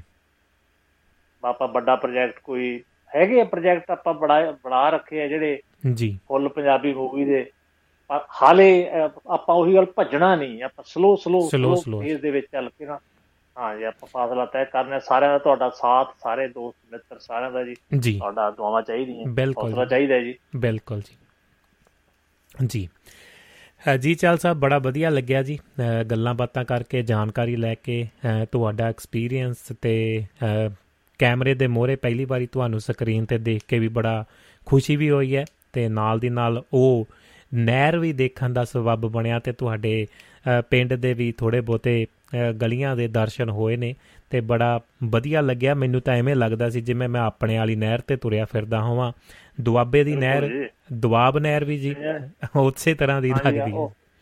ਉਹ ਮੈਨੂੰ ਹੁਣ ਕਈ ਫੋਨ ਤੇ ਕਹੀ ਜਾਂਦੇ ਡਾਕਟਰ ਸਾਹਿਬ, ਮੈਂ ਕਿਹਾ ਅਗਲੀ ਮੂਵੀ ਚ ਹੁਣ ਡਾਕਟਰ ਕਹਿੰਨੂੰ ਅਗਲੀ ਮੂਵੀ ਚ ਕਿਤੇ ਮੇਰੇ ਮਰੀਜ਼ ਦਾ ਰੋਲ ਫਿਰ ਮਰੀਜ਼ ਸਾਹਿਬ ਲੱਗਾ ਨਹੀਂ ਜੀ। ਹੁਣ ਤੁਹਾਡਾ ਅਗਲੀ ਵਾਰੀ ਇੰਜੀਨੀਅਰਿੰਗ ਕਰਾਉਣਗੇ ਜੀ ਤੁਹਾਡੇ ਤੋਂ, ਕੋਈ ਪੁਲ ਵਗੈਰਾ ਜਾਂ ਕੁਝ ਇੱਦਾਂ ਦਾ ਬਣਾ ਲੈਣਗੇ ਜੀ। ਜੀ ਜ਼ਰੂਰੀ ਨਹੀਂ ਇਹ ਕੰਮ ਸਕਦਰਸ਼ਨ ਦਾ, ਇਹ ਨਹੀਂ ਪਤਾ ਮੇਰੇ ਹੱਥ 'ਚ ਬਾਟਾ ਫੜਾ ਕੇ ਸੜਕ ਦੇ ਕਿਨਾਰੇ ਤੇ ਬਿਠਾ ਦੇ ਭਗਤਾ ਸਾਹਿਬ। ਨਹੀਂ ਨਹੀਂ ਜੀ, ਸਕਦਰਸ਼ਨ ਬਾਈ ਜੀ ਬਹੁਤ ਵਧੀਆ ਉਹ ਵੀ ਸ਼ਖਸੀਅਤ ਨੇ ਜੀ। ਬਿਲਕੁਲ ਉਹ ਤਾਂ ਰੋਲ ਹੁੰਦੇ, ਜਿਹੜਾ ਵੀ ਰੋਲ ਹੋਣਾ ਜੀ ਕੋਈ ਗੱਲ ਨਹੀਂ। ਬਿਲਕੁਲ ਹਾਸੇ ਦੇ ਤੇਰੇ ਤਾਂ ਥੋੜਾ ਜਿਹਾ ਹਾਸੇ ਦਾ ਤੜਕਾ ਲਾ ਗਏ। ਬਿਲਕੁਲ ਜੀ ਬਿਲਕੁਲ ਜੀ।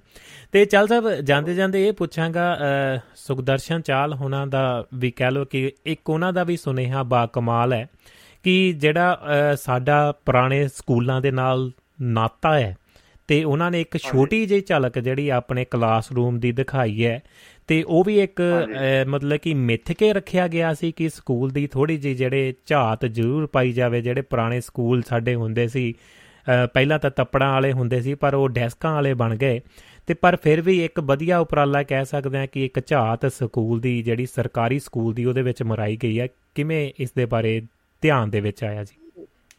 ਇਹ ਸਖਦਰਸ਼ਨ ਦਾ ਹੀ ਆਈਡੀਆ, ਕਿਉਂਕਿ ਸਕ੍ਰਿਪਟ ਸਖਦਰਸ਼ਨ ਨੇ ਲਿਖੀ ਹੈ। ਸੋ ਇਹ ਸਾਰਾ ਆਈਡੀਆ ਕਿਸ ਤਰ੍ਹਾਂ ਟੀਚਰ ਨੇ ਅੰਦਰ ਆਉਣਾ ਹੈ, ਕਿਵੇਂ ਬੱਚੇ ਉੱਥੇ ਪੇਸ਼ ਮਤਲਬ ਕਰਦੇ ਆ, ਰਿਸੀਵ ਕਰਦੇ ਆ ਟੀਚਰ ਨੂੰ, ਜੋ ਗੱਲਾਂ ਬਾਤ ਉਹ ਸਾਰਾ ਸਖਦਰਸ਼ਨ ਦਾ ਬਣਾਇਆ ਹੋਇਆ ਜੀ। ਸਾਰਾ ਕਿਉਂਕਿ ਸਕਰੀਨ ਪਲੇ ਸਾਰਾ ਉਹਨੇ ਲਿਖਿਆ ਜੀ। ਵੈਸੇ ਸਖਦਰਸ਼ਨ ਮੈਂ ਤੁਹਾਨੂੰ ਦੱਸ, ਉਹ ਖੇਡ ਲੇਖਕ ਹੈ, ਖੇਡਾਂ ਬਾਰੇ ਲਿਖਦਾ। ਕੁਝ ਦੋਸਤਾਂ ਨੇ ਸ਼ਾਇਦ ਯਾਦ ਹੋਵੇ ਜਦੋਂ ਪਿਛਲੀ ਇੱਕ ਸਰਕਾਰ ਵੇਲੇ ਕਬੱਡੀਆਂ ਦੇ ਮੈਚ ਹੁੰਦੇ ਸੀ, ਜਿਹੜਾ ਰੈਫਰ ਉੱਥੋਂ ਬੋਲਦਾ ਹੁੰਦਾ ਸੀ ਨਾ ਜੀ, ਕਮੈਂਟੇਟਰ ਕੀ ਕਹਿੰਦੇ, ਕਮੈਂਟੇਟਰ ਹੁੰਦਾ ਸੀ, ਮੁੱਖ ਕਮੈਂਟੇਟਰ ਹੁੰਦਾ ਸੀ ਸਖਦਰਸ਼ਨ ਜੀ। ਹਰ ਮੈਚ ਦੇ ਵਿੱਚ, ਇੰਟਰਨੈਸ਼ਨਲ ਮੈਚ ਹੁੰਦੇ ਉਹ ਕਮੈਂਟੇਟਰ ਹੈਗਾ ਸੀ ਜੀ। ਤੇ ਹੁਣ ਇਸ ਪਾਸੇ ਬਹੁਤ ਕੰਮ ਕਰ ਰਿਹਾ, ਡਰਾਮੇ ਡਰੂਮੇ ਬਹੁਤ, ਭਾਸ਼ਾ ਵਿਭਾਗ ਦੇ ਵਿੱਚ ਬਹੁਤ ਕੰਮ ਕਰ ਰਿਹਾ ਜੀ। ਪਟਿਆਲੇ ਉਹਦੀ ਰਿਹਾਇਸ਼ ਹੈ ਜੀ। ਹਾਂਜੀ, ਬਸ ਆਪਣਾ ਅਗਲਾ ਪ੍ਰੋਗਰਾਮ ਇਹੀ ਹੈ ਕਿ ਅਗਲੇ ਮਾਰਚ ਅਪ੍ਰੈਲ ਤੱਕ ਕੁਝ ਨਾ ਕੁਝ ਹੋਰ ਲਿਆਉਂਦੇ ਆ ਜੀ, ਫੁੱਲ ਖੇਡਣਗੇ ਜ਼ਰੂਰ ਜੀ, ਪੂਰੀ ਉਮੀਦ ਹੈ ਜੀ। ਤੇ ਵੈਲਕਮ ਹੈ ਜੀ, ਤੇ ਉਮੀਦ ਕਰਦੇ ਹਾਂ ਇਸੇ ਤਰ੍ਹਾਂ ਪ੍ਰੋਜੈਕਟਾਂ ਨੂੰ ਭਾਗ ਲੱਗੇ ਰਹਿਣ ਤੇ ਕਲਮਾਂ ਚੱਲਦੀਆਂ ਰਹਿਣ। ਚਾਲ ਸਾਹਿਬ ਤੇ ਅਸੀਂ ਸਾਂਝਾ ਪਾਉਂਦੇ ਰਹੀਏ ਜੀ, ਤੁਹਾਡਾ ਆਸ਼ੀਰਵਾਦ ਵੱਡਿਆਂ ਦਾ ਮਿਲਦਾ ਰਹੇ ਜੀ। ਜੀ ਧੰਨਵਾਦ ਜੀ, ਥੈਂਕ ਯੂ ਚਾਲ ਸਾਹਿਬ, ਬਹੁਤ ਬਹੁਤ ਧੰਨਵਾਦ ਜੀ।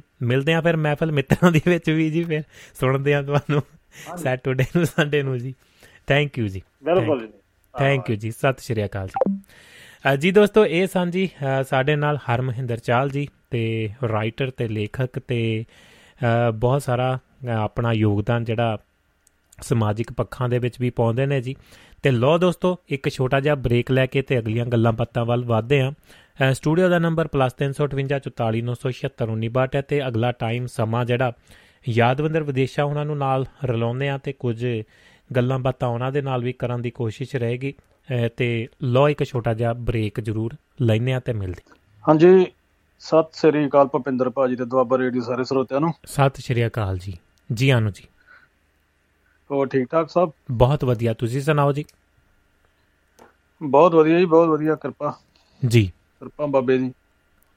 ਉਹ ਮੈਂ ਤੁਹਾਡੇ ਉਹ ਆਪਣੇ ਚਾਲ ਸਾਹਿਬ ਨਾਲ ਜਿਹੜਾ ਫੁਲਕਾਰੀ ਟੈਲੀਫਿਲਮ, ਲਘੂ ਫਿਲਮ ਜਿਹਨੂੰ ਆਪਾਂ ਪੰਜਾਬੀ 'ਚ ਕਹਿ ਦਿੰਦੇ ਹਾਂ ਜੀ, ਉਹ ਪਹਿਲਾਂ ਵੇਖੀ, ਵੇਖ ਕੇ ਫਿਰ ਮੈਂ ਉਹਦੇ ਬਾਰੇ ਮੈਂ ਚਲੋ ਵਿਚਾਰ ਚਰਚਾ ਕਰਾਂਗੇ ਜੀ। ਜੀ ਜ਼ਰੂਰ, ਤੇ ਬਹੁਤ ਸੋਹਣੀ ਫਿਲਮਾਈ ਗਈ ਹੈ ਫਿਲਮ, ਕਿਰਦਾਰ ਵੀ ਆਪਾਂ ਆਪਣਾ ਉਹਨਾਂ ਬੜਾ ਵਧੀਆ ਕੰਮ ਕੀਤਾ ਵਿੱਚ ਜੀ। ਤੇ ਇਹ ਜਿਹੜੀਆਂ ਕਹਾਣੀਆਂ ਹੁੰਦੀਆਂ, ਨਾਵਲ ਹੁੰਦੇ ਆ ਨਾ ਜਿਹੜੇ, ਜਿੱਥੋਂ ਤੱਕ ਮੈਨੂੰ ਆਈਡੀਆ, ਮੈਂ ਚਲੋ ਆਪਣੇ ਆਪ ਨੂੰ ਬਹੁਤ ਤਕੜਾ ਵੱਡਾ ਸਾਹਿਤਕਾਰ ਤੇ ਸਮਝੇ ਨਹੀਂ ਜੀ, ਚਲੋ ਜਿਹੜਾ ਮੇਰਾ ਪਹਿਲਾ ਨਾਵਲ ਹੀ, ਕੁਝ ਸਿਮਿਲੈਰਿਟੀ ਹੁੰਦੀ ਆ ਹਕੀਕਤ ਦੇ ਨਾਲ ਵੀ ਜੀ, ਤੇ ਕੁਝ ਵਿੱਚ ਵਿੱਚ ਥੋੜਾ ਕੁ ਆਪਾਂ ਨੂੰ ਇਧਰੋਂ ਉਧਰੋਂ ਘਟਨਾਵਾਂ ਪਾਉਣੀਆਂ ਪੈਂਦੀਆਂ, ਕਈ ਸੱਚ ਵੀ ਹੁੰਦੀਆਂ, ਕਈ ਨਹੀਂ ਵੀ ਹੁੰਦੀਆਂ ਜੀ।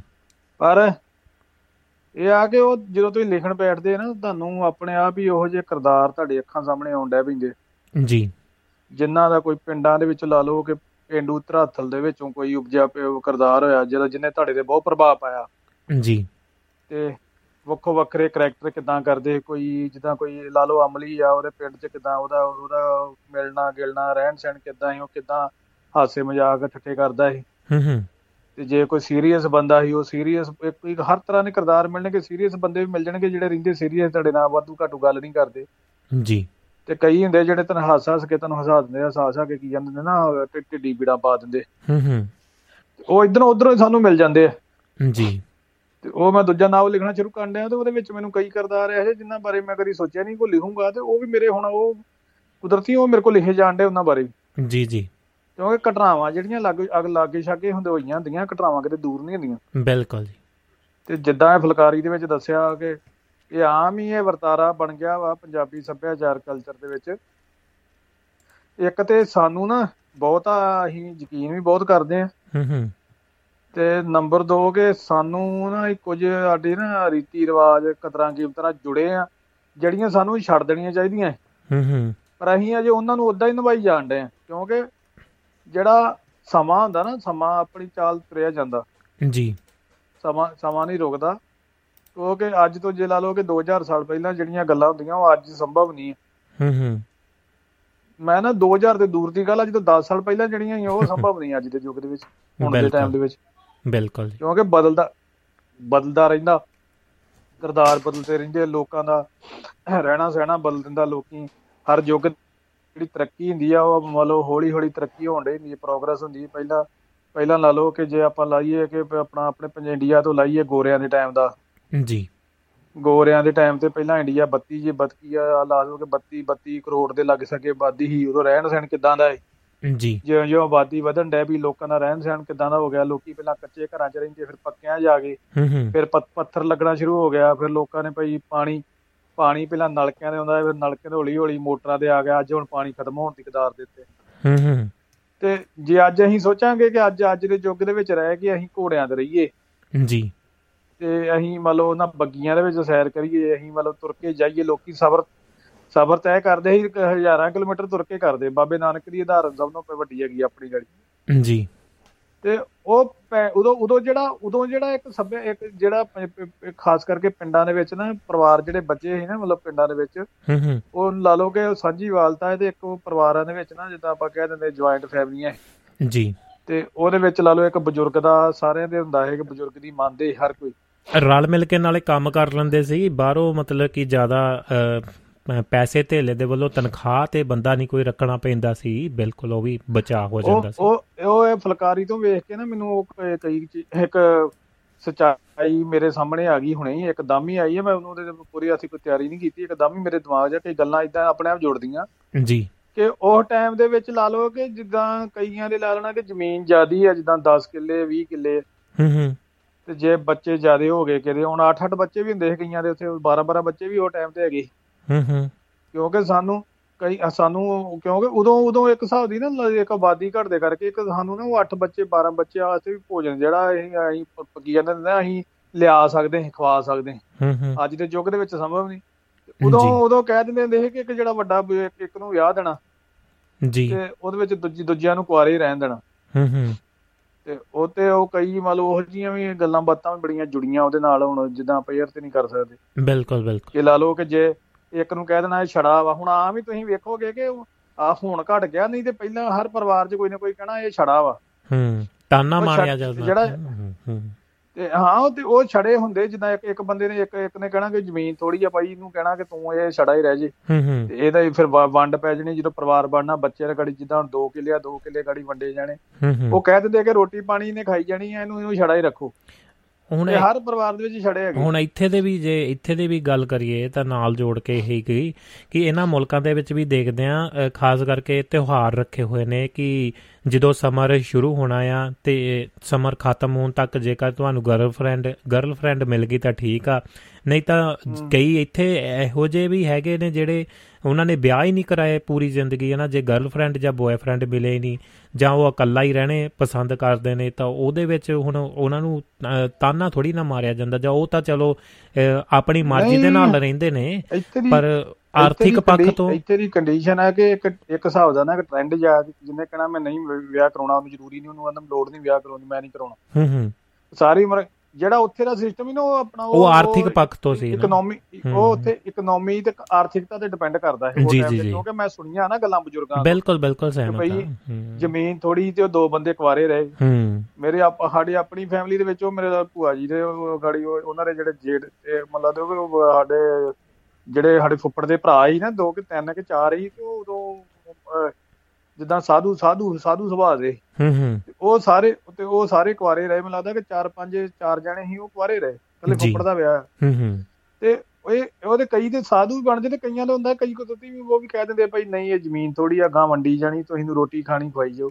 ਉਹ ਜਾਂ ਕਈ ਤਾਂ ਇਹ ਵੀ ਕਰਦੇ ਹੁੰਦੇ ਸੀ ਜਿਹੜਾ ਡੇਰੇ ਤੇ ਜਾਂ ਜਿਹੜੇ ਡੇਰੇ ਹੁੰਦੇ ਸੀ ਮਾਨਤਾ ਵਾਲੇ ਜਾਂ ਕੁਛ ਸੀ, ਉੱਥੇ ਵੀ ਮਤਲਬ ਕਿ ਬੱਚਾ ਦੇ ਆਉਂਦੇ ਹੁੰਦੇ ਸੀ ਕਈ ਤਾਂ, ਏਦਾਂ ਵੀ ਦੇਖੇ। ਉਹ ਤੇ ਹੁਣ ਵੀ ਚੱਲਦਾ ਵਾ। ਉਹ ਮੈਂ ਤੇ ਉਹਨੂੰ ਬਿਲਕੁਲ ਉਹਦੀ ਮੈਂ ਘੋਰ ਨਿੰਦਾ ਕਰਦਾ ਉਹ ਚੀਜ਼ ਦੀ, ਕਿ ਜੇ ਰੱਬ ਕੋ ਸਾਨੂੰ ਬੱਚਾ ਮਿਲਿਆ ਤੇ ਅਸੀਂ ਫਿਰ ਉਹੀ ਜੇ ਕਹਿਦਾ ਭਾਈ ਬੱਚਾ ਫਿਰ ਉੱਥੇ ਦੇ ਆਉਣਾ, ਤੇ ਫਿਰ ਸਾਨੂੰ ਬੱਚੇ ਲੈਣ ਦਾ ਕੀ ਫਾਇਦਾ। ਹੁਣ ਇੱਕ ਫੈਮਿਲੀ ਆ ਉਹਦੇ ਬੱਚਾ ਨਹੀਂ ਹੋਣ ਡਿਆ, ਤੇ ਉਹ ਚਲੋ ਉਹਨਾਂ ਕੋਲ ਜਾ ਕੇ ਕਹਿੰਦੇ ਆ ਕਿ ਭਾਈ ਮੇਰੇ ਬੱਚਾ ਹੋਵੇ ਤੇ ਮੈਂ ਵੱਡਾ ਕੇ ਤੁਹਾਨੂੰ ਦੇ ਦੇਣਾ। ਤੇ ਉਹ ਫਿਰ ਮਾਂ ਪਿਓ ਦਾ ਬੱਚੇ ਪੈਦਾ ਕਰਨ ਦਾ ਕਿ ਮੈਨੂੰ ਮੈਂ ਉਹਨੂੰ ਬਿਲਕੁਲ ਹੀ ਉਹਦੀ ਕੀ ਹਿਸਾਬ ਲਾ ਲਓ ਕਿ ਮੈਂ ਉਹਦੀ ਨਿੰਦਾ ਕਰਦਾ। ਨਿੰਦਾ ਨਹੀਂ ਆਪਾਂ ਕਹਿ ਸਕਦੇ ਕਿ ਮੈਂ ਤੇ ਉਹਦੀ ਮਤਲਬ ਜਿਹਨੂੰ ਕਹਿ ਦਿੰਦਾ ਕਿ ਸਟਾਪ ਹੋਣਾ ਚਾਹੀਦਾ ਕੰਮ, ਉਹ ਗੱਲ ਹੋ ਰਹੀ ਜੀ। ਜਿਹੜੇ ਪਿੰਡਾਂ ਪਰਿਵਾਰਾਂ ਦੇ ਵਿੱਚ ਗੱਲ ਹੋ ਰਹੀ ਇੱਕ ਕੁਰਬਾਨੀ ਦੇਣ ਦੀ ਭਾਵਨਾ ਨਾ ਜਿਹੜੀ ਸਾਡੇ ਚ ਬਹੁਤ ਜ਼ਿਆਦੀ ਹੈ, ਇਹ ਹੱਦ ਤੱਕ ਬਹੁਤ ਜ਼ਿਆਦੀ ਸਾਡੇ ਦੇ ਵਿੱਚ ਮੈਨੂੰ ਲੱਗਦੀ ਕਿ ਸਾਨੂੰ ਉਹਨੂੰ ਥੋੜਾ ਜਿਹਾ ਘਟਾਉਣਾ ਹੀ ਚਾਹੀਦਾ। ਤੇ ਹੁਣ ਜਿੱਦਾਂ ਇਹ ਫੁਲਕਾਰੀ ਦੇ ਅਕੋਰਡਿੰਗ ਟੂ ਫੁਲਕਾਰੀ ਵੇਖ ਲਈਏ ਤੇ ਉਹ ਭਾਈ ਉਹ ਭਰਾ ਵੱਡਾ ਜਿਹੜਾ ਆਪਣੀ ਕੁਰਬਾਨੀ ਦੇ ਕੇ ਛੋਟੇ ਭਰਾ ਨੂੰ ਪਹਿਲਾਂ ਪੜ੍ਹਾਉਂਦਾ ਵਾ, ਤੇ ਪੜ੍ਹਾ ਕੇ ਫਿਰ ਦਿਹਾੜੀ ਦੱਪਾ ਕਰਕੇ ਜਦੋਂ ਉਹ ਤਕੜਾ ਅਫਸਰ ਬਣ ਜਾਂਦਾ ਤੇ ਬਾਅਦ ਚ ਕਹਿ ਦਿੰਦਾ ਕਿ ਉਹਨੂੰ ਕਹਿਣ, ਹਾਲਾਂਕਿ ਉਹਨੂੰ ਇੱਕ ਪਿੰਡ ਦੀ ਔਰਤ ਕਹਿੰਦੀ ਵੀ ਆ ਕਿ ਬਾਈ ਇਹਦਾ ਇੰਨੇ ਕੁਆਰੇ ਰਹਿ ਜਾਣਾ ਹੀ ਉਹ, ਤੇ ਤੁਸੀਂ ਉਹ ਆਂਦਾ ਨਹੀਂ ਲੋੜ ਹੀ ਨਹੀਂ, ਮੈਂ ਨਿੱਕੇ ਭਰਾ ਨੂੰ ਪਹਿਲਾਂ ਵਿਆਹ ਮੈਂ ਬਾਅਦ ਚ ਵਿਆਹ ਕਰਾਉਂਗਾ। ਨਹੀਂ ਅੱਜ ਦੀ ਪੀੜ੍ਹੀ ਤੇ ਵੀ ਇਹ ਚੀਜ਼ ਲਾ ਕੇ ਦੇਖੀਏ ਤਾਂ ਬਹੁਤ ਆ, ਆਲੇ ਦੁਆਲੇ ਵੀ ਦੇਖਦੇ ਆ ਨਜ਼ਰ ਮਾਰਦੇ ਆ ਤਾਂ ਕੁੜੀਆਂ ਦੀਆਂ ਡਿਮਾਂਡਾਂ, ਚਲੋ ਹਰ ਵੇਲੇ ਇਹ ਕਹਿੰਦੇ ਆ ਵੀ ਕੁੜੀ ਵਿਚਾਰੀ ਆ, ਕੁੜੀ ਵਿਚਾਰੀ ਆ, ਪਰ ਕੁੜੀਆਂ ਦੀਆਂ ਵੀ ਕਿਤੇ ਨਾ ਕਿਤੇ ਡਿਮਾਂਡਾਂ ਅੱਜ ਦੇ ਜ਼ਮਾਨੇ ਦੇ ਵਿੱਚ ਇੰਨੀਆਂ ਵੱਧ ਗਈਆਂ ਨੇ। ਮਤਲਬ ਕਿ ਕਹਿੰਦੇ ਆ ਮਤਲਬ ਕਿ ਵਿਆਹ ਕਰਾਉਣਾ, ਜਾਂ ਇਹ ਮੈਨੂੰ ਤਾਂ ਲੱਗਦਾ ਕਿ ਡੀਲ ਕਰਦੇ ਆ ਜਾਂ ਵਿਆਹ ਕਰਦੇ ਆ ਅੱਜ ਦੇ ਜ਼ਮਾਨੇ ਦੇ ਵਿੱਚ, ਪਤਾ ਨਹੀਂ ਕੀ ਹੈ ਕਿ ਮੈਂ ਬੇਬੀ ਨਹੀਂ ਲੈਣਾ, ਮੈਂ ਆਹ ਨਹੀਂ ਕਰਨਾ, ਮੈਂ ਉਹ ਨਹੀਂ ਕਰਨਾ, ਮੈਂ ਆਪਣੀ ਜੋਬ ਕਰਨੀ ਆ ਜਾਂ ਕਿੱਦਾਂ ਆ, ਭਈ ਮੈਂ ਬਾਹਰ ਜਾਣਾ ਆ ਜਾਂ ਕਿੱਦਾਂ ਆ। ਮਤਲਬ ਕਿ ਉਹ ਪਤਾ ਨਹੀਂ ਕਿਹੜੇ ਮਤਲਬ ਕਿ ਹੁਣ ਸੈਕਰੀਫਾਈਸ ਇਹਨਾਂ ਮੁਲਕਾਂ ਦੇ ਵਿੱਚ ਵੀ ਦੇਖਦੇ ਜਾਂ ਆਪਣੇ 'ਚ ਵੀ ਦੇਖਦੇ, ਜਾਂ ਪੁਰਾਣੇ ਰਿਸ਼ਤੇ ਜਿਹੜੇ ਬਜ਼ੁਰਗਾਂ ਦੇ ਵੀ ਆ ਉਹਨਾਂ ਦੇ ਸਮਿਆਂ ਦੇ ਵਿੱਚ ਤਾਂ ਵਿਆਹ, ਚਲੋ ਉਹ ਵੱਖਰੀ ਗੱਲ ਆ ਕਿ ਮਨਪਸੰਦ ਦੇ ਨਾਲ ਅੱਜ ਕਰ ਲਿਆ ਜਾਂਦੇ ਆ, ਚਲੋ ਉਹ ਵੀ ਇੱਕ ਚੰਗਾ ਪੱਖ ਆ, ਪਰ ਜਿਹੜੀ ਹੱਦ ਤੋਂ ਵੱਧ ਚੀਜ਼ ਹੋ ਜਾਣੀ, ਵੀ ਡਿਮਾਂਡਾਂ ਹੀ ਰੱਖੀ ਜਾਣੀਆਂ, ਕੋਈ ਸੈਕਰੀਫਾਈਸ ਨਹੀਂ ਕਿ ਮੈਂ ਆਹ ਨਹੀਂ ਕਰਨਾ, ਮੈਂ ਉਹ ਨਹੀਂ ਕਰਨਾ, ਤੂੰ ਆਹ ਕਰਨਾ, ਮੈਂ ਆਹ ਨਹੀਂ ਕਰਨਾ, ਅਤੇ ਉਹ ਵੀ ਤਾਂ ਕਿਤੇ ਨਾ ਕਿਤੇ ਫੈਮਲੀਆਂ ਦਾ ਵਿੱਚ ਜਾਂ ਡਿਵੋਰਸ ਜਾਂ ਹੋਰ ਚੀਜ਼ਾਂ ਦੇ ਵਿੱਚ ਬਹੁਤ ਵੱਡੀ ਇੱਕ ਉਲਝਣ ਦਾ ਕਾਰਨ ਵੀ ਤਾਂ ਬਣ ਰਹੇ ਨੇ ਨਾ। ਨਹੀਂ, ਇੱਥੇ ਇਹਨਾਂ ਕੰਟਰੀਆਂ ਦੇ ਹਿਸਾਬ ਨਾਲ ਵੇਖੀ ਨਾ, ਇੱਥੇ ਬੱਚਾ ਪਹਿਲਾਂ ਸੋਚਦਾ ਕਿ ਮੇਰੇ ਥੋੜੇ ਮੈਂ ਆਪਣੀ ਵਧੀਆ ਜੋਬ ਜੂਬ ਕਰਾਂ ਫਿਰ ਹੀ ਵਿਆਹ, ਅਬਲ ਤੇ ਇੱਥੇ ਵਿਆਹ ਕਰਦੇ ਨਹੀਂ ਸੈਕੰਡਰੀ ਆਪਣੇ। ਨਹੀਂ, ਉਹ ਇੰਡੀਆ ਦੀ ਗੱਲ ਕਰ ਰਹੇ ਆ, ਅੱਜ ਦੇ ਪੰਜਾਬ ਦੀ ਗੱਲ ਕਰ ਰਹੇ ਆ, ਲਿਵਿੰਗ ਰਿਲੇਸ਼ਨ ਵਿੱਚ। ਨਹੀਂ, ਉੱਧਰ ਦੇ ਪੰਜਾਬ ਦੇ ਹਿਸਾਬ ਦੇ ਨਾਲ ਨਾ, ਉੱਧਰ ਦੇ ਪੰਜਾਬ ਦੇ ਹਿਸਾਬ ਨਾਲ ਵੇਖੀ ਹੈ ਨਾ ਕਿ ਪਹਿਲਾਂ ਕੁੜੀਆਂ ਨੂੰ ਪੜ੍ਹਾਇਆ ਨਹੀਂ ਜਾਂਦਾ ਜੀ, ਠੀਕ ਆ ਨਾ। ਕੁੜੀਆਂ ਨੂੰ 5ਵੀਂ ਕਰਾ ਕੇ 8ਵੀਂ ਕਰਾ ਕੇ ਜਾਂ 10ਵੀਂ ਕਰਾ ਕੇ ਘਰ ਚ ਉਹਨੂੰ ਕਹਿੰਦੇ ਕਿ ਤੂੰ ਦੂਜੇ ਘਰ ਜਾਣਾ ਤੇ ਤੇਰਾ ਵਿਆਹ ਹੋਣਾ, ਤੂੰ ਪੜ੍ਹ ਕੇ ਕੀ ਲੈਣਾ। ਜਦੋਂ ਜਿਉਂ ਫਿਰ ਕੁੜੀਆਂ ਕਾਲਜ ਜਾਣ ਡਿਆ ਪਈਆਂ, ਪੜ੍ਹਨ ਜਾਣ ਡਿਆ, ਹੁਣ ਕਾਲਜ ਤੱਕ ਜਾਂਦੇ ਜਾਂਦੇ 16 ਸਾਲ ਉੱਥੇ ਲੱਗ ਜਾਂਦੇ ਐਮਏ ਤੋਂ ਬਾਅਦ, ਜੇ ਲਾ ਲਓ ਕਿ ਤੁਸੀਂ ਗਾੜੀ ਪ੍ਰੋਫੈਸਰ ਬਣਨਾ 3-4 ਸਾਲ ਤੁਹਾਡੇ ਹੋਰ ਲੱਗ ਜਾਂਦੇ। ਤੇ ਉਹ ਇੱਥੇ ਫਿਰ ਕੁੜੀਆਂ ਫਿਰ ਉਹ ਗੱਲ ਨੂੰ ਮਾੜਾ ਨਹੀਂ ਕਹਿ ਸਕਦਾ, ਮੈਂ ਕਹਿੰਦਾ ਕਿ ਠੀਕ ਵਾ, ਕੁੜੀਆਂ ਦੀਆਂ ਸਾਡੇ ਪੈਰਾਂ ਸਿਰ ਜਦੋਂ ਹੋ ਜਾਣਗੀਆਂ ਫਿਰ ਜੋਬ ਕਰਨਗੀਆਂ ਫਿਰ ਵਿਆਹ ਕਰਾਉਣਾ ਚਾਹੀਦਾ, ਉਹ ਤੇ ਕੋਈ ਗੱਲ ਨਹੀਂ। ਨਹੀਂ, ਉਹ ਪੇਰੈਂਟਸ ਨੂੰ ਨਹੀਂ, ਮੈਂ ਤੁਸੀਂ ਗੱਲ ਮੇਰੀ ਸਮਝ ਨਹੀਂ, ਉਹ ਪੇਰੈਂਟਸ ਨੂੰ ਨਹੀਂ, ਮਤਲਬ ਕਿ ਜਿਹੜਾ ਉਹਦਾ ਲਾਈਫ ਪਾਰਟਨਰ ਆ ਉੱਥੇ ਤੱਕ ਗੱਲ ਕਰਦੇ, ਉੱਥੇ ਦੀ ਗੱਲ ਕਰ ਰਹੇ ਹਾਂ ਜੀ, ਆਪਸ ਦੇ ਵਿੱਚ ਜੋ ਗੱਲਾਂ ਕਰਦੇ ਨੇ।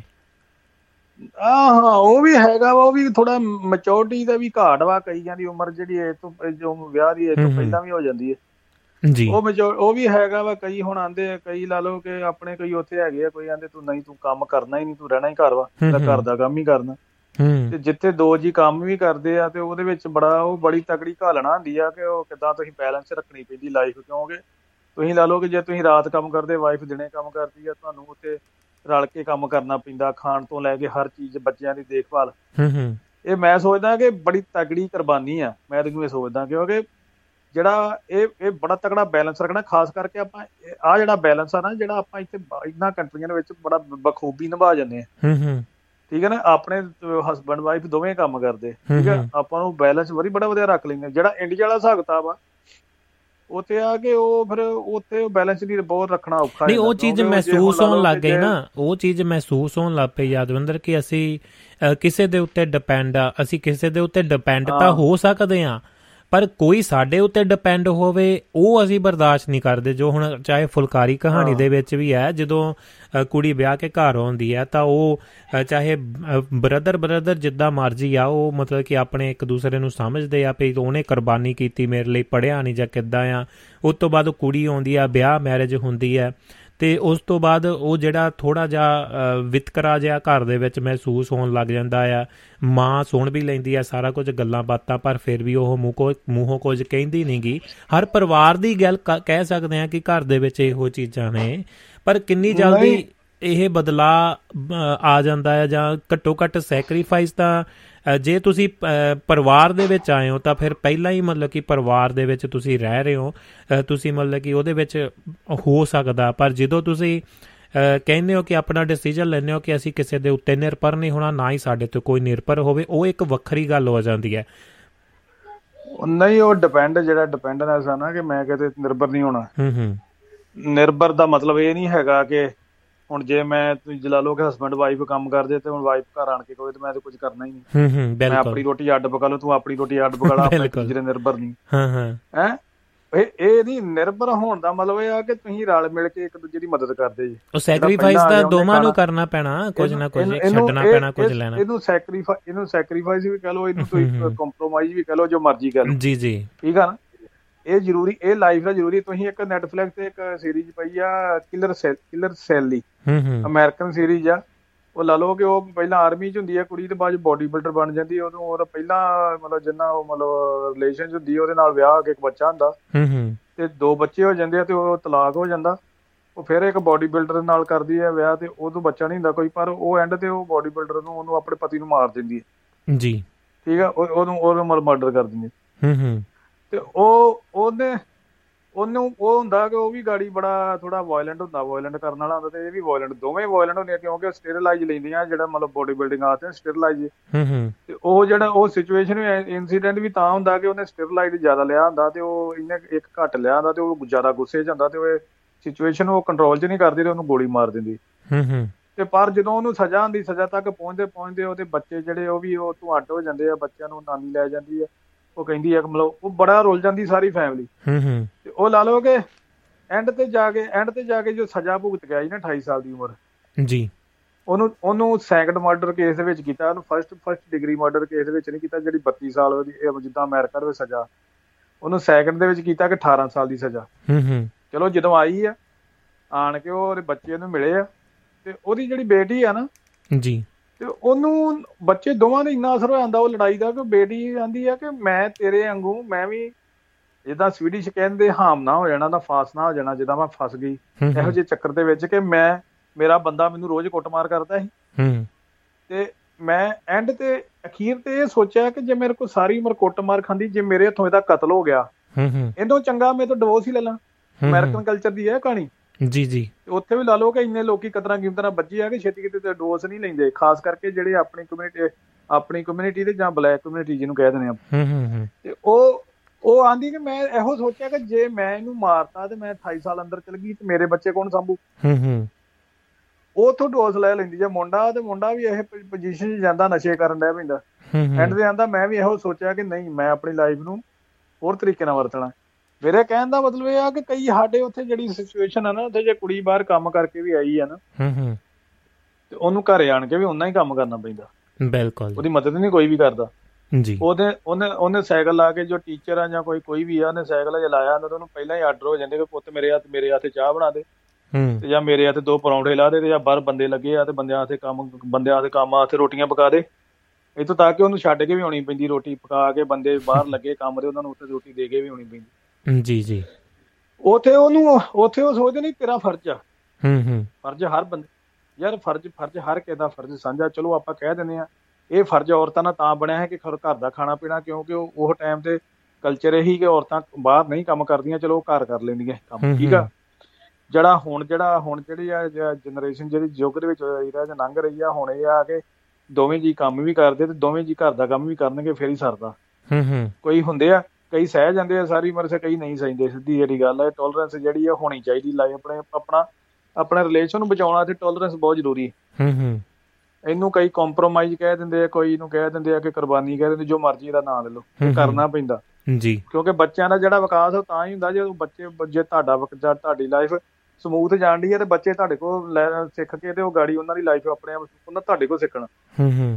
ਤੇ ਇਹ ਆ ਉਹਦੀ ਕਹਾਣੀ ਦੇ ਵਿੱਚ ਇਹ ਆ ਕਿ ਚਲੋ ਉਹ ਜਿਹੜੀ ਚੀਜ਼ ਉਹਦੇ ਵਿੱਚ ਹੋਈ ਕਿ ਭਾਈ ਉਹਨੇ ਕੁਰਬਾਨੀ ਦੇਤੀ ਬਾਅਦ ਚੋਂ, ਠੀਕ ਆ। ਬਾਅਦ ਚੋਂ ਜਦੋਂ ਇਹਦੇ 'ਚ ਇਕੱਲੀ ਔਰਤ ਦਾ ਦੋਸ਼ ਨਹੀਂ ਦੇ ਸਕਦੇ, ਮਰਦ ਦਾ ਓਨਾ ਹੀ ਭਾਗ, ਕਿਉਂਕਿ ਜਦੋਂ ਕੋਈ ਵੀ ਰਿਲੇਸ਼ਨ ਸ਼ੁਰੂ ਹੁੰਦਾ ਨਾ, ਉਹਦੇ ਪਹਿਲਾਂ ਰਿਲੇਸ਼ਨ ਤੋਂ ਪਹਿਲਾਂ ਸਾਨੂੰ ਇਹ ਬਹਿ ਕੇ ਵਿਚਾਰ ਕਰਨੇ ਪੈਂਦੇ ਭਾਈ ਮੇਰੇ ਵਿੱਚ ਮੈਂ ਇਹਨੂੰ ਆਹ ਚੀਜ਼ ਪਸੰਦ ਆ, ਮੈਨੂੰ ਇਹ ਚੀਜ਼ ਪਸੰਦ ਆ, ਭਾਈ ਮੇਰੀ ਮਾਂ ਦੀ ਤੂੰ ਰਿਸਪੈਕਟ ਕਰਦੀ, ਮੈਂ ਤੇਰੀ ਮਾਂ ਦੀ ਰਿਸਪੈਕਟ ਕਰੂੰ। ਆਹ ਮੇਰਾ ਭਰਾ ਵਾ, ਮੈਨੂੰ ਬਹੁਤ ਵੱਡਾ ਮਾਣ ਦਿੱਤਾ ਵਾ, ਇਹ ਇਹਨੇ ਸਾਡੇ ਇੱਥੇ ਬਹੁਤ ਕੁਰਬਾਨੀਆਂ ਕੀਤੀਆਂ ਜੀ, ਠੀਕ ਆ ਨਾ। ਤੇ ਉਹ ਚੀਜ਼ਾਂ ਵੇਖ ਕੇ ਚੱਲਣਾ ਪੈਂਦਾ। ਉੱਥੇ ਜਿਹੜਾ ਸਿਸਟਮ ਇਹ ਚੱਲਿਆ ਕਿ ਉਹ ਬੰਦੇ ਨੇ ਇੱਕ ਕਈਆਂ ਨੂੰ ਸਾਡੇ ਤਾਂ ਮੈਂ ਤਾਂ ਆਪਣੀ ਕਮਿਊਨਿਟੀ 'ਚ ਬੜੀ ਤਕੜੀ ਬਿਮਾਰੀ ਹੈ ਤਾਂ ਕਦੀ ਕਈਆਂ ਦਾ ਮੈਰਿਜ ਸਾਰਿਆਂ ਦੀ ਹੁੰਦੀ, ਕਈਆਂ ਦੀ ਲੇਟ ਹੋ ਜਾਂਦੀ, ਕਈਆਂ ਪਹਿਲਾਂ ਹੋ ਜਾਂਦੀ ਜੀ। ਤੇ ਫਿਰ ਅਸੀਂ ਸੋਚਦੇ ਹਾਂ ਕਿ ਪਤਾ ਨੀ ਦੁਨੀਆਂ ਦੇ ਵਿੱਚ ਸਾਡੀ ਇੱਕੋ ਹੀ ਮੈਰਿਜ ਹੈ, ਇਸ ਤੋਂ ਬਾਅਦ ਪਤਾ ਨੀ ਅਸੀਂ ਨਰਕ 'ਚ ਚੱਲ ਜਾਣਾ, ਇਹਨੂੰ ਨਿਭਾਉਣਾ ਜਿੱਦਾਂ ਮਰਜ਼ੀ ਨਿਭਾਈਏ। ਅਸੀਂ ਇੱਥੋਂ ਤੱਕ ਕਰਦੇ ਹਾਂ ਕਿ ਕਈ ਅਸੀਂ ਜਿਹੜੀਆਂ ਕਦਰਾਂ ਕੀਮਤਾਂ ਹੁੰਦੀਆਂ, ਮਾਂ ਪਿਓ ਦੀ ਇੱਜ਼ਤ ਕਰਨੀ, ਉਹ ਵੀ ਭੁੱਲ ਜਾਂਦੇ ਅਸੀਂ, ਜਾਂ ਔਰਤ ਵੀ ਭੁੱਲ ਜਾਂਦੀ, ਮਰਦ ਵੀ ਭੁੱਲ ਜਾਂਦਾ। ਉਹਦਾ ਨਾ ਮੈਂ ਕਿਉਂ ਉਹ ਇੱਕ ਦੂਜੇ ਦੀ ਗਲਤੀ ਨਹੀਂ ਕੱਢਦੇ। ਹੁਣ ਜਿੱਦਾਂ ਉਹਨੇ ਬੰਦੇ ਨੂੰ ਉਹਦੀ ਗਲਤੀ ਕੱਢਣੀ ਚਾਹੀਦੀ ਕਿ ਜਦੋਂ ਉਹਨੇ ਸਵਾਲ ਪਹਿਲਾਂ ਹੀ ਕੀਤਾ ਹੈ, ਮੈਂ ਪੂਰੀ ਵੇਖੀ ਆ ਜਿੱਥੇ ਜਦੋਂ ਉਹਨੇ ਸਵਾਲ ਕੀਤਾ ਕਿ ਜਦੋਂ ਚੱਲੇ ਬਾਹਰ ਘੁੰਮਣ ਚੱਲੇ ਜਾਂਦਾ, ਆਪਾਂ ਇੱਕ ਹਫ਼ਤੇ ਦੀਆਂ ਛੁੱਟੀਆਂ ਲਈਆਂ, ਆਪਾਂ ਬਾਹਰ ਜਾਈਏ ਤੇ ਉਹਦਾ ਭਰਾ ਜਦੋਂ ਆਂਦਾ ਮੈਂ ਵਿਆਹ ਤੇ ਜਾਣਾ ਕਿਸੇ ਤੇ ਮੈਂ ਸ਼ਗਨ ਦੇਣਾ, ਤੇ ਆਂਦਾ ਚੱਲ 200 ਲੈ ਲਾ। ਤੇ ਉਹ ਜਦੋਂ ਆਉਂਦੀ ਆ ਤੇ ਉਹ ਆਂਦੀ ਮੇਰੇ ਕੋਲ ਪੈਸੇ ਨਹੀਂ ਦਿੱਤੇ ਜਾਣੇ, ਇਹ ਕੀ ਇਹ ਕੰਮ ਨਹੀਂ ਕਰਦਾ ਕੋਈ ਨਹੀਂ। ਹਾਲਾਂਕਿ ਉਹਨੇ ਕੰਮ ਉਹਦਾ ਆਪੇ ਛਡਾਇਆ ਹੁੰਦਾ ਕਿ ਦਿਹਾੜੀ ਨਾ ਕਰਿਆ ਕਰ ਤੇ ਤੂੰ ਘਰੇ ਰਿਹਾ ਕਰ, ਮਾਂ ਦੀ ਸੇਵਾ ਕਰਿਆ ਕਰ। ਲੋਕ ਕੀ ਕਹਿੰਦੇ, ਸਮਾਜ ਕੀ ਕਹਿੰਦਾ ਵੀ ਇਹ ਤਾਂ ਸਰਕਾਰੀ ਨੌਕਰੀ ਕਰਦੇ ਆ ਤੇ ਇਹ ਦਿਹਾੜੀਆਂ ਕਰਦਾ ਫਿਰਦਾ, ਨੱਕ ਵੱਢ ਹੁੰਦੀ ਨਾ, ਨੱਕ ਵੱਢ ਹੁੰਦੀ। ਮੈਂ ਤੁਹਾਨੂੰ ਕਹਿੰਦਾ ਕਿ ਜਦੋਂ ਆਖਿਆ ਨਾ ਕਿ ਨਹੀਂ ਪਈ ਤੇ ਇੱਥੋਂ ਤੱਕ ਉਹਨੇ ਮਾਂ ਦਾ ਵੀ ਕਿਹਾ ਕਿ ਤੇਰੀ ਮਾਂ ਵੀ ਵਿਹਲੀਆਂ ਖਾਈ ਜਾਂਦੀ ਮੇਰੇ ਕੋਲ ਰੋਟੀ, ਉੱਥੇ ਉਹਨੂੰ ਟੋਕਣਾ ਚਾਹੀਦਾ ਹੈ। ਤੇ ਸਾਡੇ ਲੋਕ ਉੱਥੇ ਉਹਨੂੰ ਟੋਕਣਾ ਚਾਹੀਦਾ, ਉਹਨੂੰ ਪਤਾ ਨਹੀਂ ਕੀ ਡਰ ਸੀ ਕਿ ਪਤਾ ਨਹੀਂ ਮੈਨੂੰ ਛੱਡ ਕੇ ਚੱਲ ਜਾਣਾ ਇਹਨੇ। ਉਹਦਾ ਫਰਜ਼ ਬਣਦਾ, 2 ਮਿੰਟ ਲੜਾਈ ਹੋ ਜਾਂਦੀ, 10 ਮਿੰਟ ਲੜਾਈ ਹੋ ਜਾਂਦੀ, ਉਹ ਕਹਿੰਦਾ ਨਾ ਭਾਈ ਮੈਂ ਤੈਨੂੰ ਅੱਜ ਹੀ ਦੱਸ ਦਿੰਦਾ ਵਾ ਕਿ ਮੇਰੀ ਮਾਂ ਵਾ ਤੇ ਮੇਰਾ ਭਰਾ ਵਾ ਕੁਛ ਨੀ ਖਾਣ ਡੇ, 2 ਰੋਟੀਆਂ ਹੀ ਖਾਂਦੇ ਆ ਉਹਦੀ ਕਿਹੜੀ ਫੈਮਿਲੀ। ਉਹਨੇ ਰੋਕਿਆ ਨੀ, ਉਹਨੇ ਆਖਿਆ ਓਕੇ ਜਿੱਦਾਂ ਕਹਿ ਦੇਣਾ, ਚੱਲ ਤੂੰ ਜਿੱਦਾਂ ਕਵਾਂਗੇ ਓਦਾਂ ਕਰ ਲਾ, ਸਹਿਮਤ ਹੋ ਗਿਆ ਨਾ, ਤੂੰ ਜਿੱਦਾਂ ਕਹਿੰਦੀ ਤੂੰ ਗੁੱਸੇ ਨਾ ਹੋਵੀਂ, ਤੂੰ ਨਾਰਾਜ਼ ਆਪਣੀ ਆਦਤ ਹੁੰਦੀ ਨਾ ਕਈਆਂ ਨੂੰ, ਉਹ ਤੂੰ ਗੁੱਸੇ ਨਾ ਹੋਵੀਂ, ਤੂੰ ਨਾਰਾਜ਼ ਨਾ ਹੋਵੀਂ, ਤੂੰ ਜਿੱਦਾਂ ਕਵੀਂ ਮੈਂ ਓਦਾਂ ਹੀ ਕਰ ਲਊ, ਤੂੰ ਨਾ ਕਿਤੇ ਨਾਰਾਜ਼, ਨਾ ਤੂੰ ਨਾ ਕਿੱਦਾਂ ਦਾ। ਸਾਡੇ ਲੋਕਾਂ ਨੂੰ ਇਹ ਬੜੀ ਤਕੜੀ ਬਿਮਾਰੀ ਕਈਆਂ ਨੂੰ ਚਿੰਬੜੀ ਹੈ। ਸਾਡੇ ਕੋਲ ਨਾ ਮੂੰਹ ਤੇ ਨਾ ਟੋਕਿਆ ਨੀ ਜਾਂਦਾ, ਅਸੀਂ ਆਪਣੀ ਮਾਂ ਨੂੰ ਉਸਲੇ ਟੋਕਦੇ ਹਾਂ। ਲਾ ਲਓ ਤੁਸੀਂ ਆਪ ਹੀ ਧਾਰ ਲਾ ਲਓ, ਮਾਂ ਨੇ ਕੋਈ ਗੱਲ ਕਹਿਤੀ ਨਹੀਂ ਉਸਲੇ ਰੋਕਦੀ ਨਾ, ਅਸੀਂ ਬੜੇ ਉਹੋ ਜਿਹੇ ਲਫਾਜ਼ ਵੀ ਵਰਤਦੇ ਕਿ ਤੂੰ ਏਦਾਂ ਦੀ ਗੱਲ ਕਿਉਂ ਕਹੀ, ਤੇਰੀ ਹਿੰਮਤ ਕਿੱਦਾਂ ਪੈ ਗਈ, ਇੱਥੇ ਤੱਕ ਬੋਲਦੇ। ਤੇ ਜਿਹੜੀ ਸਾਡੀ ਘਰ ਵਾਲੀ ਆ ਜੀ ਉਹ ਕੋਈ ਗੱਲ ਕਰੇ ਉਹਨੂੰ ਟੋਕਦੇ, ਉਹਨੂੰ ਕਹਿੰਦੇ ਨਾ ਤੂੰ ਕਿਤੇ ਗੁੱਸਾ ਨਾ ਕਰਦੀ ਹੈ ਤੂੰ ਨਾਰਾਜ਼। ਫਿਰ ਅਸੀਂ ਤਰਲੇ ਵੀ ਲੈਂਦੇ ਬਾਅਦ ਚੋਂ, ਤੂੰ ਕਿਤੇ ਸੱਚੀ ਤੇ ਨੀ ਨਾਰਾਜ਼ ਹੋ ਗਈ, 10 ਪੁੱਛਣੇ ਤੂੰ ਠੀਕ ਆ ਨਾਰਾਜ਼ ਤੇ ਨੀ ਹੋ ਗਈ। ਅਸੀਂ ਨਾ ਆਪਣੀ ਮਾਂ ਦੇ ਕਦੀ ਹਾਵ ਭਾਵ ਨੀ ਵੇਖੇ ਕਿ ਅੱਖਾਂ ਵਿਚਾਰੀ ਉਹ ਕਿੱਦਾਂ ਮਯੂਸ ਹੋਈ ਆ, ਤੁਸੀਂ ਪੁੱਛ ਲਈਏ ਕਿ ਤੂੰ ਠੀਕ ਵਾ। ਔਰ ਜੇ ਵਾਈਫ ਆ ਤਾਂ ਉਹਨੇ 10 ਪੁੱਛਣੇ ਕਿੱਦਾਂ ਤੂੰ ਨਾਰਾਜ਼ ਤੇ ਨੀ ਕਿਤੇ, ਮੈਂ ਤੇਰੀਆਂ ਅੱਖਾਂ ਵੇਖਣ ਡਿਆ, ਹੈਂ ਤੂੰ ਚੁੱਪ ਕਿਉਂ। ਮਾਂ ਨੂੰ ਕਦੀ ਨੀ ਪੁੱਛਦੇ, ਮਾਂ ਨੂੰ ਜਿੱਥੇ ਮਰਜ਼ੀ ਪਈ ਉਹਨੂੰ ਪਈ ਰਹਿਣ ਦੋ ਜੀ। ਕਹਿੰਦਾ ਮਤਲਬ ਕਿ ਸਾਡੇ ਕੋਲ ਗੱਲ ਟੋਕਣ ਤੋਂ ਅਸੀਂ ਭੱਜਦੇ ਹਾਂ, ਅਸੀਂ ਗੱਲ ਨਹੀਂ ਟੋਕਦੇ।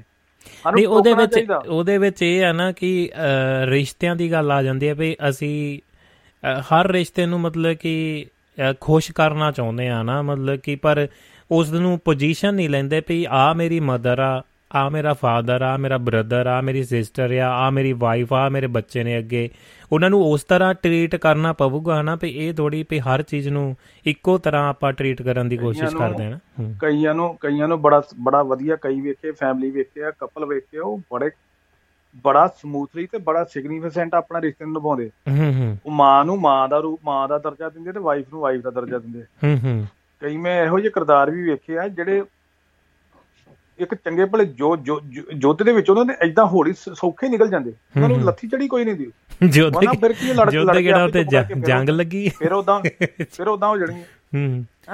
ਉਹ ਕਈ ਲੜਾਈ ਤੋਂ ਹੀ ਡਰੀ ਜਾਂਦੇ ਆ ਨਾ ਭਈ ਲੜਾਈ ਨਾ ਹੋ ਜਾਵੇ। ਜੇ ਮਾਂ ਦੀ ਗੱਲ ਹੋਈ ਤੇ ਮਾਂ ਨੇ ਕਹਿਣਾ ਕੋਈ ਗੱਲ ਨੀ ਮੰਮੀ, ਕੋਈ ਗੱਲ ਨੀ ਮੈਂ ਗੱਲ ਕਰ ਲੂ, ਜੇ ਵਾਈਫ ਹੋ ਗਿਆ ਉਹ ਮੈਂ ਕੋਈ ਗੱਲ ਨੀ ਗੱਲ ਕਰ ਲੂ। ਉਹ ਬੜੇ ਤਰੀਕੇ ਨਾਲ ਵਿੱਚ ਨਿਕਲ ਜਾਂਦੇ ਉਹਨਾਂ ਨੇ। ਉਹ ਇਹ ਤਰੀਕਾ ਕਿਉਂਕਿ ਉਹਨਾਂ ਸਿੱਖ ਲਿਆ ਹੁੰਦਾ ਕਿ ਭਾਈ ਹਰ ਕਿਸੇ ਨੂੰ ਆਪਣੀ ਜਗ੍ਹਾ ਜਿਹੜੀ ਮੈਂ ਉਹਦੀ ਵੀ ਸੁਣ ਲਈ, ਇਹਦੀ ਵੀ ਸੁਣ ਲਈ, ਓਕੇ ਦਰਸ ਨਹੀਂ। ਉਹਦੇ ਨਾਲ ਉਹਦਾ ਵਿੱਚ ਪਵੋ ਹੀ ਨਾ, ਉਹਨੂੰ ਕਹਿ ਉਹਨੂੰ ਵੀ ਮੋਹਰੇ ਬਿਠਾ ਲਾ, ਉਹਨੂੰ ਵੀ ਮੋਹਰੇ ਆ ਲਓ ਭਾਈ ਤੁਸੀਂ ਕਰ ਲਓ ਜਿਹੜੀ ਗੱਲ ਕਰਨੀ, ਦੋਵੇਂ ਜਾਣੇ ਕਰੋ। ਯਾਰ ਆਹ ਬੜੀ ਵੱਡਾ ਪੁਆਇੰਟ ਗੱਲ ਕੀਤਾ ਵਾ, ਭਾਵੇਂ ਪੋਲਿਟਿਕਸ ਹੋਵੇ, ਭਾਵੇਂ ਕੋਈ ਗਰੁੱਪ ਬੰਦੀ ਹੋਵੇ, ਸਾਡੇ ਕਦੀ ਲੋਕ ਕਦੀ ਬਹੁਤ ਘੱਟ ਚਾਂਸ ਹੈ ਕਿ ਉਹ ਗੋਲ ਮੇਜ਼ ਤੇ ਬਹਿ ਜਾਣਗੇ, ਕਦੀ ਨੀ ਬਹਿੰਦੇ। ਵਿਚਾਰ ਜਿਹੜਾ ਗੁਰੂ ਨਾਨਕ ਸਾਹਿਬ ਨੇ ਕਿਹਾ ਨਾ ਕਿ ਕੁਝ ਕਰੀਏ, ਜਿੱਦਾਂ ਇੱਕ ਲਿਖਿਆ ਕਿ ਵਿਚਾਰ ਕਰੋ, ਵਿਚਾਰ ਕਰਨ ਦੀ ਭਾਵਨਾ ਸਾਡੇ ਚ ਹੈ ਹੀ ਨਹੀਂ, ਨਾ ਫੈਮਿਲੀ ਚ ਹੈਗੀ ਹੈ, ਨਾ ਸਾਡੀ ਪੋਲਿਟਿਕਸ ਹੈਗੀ, ਤੇ ਨਾ ਕੋਈ ਸਮਾਜ ਚ ਆਪਣੀ ਕੋਈ ਵੀ ਸਮਾਜ ਚ ਹੈਗੀ ਨਾ, ਅਸੀਂ ਬਹਿ ਹੀ ਨਹੀਂ ਸਕਦੇ। ਜਿੱਥੇ ਤੁਸੀਂ ਆਧਾਰਨਾ ਵੇਖ ਲਓ, ਜਿੱਥੇ ਵੀ ਬੈਠੇ ਹੋਣਗੇ ਉਸ ਤੋਂ ਬਾਅਦ ਕੋਈ ਨਾ ਕੋਈ ਕਿਰਪਾਨਾਂ ਚੱਲੀਆਂ ਹੋਣਗੀਆਂ ਤੇ ਜਾਂ ਗਾਲੀ ਗਲੋਚ ਹੋਇਆ ਹੋਊਗਾ, ਉਹਦਾ ਕੋਈ ਸਿੱਟਾ ਕੋਈ ਨੀ ਨਿਕਲਦਾ।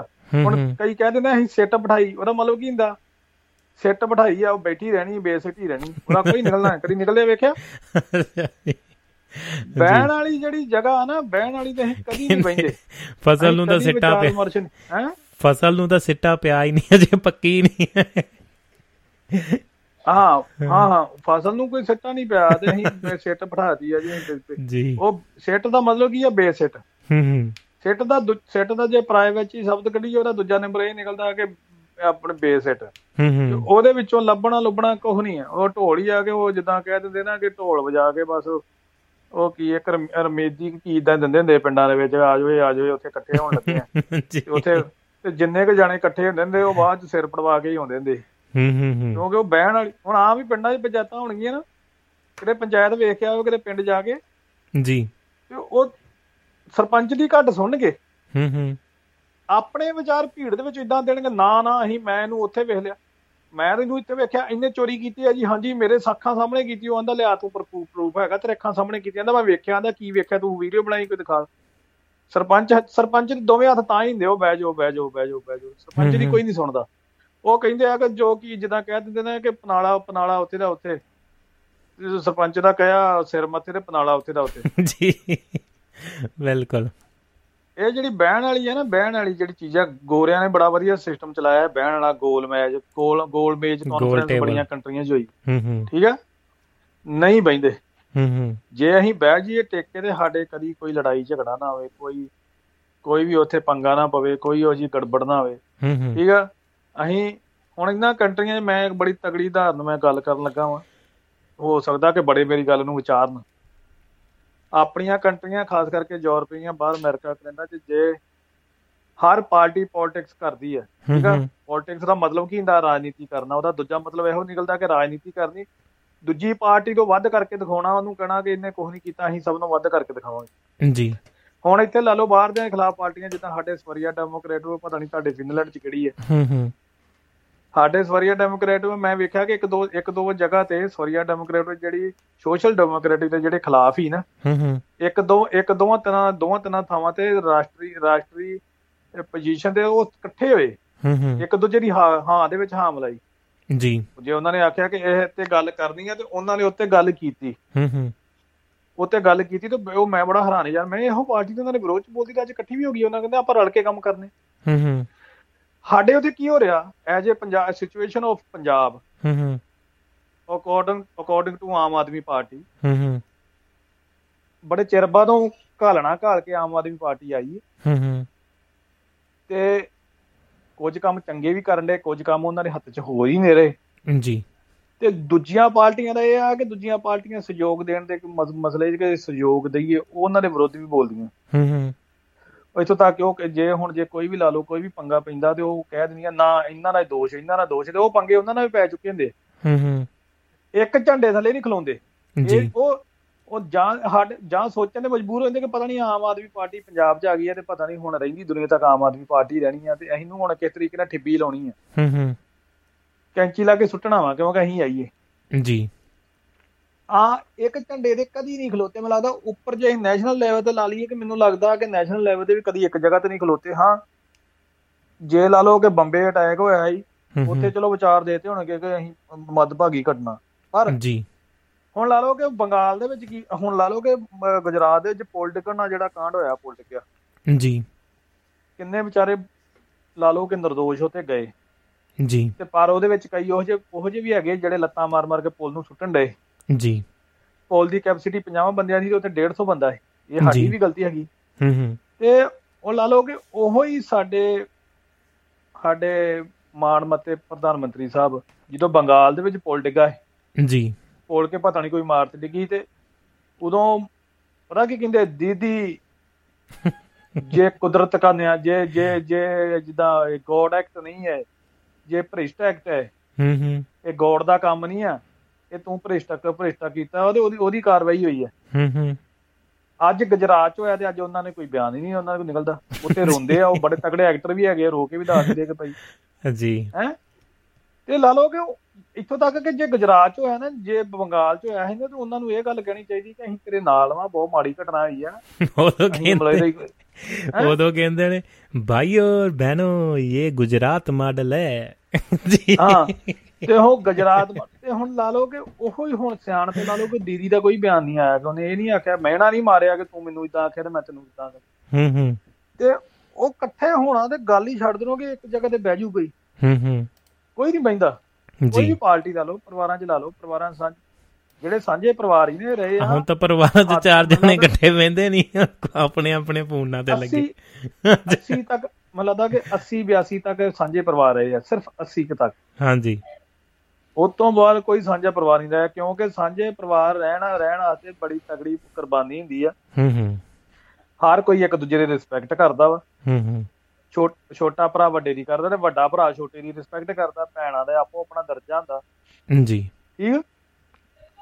ਤੇ ਇਹ ਚੀਜ਼ਾਂ ਹੁਣ ਕਿੱਥੇ ਆ? ਨਾਲੇ ਹੁਣ ਸਾਂਝਾ ਪਰਿਵਾਰ ਹੁਣ ਕੱਲਾ ਪੰਜਾਬ ਦੇ ਵਿੱਚ ਹੀ ਨਹੀਂ ਨਾ ਕਹਿ ਸਕਦੇ ਕਿ ਉੱਥੇ ਹੀ ਇਹ ਵਰਤਾਰਾ ਵਰਤਿਆ, ਪੂਰੀ ਦੁਨੀਆ ਦੇ ਵਿੱਚ ਹੀ ਵਰਤਿਆ ਤੇ ਉਹਦੇ ਨਾਲ ਹੀ ਕਿਤੇ ਨਾ ਕਿਤੇ ਅੱਗੇ ਜਿਹੜੀ ਘਰਾਂ ਦੀ ਆਰਥਿਕ ਹਾਲਤ ਆ ਉਹਦੇ ਵਿੱਚ ਜਿਹੜਾ ਨਖਾਰ ਆਇਆ ਜਾਂ ਕਿੱਦਾਂ ਆ ਉਹਨੂੰ ਵੀ ਤਾਂ ਇਗਨੋਰ ਨਹੀਂ ਨਾ ਕੀਤਾ ਜਾ ਸਕਦਾ ਨਾ ਜੀ ਭਾਈ ਸਾਹਿਬ। ਜਿਹੜੇ ਜਿਨ੍ਹਾਂ ਨੇ ਜਿਹੜੇ ਸਾਂਝੇ ਪਰਿਵਾਰਾਂ 'ਚ ਰਹਿੰਦੇ ਆਏ ਆ ਨਾ ਮੈਨੂੰ ਲੱਗਦਾ ਕਿ ਉਹਨਾਂ ਨੇ ਬਾਹਰ ਆਣ ਕੇ ਵੀ ਉਹ ਮਤਲਬ ਓਦਾਂ ਆਪਣਾ ਟਿਪੀਕਲ ਓਦਾਂ ਹੀ ਕੰਮ ਰੱਖਿਆ, ਸਾਂਝੇ ਪਰਿਵਾਰ ਬਣਾ ਕੇ ਰੱਖੇ। ਸਭ ਤੋਂ ਵੱਡੀ ਉਦਾਹਰਨ ਡੈਨਮਾਰਕ ਦੇ ਵਿੱਚ ਵਾ ਜੀ। ਡੈਨਮਾਰਕ ਦੇ ਵਿੱਚ ਇੱਕ ਪਰਿਵਾਰ, ਮੇਰਾ ਨਾਂ ਨਹੀਂ ਲੈਣਾ, ਉਹ ਪਰਿਵਾਰ ਸਭ ਤੋਂ ਪਹਿਲਾਂ ਡੈਨਮਾਰਕ ਦੇ ਵਿੱਚ ਆਇਆ ਤੇ ਉਹ ਇਕੱਠੇ ਰਹੇ ਆ ਭਰਾ ਜੀ। ਇੱਥੋਂ ਤੱਕ ਉਹਨਾਂ ਦੇ ਬਜ਼ੁਰਗਾਂ ਨੇ ਉਹਨਾਂ ਨੂੰ ਇੱਕੋ ਜਗ੍ਹਾ ਤੇ ਰੱਖਿਆ, ਵਿਆਹ ਕੇ ਇੱਕੋ ਘਰ ਚ ਰਹਿੰਦੇ ਰਹੇ ਤੇ ਉਹਨਾਂ ਨੇ ਇੰਨੀ ਕੁ ਤਰੱਕੀ ਕੀਤੀ ਆ ਨਾ ਡੈਨਮਾਰਕ ਦੇ ਵਿੱਚ ਪਹਿਲੇ ਨੰਬਰ ਤੇ ਆਉਣ ਡਿਆ ਉਹਨਾਂ ਦਾ ਪਰਿਵਾਰ। ਕਿ ਹੁਣ ਜਦੋਂ ਬਜ਼ੁਰਗਾਂ ਦੀ ਡੈਥ ਹੋ ਗਈ ਆ ਤੇ ਹੁਣ ਉਹ ਅੱਡ ਹੋ ਗਿਆ, ਭਰਾ ਅੱਡ ਹੋ ਗਏ। ਤੇ ਹੁਣ ਲਾ ਲਓ ਅੱਗੇ ਜਿੱਥੇ ਇੱਕ ਦਾ ਇੱਕ ਜਿਹੜੇ ਸਾਰਿਆਂ ਦੇ ਕੰਮ ਸਾਂਝੇ ਹੁਣ ਥੋੜੇ ਕੰਮ, ਹੁਣ ਇੱਕ ਭਰਾ ਦਾ ਬਹੁਤ ਜ਼ਿਆਦਾ ਤੇ ਇੱਕ ਭਰਾ ਦਾ ਡਾਊਨ ਹੋ ਗਿਆ। ਨਹੀਂ ਤੇ ਪਹਿਲਾਂ ਉਹ ਸਾਰੇ ਬਰਾਬਰ ਹੀ ਚੱਲਣ ਡਏ। ਬਿਲਕੁਲ ਇੰਨੀ ਕੁ ਉਹਨਾਂ ਨੇ ਤਰੱਕੀ ਕੀਤੀ ਆ ਕਿ ਮੈਂ ਨਾ ਉਹਨਾਂ ਦੇ ਘਰ ਵੀ ਲਾ ਲਓ ਕਹਿੰਦੇ ਤੇ ਕਿਲਿਆਂ ਦੇ ਵਿੱਚ ਘਰ ਵਾ ਉਹਨਾਂ ਦੇ, ਗੱਡੀਆਂ ਉਹਨਾਂ ਕੋਲ ਮਤਲਬ ਮਰਸਡੀ ਲਾ ਲਓ ਕਿ ਆਪਣੀਆਂ ਤਕੜੀਆਂ ਸਪੋਰਟਸ ਗੱਡੀਆਂ ਬੱਚਿਆਂ ਨੇ ਰੱਖੀਆਂ ਗਾੜੀ।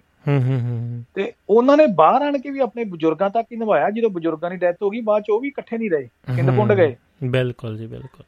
ਇਹ ਨਾ ਇੱਕ ਧਾਰਨਾ ਜੀ ਬਣ ਗਈ ਸੀ ਕਿ ਉੱਥੇ ਆਪਣੇ ਪੰਜਾਬ ਦੇ ਵਿੱਚ ਖਾਸ ਕਰਕੇ, ਚਲੋ ਬਾਹਰਲੀਆਂ ਸਟੇਟਾਂ ਮੈਨੂੰ ਲੱਗਦਾ ਕਿ ਯੂਪੀ ਬਿਹਾਰ ਚ ਹਜੇ ਵੀ ਇਕੱਠੇ ਚੱਲ, ਹਜੇ ਵੀ ਸਾਂਝੇ ਪਰਿਵਾਰ ਹੈਗੇ ਆ। ਉਹ ਨਹੀਂ ਉਹਨਾਂ ਦੀ ਮਜਬੂਰੀ ਆ ਨਾ, ਹੁਣ ਮਜਬੂਰੀ ਦੂਸਰੇ ਪੱਖ ਦੀ ਵੀ ਇਹਦੀ ਹੋਣਾ ਨਾ, ਹੁਣ ਮਜਬੂਰੀ ਨਹੀਂ ਆਪਣੇ ਆਪ ਦੇ ਉੱਤੇ ਜਾਂ ਕਿਸੇ ਦੇ ਉੱਤੇ ਉਹ ਨਿਰਭਰ ਹੋਣ ਵਾਲੀ ਗੱਲ ਆ ਗਈ ਨਾ। ਕਿਸੇ ਡਿਪੈਂਡ ਨਹੀਂ ਰਹਿਣਾ ਚਾਹੁੰਦੇ ਅੱਜ ਦੇ ਜਿਹੜੀ ਜਨਰੇਸ਼ਨ ਆ, ਵੀ ਆਪਣੇ ਪੈਰਾਂ 'ਤੇ ਕਹਿ ਲਓ ਜਾਂ ਮਤਲਬ ਕਿ ਸੈਲਫ ਡਿਪੈਂਡ ਹੋਣਾ ਚਾਹੁੰਦੀ ਹੈ। ਉਹ ਵੀ ਤਾਂ ਕਿਤੇ ਨਾ ਕਿਤੇ ਕਾਰਨ ਨੇ, ਜਾਂ ਉਹ ਦੂਸਰਾ ਪੱਖ ਦੇਖ ਲਈਏ ਕਾਰਪੋਰੇਟ ਦੇ ਨਾਲ ਵੀ ਜੁੜ ਜਾਂਦਾ ਆ ਕੇ ਮੁੜ ਕੇ, ਕਿ ਆਪਣੇ ਉੱਤੇ ਹੀ ਲਾ ਲਈਏ।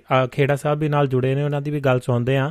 ਇੱਕ ਐਗਜ਼ਾਮਪਲ ਦੇ ਤੌਰ 'ਤੇ ਗੱਲ ਕਰਦਾ ਕਿ ਆਪਾਂ ਇਹਨਾਂ ਮੁਲਕਾਂ ਦੇ ਵਿੱਚ ਆਏ, ਠੀਕ ਆ, ਉੱਥੇ ਸਭ ਕੁਝ ਜਿੱਦਾਂ ਮਰਜ਼ੀ ਵਧੀਆ, ਸਭ ਕੁਝ ਕਾਰੋਬਾਰ ਸਭ ਛੱਡ ਛਡਾ ਕੇ ਫਿਰ ਵੀ ਇੱਥੇ ਆਏ, ਕੀਤਾ, ਇੱਥੇ ਆ ਕੇ ਚਲੋ ਥੋੜ੍ਹਾ ਚਿਰ ਕੰਮ ਕੀਤਾ, ਜਾਂ ਥੋੜ੍ਹਾ ਚਿਰ ਨਹੀਂ ਕੰਮ ਤਾਂ ਹੁਣ ਵੀ ਕਰਦੇ ਹਾਂ, ਵੀ ਸਮਾਂ ਲੱਗਾ ਇੱਥੇ ਆਪਣੇ ਪੈਰ ਲਾਉਣ ਦੇ ਲਈ, ਠੀਕ ਹੈ ਜੀ। ਘਰ ਲੈ ਲਿਆ 20-25 ਸਾਲਾਂ ਦੇ ਲਈ ਬੁੱਕ ਹੋ ਗਏ।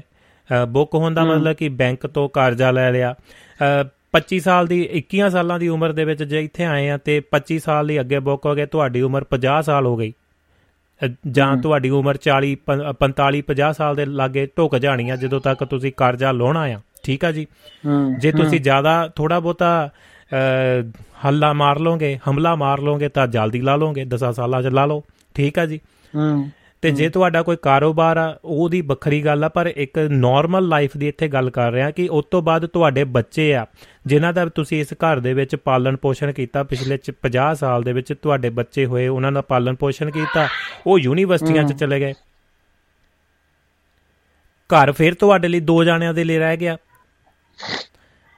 ਜਦੋਂ ਤੁਸੀਂ ਉਹ ਪੇ ਆਫ ਕਰ ਲਿਆ ਤੇ ਉਹ ਰਹਿਣ ਜੋਗਾ ਕਹਿ ਲਓ, ਜਾਂ ਤੁਸੀਂ ਉਹਨੂੰ ਅਫੋਰਡ ਨਹੀਂ ਕਰ ਸਕਦੇ, ਭਈ ਉਹਦਾ ਖਰਚਾ ਬਹੁਤ ਆ, ਭਈ ਤੁਸੀਂ ਜਿਹੜਾ ਰਿਟਾਇਰਮੈਂਟ ਲੈ ਲਈ ਤੇ ਰਿਟਾਇਰਮੈਂਟ ਮਨੀ ਮਤਲਬ ਕਿ ਉਹਦੇ ਵਿੱਚ ਤੁਸੀਂ ਆਪਣਾ ਖਰਚੇ ਮੈਨੇਜ ਨਹੀਂ ਕਰ ਸਕਦੇ ਜਾਂ ਕਿੱਦਾਂ ਆ ਨਾ। ਜੇ ਤੁਸੀਂ ਬੈਂਕ ਬੈਲੈਂਸ ਕੁਝ ਬਣਿਆ ਤਾਂ ਉਹ ਵੱਖਰੀ ਗੱਲ ਆ। ਤੇ ਉਹ ਕਿਤੇ ਨਾ ਕਿਤੇ ਮਤਲਬ ਕਿ ਜਿੱਥੋਂ ਮੈਂ ਇਹ ਚੀਜ਼ ਇੱਕ ਦਿਨ ਸੋਚ ਰਿਹਾ ਸੀ ਕਿ ਜਿੱਥੋਂ ਬੰਦਾ ਇੱਥੇ ਆ ਕੇ ਜਾਂ ਇੱਥੇ ਦੇ ਲੋਕ ਕਾਹਤੋਂ ਨਹੀਂ ਘਰ ਲੈਂਦੇ, ਮਤਲਬ ਕਿ ਬਹੁਤ ਹੈਗੇ ਨੇ ਲੋਕ ਜਿਹੜੇ ਮਤਲਬ ਕਿ ਆਪਣੀ ਲਾਈਫ ਨੂੰ ਇੱਕ ਡਿਫਰੈਂਟ ਹਿਸਾਬ ਦੇ ਨਾਲ ਹੀ ਜਿਉਂਦੇ ਨੇ। ਪਰ ਆਪਣੇ ਲੋਕਾਂ ਦੇ ਵਿੱਚ ਇਹ ਚੀਜ਼ ਇੱਕ ਕਹਿ ਸਕਦੇ ਹਾਂ ਕਿ ਪੋਜ਼ੀਟਿਵਿਟੀ ਵੀ ਦੇਖੀ ਜਾ ਸਕਦੀ ਆ, ਕਿ ਸਭ ਤੋਂ ਪਹਿਲਾਂ ਜਿੱਥੇ ਉਹ ਆਉਂਦੇ ਨੇ ਆਪਣੀ ਉਸ ਧਰਤੀ ਦੇ ਉੱਤੇ ਆਪਣਾ ਕੁਝ ਨਾ ਕੁਝ ਆਲਣਾ ਆਪਣੇ ਬਲਬੂਤੇ 'ਤੇ ਵਸਾਉਣ ਦੀ ਕੋਸ਼ਿਸ਼ ਕਰਦੇ ਨੇ। ਇੱਕ ਪੋਜ਼ੀਟਿਵ ਚੀਜ਼ ਵੀ ਹੈ ਇਹਦੇ ਵਿੱਚ।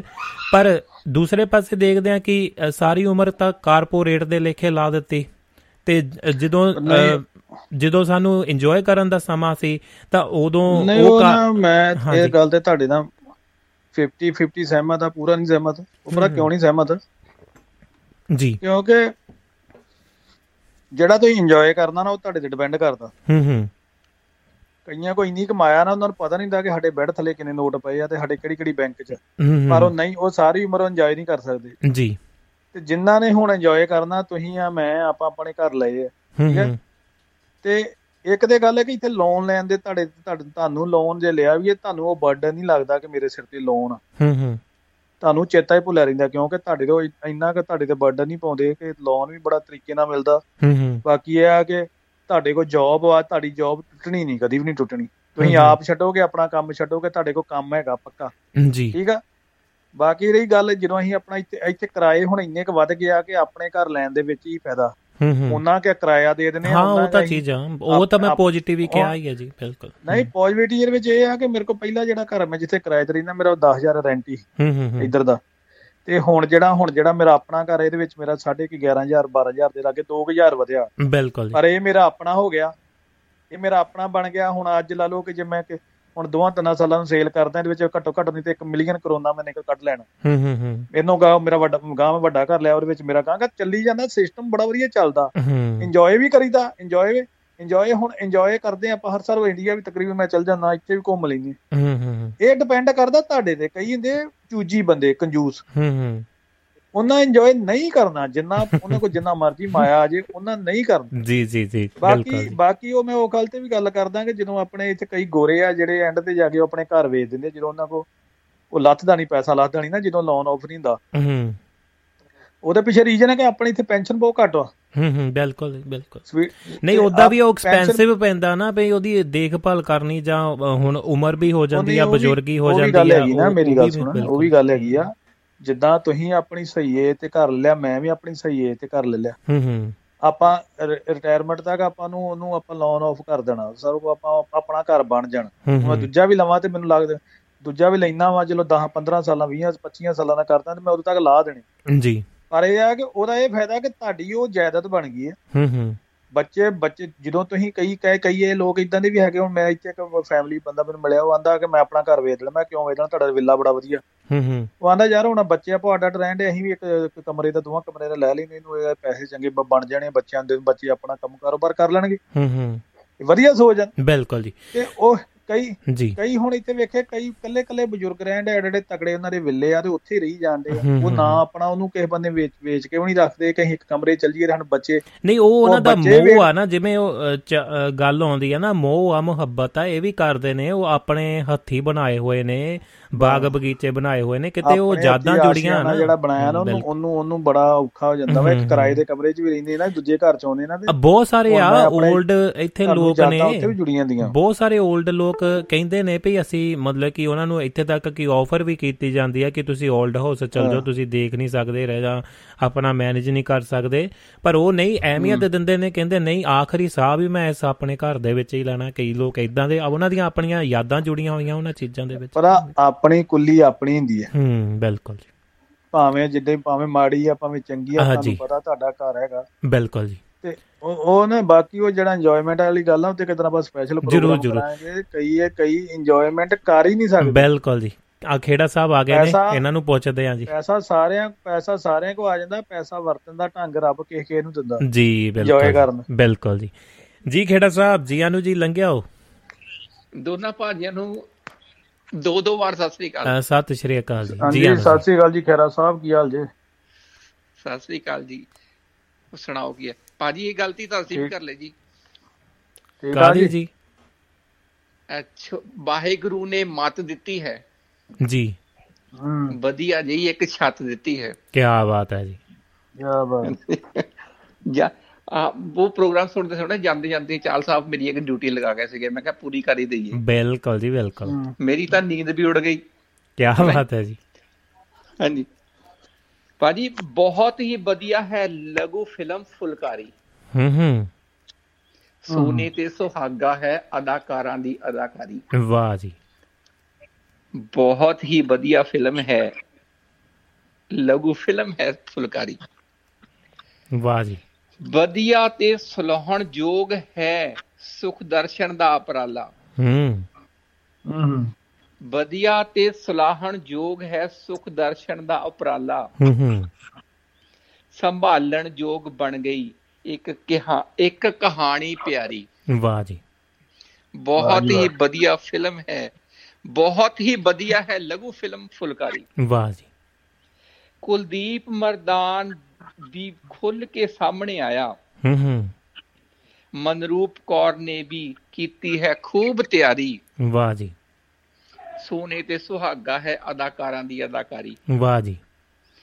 ਆਸ਼ਾ ਗਿੱਲ ਨੇ ਜਾਨ ਪਾਤੀ ਮਾਂ ਦੇ ਰੋਲ ਚ। ਆਸ਼ਾ ਗਿੱਲ ਨੇ ਜਾਨ ਪਾਤੀ ਮਾਂ ਦੇ ਰੋਲ ਵਿੱਚ। ਜੀ ਬਹੁਤ ਹੀ ਸਜੀਵ ਸੀ, ਹੌਂਕੇ ਹਾਵੇ ਤੇ ਬਿਮਾਰੀ ਹਿੱਕ ਨਾਲ ਲਾ ਕੇ ਰੱਖਦੇ ਮਾਂ ਬਾਪ ਦੀਆਂ ਨਿਸ਼ਾਨੀਆਂ, ਹਿੱਕ ਨਾਲ ਲਾ ਕੇ ਰੱਖਦੇ ਮਾਂ ਬਾਪ ਦੀਆਂ ਨਿਸ਼ਾਨੀਆਂ। ਬੇਸ਼ੱਕ ਉਸਰ ਜਾਣ ਘਰਾਂ ਵਿੱਚ ਕਾਰ ਚਾਰ ਦੀਵਾਰੀ। ਵਾਹ ਜੀ, ਬਹੁਤ ਹੀ ਵਧੀਆ ਹੈ ਲਘੂ ਫਿਲਮ ਫੁਲਕਾਰੀ। ਵਾਹ ਜੀ ਵਾਹ। ਸਮਾਜ ਵਿੱਚ ਆਮ ਹੀ ਮਿਲ ਜਾਂਦੇ ਨੇ ਮਿੰਦੇ ਤੇ ਨਿੰਦੇ, ਸਮਾਜ ਵਿੱਚ ਆਮ ਹੀ ਮਿਲ ਜਾਂਦੇ ਨੇ ਮਿੰਦੇ ਤੇ ਨਿੰਦੇ, ਭਰਾ ਭਰਾ ਹੋ ਜਾਂਦੇ ਨੇ ਵਾਅਦਿਆਂ ਤੋਂ ਇਨਕਾਰੀ। ਵਾਹ ਜੀ, ਸੋਨੇ ਤੇ ਸੁਹਾਗਾ ਹੈ ਅਦਾਕਾਰਾਂ ਦੀ ਅਦਾਕਾਰੀ। ਬਹੁਤ ਖੂਬ। ਬਾਪੂ ਸਾਰੀ ਉਮਰ ਪਰਿਵਾਰ ਤੋਂ ਛੁਪਾਉਂਦਾ ਹੈ ਅਸਲੀਅਤ। ਜੀ, ਬਾਪੂ ਸਾਰੀ ਉਮਰ ਪਰਿਵਾਰ ਤੋਂ ਛੁਪਾਉਂਦਾ ਹੈ ਅਸਲੀਅਤ। ਸੁਖਦੇਵ ਸਿੰਘ ਦੀ ਨਹੀਂ ਅੱਖੋਂ ਪਰੋਖੇ ਕਾਰਗੁਜ਼ਾਰੀ। ਵਾਹ ਜੀ, ਬਹੁਤ ਹੀ ਵਧੀਆ ਹੈ ਲਘੂ ਫਿਲਮ ਫੁਲਕਾਰੀ। ਵਾਹ ਜੀ ਵਾਹ, ਬਹੁਤ ਵਧੀਆ ਜੀ। ਕਰਮਜੀਤ ਤੇ ਸੁਰਿੰਦਰ ਕੌਰ ਦਾ ਖਾ ਕੇ ਸਵਾਦੀ ਖਾਣਾ। ਕਮਲਜੀਤ ਤੇ ਸੁਰਿੰਦਰ ਕੌਰ ਦਾ ਖਾ ਕੇ ਸਵਾਦੀ ਖਾਣਾ। ਬਾਈ ਜੀ ਮਿਊਜ਼ਿਕ ਸਟੂਡੀਓ ਨੇ ਸਜਾਈ ਤੇ ਸਵਾਰੀ। ਵਾਹ ਜੀ, ਬਹੁਤ ਹੀ ਵਧੀਆ ਹੈ ਲਘੂ ਫਿਲਮ ਫੁਲਕਾਰੀ। ਵਾਹ ਜੀ ਵਾਹ। ਸੁਦੇਸ਼ ਦਾ ਮੇਕਅਪ ਵੀ ਪ੍ਰਸ਼ੰਸਾਯੋਗ ਰਿਹਾ ਹੈ। ਸੁਦੇਸ਼ ਦਾ ਮੇਕਅਪ ਵੀ ਪ੍ਰਸ਼ੰਸਾਯੋਗ ਰਿਹਾ ਹੈ ਜੀ। ਸ਼ਰਨਦੀਪ ਚੀਮਾ ਤੇ ਹਰਪ੍ਰੀਤ ਸਿੰਘ ਦਾ ਕੰਮ ਹੈ ਮਿਆਰੀ। ਵਾਹ ਜੀ, ਇਸੇ ਲਈ ਹੈ ਬਹੁਤ ਹੀ ਵਧੀਆ ਹੈ ਲਘੂ ਫਿਲਮ ਫੁਲਕਾਰੀ। ਵਾਹ ਜੀ ਵਾਹ। ਹਰਮਹਿੰਦਰ ਸਿੰਘ ਚਾਹਲ ਦੀ ਕਲਮ ਨੂੰ ਸਲਾਮ। ਹਰਮਹਿੰਦਰ ਸਿੰਘ ਚਾਹਲ ਜੀ ਦੀ ਕਲਮ ਨੂੰ ਸਲਾਮ। ਚਲਾ ਦਿੱਤੀ ਜਿਨ੍ਹਾਂ ਨੇ ਸੀਨੇ ਤੇ ਭਾਵਨਾਵਾਂ ਦੀ ਆਰੀ। ਵਾਹ ਜੀ ਵਾਹ। ਖੂਬ ਤਰੱਕੀ ਕਰੇ APM ਚਾਹਲ ਫਿਲਮ ਕੰਪਨੀ। ਖੂਬ ਤਰੱਕੀ ਕਰੇ APM ਚਾਹਲ ਫਿਲਮ ਕੰਪਨੀ। ਬੇਹੱਦ ਕੋਸ਼ਿਸ਼ ਰਹੀ, ਬੇਹੱਦ ਸਫਲ ਰਹੀ ਕੋਸ਼ਿਸ਼ ਤੇ ਮਿਹਨਤ ਢੇਰ ਸਾਰੀ ਜੀ। ਅਗਲੀ ਫਿਲਮ ਦਾ ਵੀ ਬੇਸਬਰੀ ਨਾਲ ਇੰਤਜ਼ਾਰ ਹੈ ਸਾਨੂੰ। ਅਗਲੀ ਫਿਲਮ ਦਾ ਵੀ ਬੇਸਬਰੀ ਨਾਲ ਇੰਤਜ਼ਾਰ ਹੈ ਸਾਨੂੰ। ਵਾਹ ਜੀ। ਸਫਲ ਰਹੇ ਪਹਿਲੀ ਕੋਸ਼ਿਸ਼, ਦੂਜੀ ਤੇ ਹਰ ਵਾਰੀ। ਵਾਹ ਜੀ। ਭਾਜੀ ਬਸ ਲਾਸਟ ਹੈ। ਸਾਰੇ ਦੇਖੋ ਬਾਰ ਬਾਰ, ਰਟ ਲਵੋ ਦੇਖ ਦੇਖ ਕੇ। ਵਾਹ ਜੀ ਵਾਹ। ਸਾਰੇ ਦੇਖੋ ਬਾਰ ਬਾਰ, ਰਟ ਲਵੋ ਦੇਖ ਦੇਖ ਕੇ। ਸਮਾਜਿਕ ਵਿਸ਼ਾ ਚੁਣ ਕੇ ਜਗਵੰਤ ਖੇੜਾ ਦੀ ਰੂਹ ਠਾਰੀ। ਵਾਹ ਜੀ ਵਾਹ। ਬਹੁਤ ਹੀ ਵਧੀਆ ਹੈ ਲਘੂ ਫਿਲਮ ਫੁਲਕਾਰੀ। ਸੋਨੇ ਤੇ ਸੁਹਾਗਾ ਹੈ ਅਦਾਕਾਰਾਂ ਦੀ ਅਦਾਕਾਰੀ। ਵਾਹ ਜੀ, ਅਦਾਕਾਰਾਂ ਦੀ ਅਦਾਕਾਰੀ। ਕਿਆ ਬਾਤ ਹੈ ਖੇੜਾ ਸਾਹਿਬ, ਅਦਾਕਾਰਾਂ ਦੀ ਅਦਾਕਾਰੀ। ਬਹੁਤ ਬਹੁਤ ਬਹੁਤ ਬਹੁਤ ਹਰ ਵਾਰ ਦੀ ਤਰ੍ਹਾਂ ਜੀ, ਵਧੀਆ ਜੀ। ਥੈਂਕ ਯੂ ਜੀ, ਥੈਂਕ ਯੂ ਜੀ, ਥੈਂਕ ਯੂ ਜੀ, ਥੈਂਕ ਯੂ ਭਾਜੀ। ਤੇ ਖੇੜਾ ਸਾਹਿਬ ਇਹਨੂੰ ਜ਼ਰੂਰ ਮੇਰੇ ਤੱਕ ਜੇਕਰ ਲਿਖਤ ਦੇ ਵਿੱਚ ਮੈਨੂੰ ਪਹੁੰਚਾਉਣਾ ਜੀ। ਹਾਂਜੀ ਹਾਂਜੀ, ਸ਼ੁਕਰੀਆ ਹੋਗਾ ਜੀ ਤੁਹਾਡਾ, ਧੰਨਵਾਦ ਹੋਊਗਾ। ਥੈਂਕ ਯੂ ਜੀ, ਥੈਂਕ ਯੂ। ਪੈਨਸਲ ਨਾਲ ਲਿਖੀ ਭੇਜ ਦੇਣਾ। ਮੈਂ ਕਿਹਾ ਜੀ ਕਾਲੇ ਕੋਲੇ ਨਾ ਚਾਹੇ ਲਿਖੀ ਭੇਜ ਦਿਓ। ਓਏ ਪਰਚੀਆਂ ਪੁਰਚੀਆਂ, ਇਹ ਪਰਚੀਆਂ ਪੁਰਚੀਆਂ ਬੜੀ ਛੇਤੀ ਭਾਵੇਂ ਜਿੱਦਾਂ ਭਾਵੇਂ ਉਦਾਂ ਲਿਖ ਕੇ ਕੋਲੇ ਨਾ ਭੇਜ ਦਿਓ, ਪਰਚੀਆਂ ਪੜ੍ਹ ਲੈਂਦੇ ਰਹੇ। ਪਰਚੀਆਂ ਕਰਨ ਵਾਲੇ ਬੰਦਿਆਂ ਨੂੰ ਕੋਈ ਟੈਨਸ਼ਨ ਨਹੀਂ, ਭਾਵੇਂ ਪੈਨਸਲਾਂ ਪੈਨਸਲਾਂ ਦੇ। ਹਾਂਜੀ ਹਾਂਜੀ, ਆਪਾਂ ਗੀਤ ਬਣਾ ਲਾਂਗੇ ਨਾ, ਚਿੱਠੀਆਂ ਖੇੜਾ ਸਾਹਿਬ ਨੇ ਅਮਰੀਕਾ ਵਾਲੇ ਨੇ ਫਿਨਲੈਂਡ ਨੂੰ ਪਾਈਆਂ। ਹਾਂਜੀ ਹਾਂਜੀ, ਚਿੱਠੀਆਂ ਸਹਿਬਾ ਜੱਟੀ ਨੇ ਫਿਨਲੈਂਡ ਵਾਲਿਆਂ ਨੇ ਫੜ ਚਿੱਠੀਆਂ, ਫਿਨਲੈਂਡ ਮਿਰਜੇ ਨੂੰ ਪਾਈਆਂ ਚਿੱਠੀਆਂ, ਘੁੱਟ ਕੇ ਕਾਲਜੇ ਲਾਈਆਂ। ਕਿਆ ਬਾਤ ਹੈ। ਹਾਂਜੀ ਹਾਂਜੀ ਜੀ, ਖੇੜਾ ਸਾਹਿਬ ਬਹੁਤ ਬਹੁਤ ਧੰਨਵਾਦ, ਥੈਂਕ ਯੂ ਜੀ, ਬਹੁਤ ਵਧੀਆ, ਬਾਕਮਾਲ ਜੀ, ਥੈਂਕ ਯੂ, ਥੈਂਕ ਯੂ, ਸਤਿ ਸ਼੍ਰੀ ਅਕਾਲ ਜੀ। ਜੀ ਆਪਣੇ ਕੁਝ ਸੁਨੇਹੇ ਲੈ ਕੇ ਯਾਦਵਿੰਦਰ ਜੀ ਫਿਰ ਆਗਿਆ ਲੈਂਦੇ ਆ।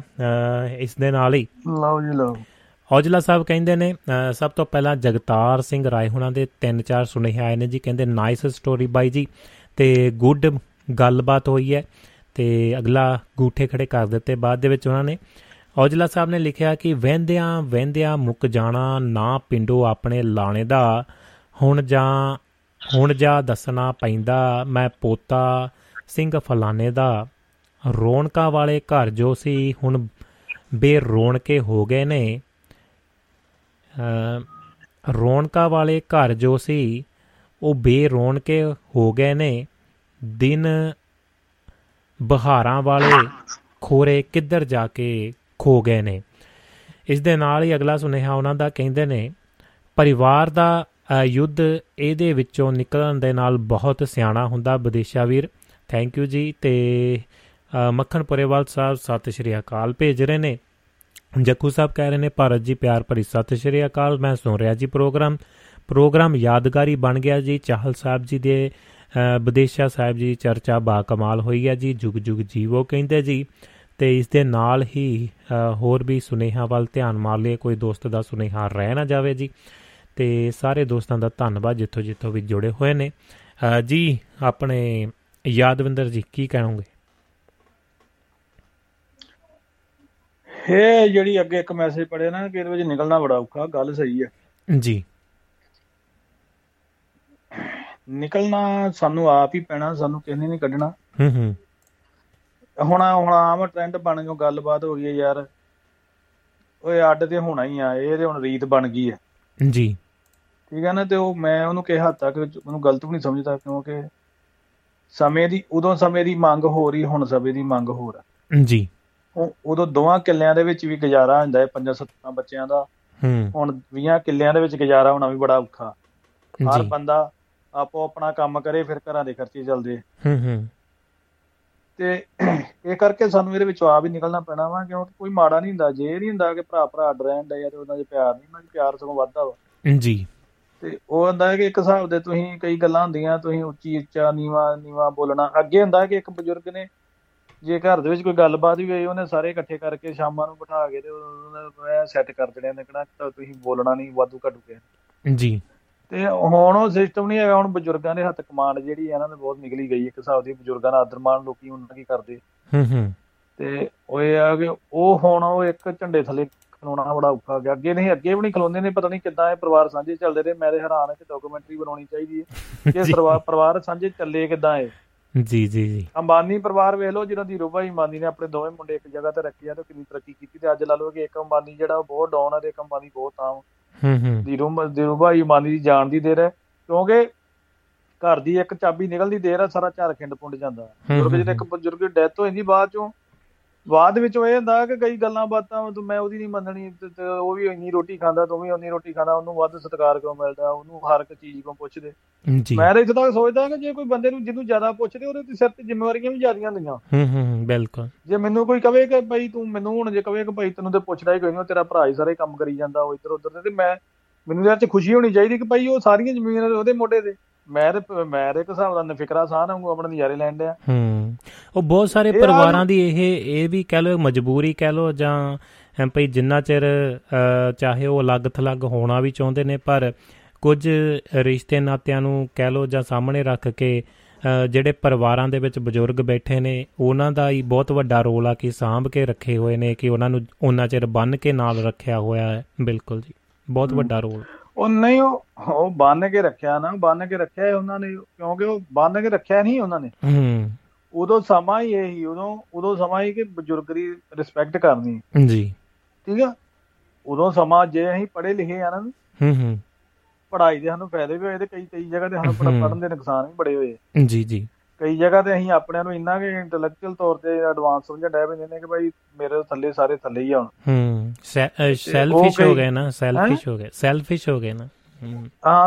ਹੋ ਗਏ ਆ। ਅੱਗੇ ਬਾਪੂ ਦੀ ਘੂਰ ਸਮਝ ਲੈਂਦਾ ਬੰਦਾ, ਹੁਣ ਕਹਿੰਦਾ ਕਿ ਬਾਪੂ ਨੇ ਸਾਰਿਆਂ ਸਾਹਮਣੇ ਮੈਨੂੰ ਘੂਰਿਆ, ਮੇਰੇ ਯਾਰਾਂ ਦੋਸਤਾਂ ਸਾਹਮਣੇ ਬੇਇੱਜ਼ਤੀ ਕਰਤੀ, ਬਾਪੂ ਨੇ ਕਿਉਂ ਕੀਤੀ। ਅੱਗੇ ਹੁੰਦਾ ਕਿ ਬਾਪੂ ਨੇ ਜੇ ਘੂਰਿਆ ਤੇ ਉਸ ਵੇਲੇ ਬੰਦਾ ਚੁੱਪ ਕਰ ਦਿੰਦਾ। ਨਾਲ ਦੇ ਜਿਹੜੇ ਆਂਦੇ ਉਦੋਂ ਪਤਾ ਕੀ ਆਂਦੇ ਹੁੰਦੇ, ਉਹ ਆਂਦੇ ਤੇ ਤੂੰ ਯਾਰ ਬਾਅਦ ਹੋਈ ਨਾ ਗੱਲ, ਵੇਲਾ ਬਾਪੂ ਤੇ ਗਾੜੀ ਨੀ ਬੋਲਦਾ। ਹੁਣ ਕੀ ਆਂਦੇ, ਹੁਣ ਕਹਿੰਦੇ ਯਾਰ ਤੇਰਾ ਬਾਪੂ ਤੇ ਤੈਨੂੰ ਤੇਰੇ ਸਾਰਿਆਂ ਸਾਹਮਣੇ ਬੇਇੱਜ਼ਤੀ ਕਰ ਦਿੰਦਾ, ਯਾਰ ਉਹਨੂੰ ਤੇ ਬੋਲਣਾ ਨੀ ਆਉਂਦਾ। ਉਲਟਾ ਹੋ ਗਿਆ, ਉਹ ਉਲਟਾ ਹੋ ਗਿਆ, ਸਮੇਂ ਦਾ ਚੱਕਰ ਉਲਟਾ ਹੋ ਗਿਆ ਵਾ। ਉਹ ਜਿੱਦਾਂ ਲਾ ਲਓ ਕਿ ਸਮਾਂ ਬੜੀ ਰਫ਼ਤਾਰ ਨਾਲ ਤੁਰਿਆ ਜਾਂਦਾ ਵਾ, ਪਰ ਸਾਨੂੰ ਸਮੇਂ ਦੇ ਨਾਲ ਚੱਲਣਾ ਪੈਣਾ ਵਾ ਜੀ। ਹਰ ਕਿਸੇ ਦੀ ਆਪੋ ਆਪਣੀ ਜਗ੍ਹਾ ਬਣਾਉਣੀ ਪੈਣੀ, ਮਾਂ ਦੀ ਜਗ੍ਹਾ ਆਪਣੀ, ਨੌਂ ਦੀ ਜਗ੍ਹਾ ਆਪਣੀ, ਭੈਣ ਦੀ ਜਗ੍ਹਾ ਆਪਣੀ ਤੇ ਜੀਜੇ ਦੀ ਜਗ੍ਹਾ ਤੇ ਭਾਈਏ ਦੀ ਜਗ੍ਹਾ ਆਪਣੀ ਤੇ, ਬਿਲਕੁਲ ਜੀ, ਭਰਾ ਭਾਬੀ ਦੀ ਜਗ੍ਹਾ ਆਪਣੀ।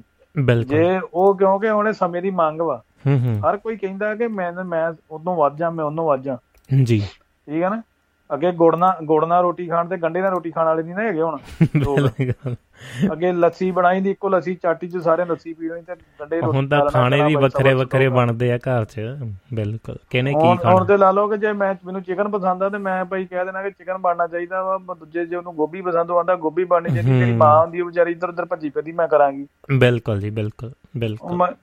ਉਹ ਜਿਹੜਾ ਸਿਸਟਮ ਬਦਲ ਗਿਆ ਜੀ। ਬਿਲਕੁਲ ਹੋ ਗਿਆ ਟਾਈਮ। ਲਓ ਜੀ, ਇੱਕ ਕਾਲ ਆ ਗਈ ਹੈ ਅਤੇ ਕੁਵੈਤ ਵਾਲਿਆਂ ਦੀ, ਉਹਨਾਂ ਦੀ ਕਾਲ ਲੈ ਕੇ ਆਪਣੇ ਕੋਲ 4-5 ਮਿੰਟ ਦਾ ਸਮਾਂ ਬਾਕੀ ਹੈ, ਫਿਰ ਆਗਿਆ ਲੈਂਦੇ ਹਾਂ ਇਕੱਠੇ ਜੀ।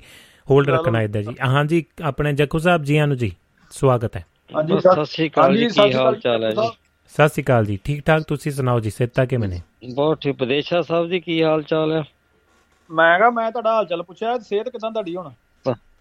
ਹਾਂ ਸਿਹਤ ਠੀਕ ਠਾਕ ਆ। ਤੇਰਾ ਸੁਨੇਹਾ ਵੀ ਮੈਨੂੰ ਆਇਆ ਸੀਗਾ, ਚਲੋ ਮਹਾਰਾਜ ਦੀ ਕਿਰਪਾ ਆ ਜੀ। ਅੱਜ ਵੀ ਮੇਰਾ ਹਿਆਂ ਤਾਂ ਨਹੀਂ ਸੀ ਪੈਂਦਾ, ਤੇ ਚਲੋ ਮੈਂ ਕਿਹਾ ਮੁੰਡਿਆਂ ਨੇ ਵਿਸ਼ਾ ਏਦਾਂ ਦਾ ਤੋਰਿਆ। ਚਾਹਲ ਸਾਹਿਬ ਦੀਆਂ ਜਿਹੜੀਆਂ ਗੱਲਾਂ ਆ ਗੁਣਾਂ ਦੀ ਗੁਥਲੀ ਆ।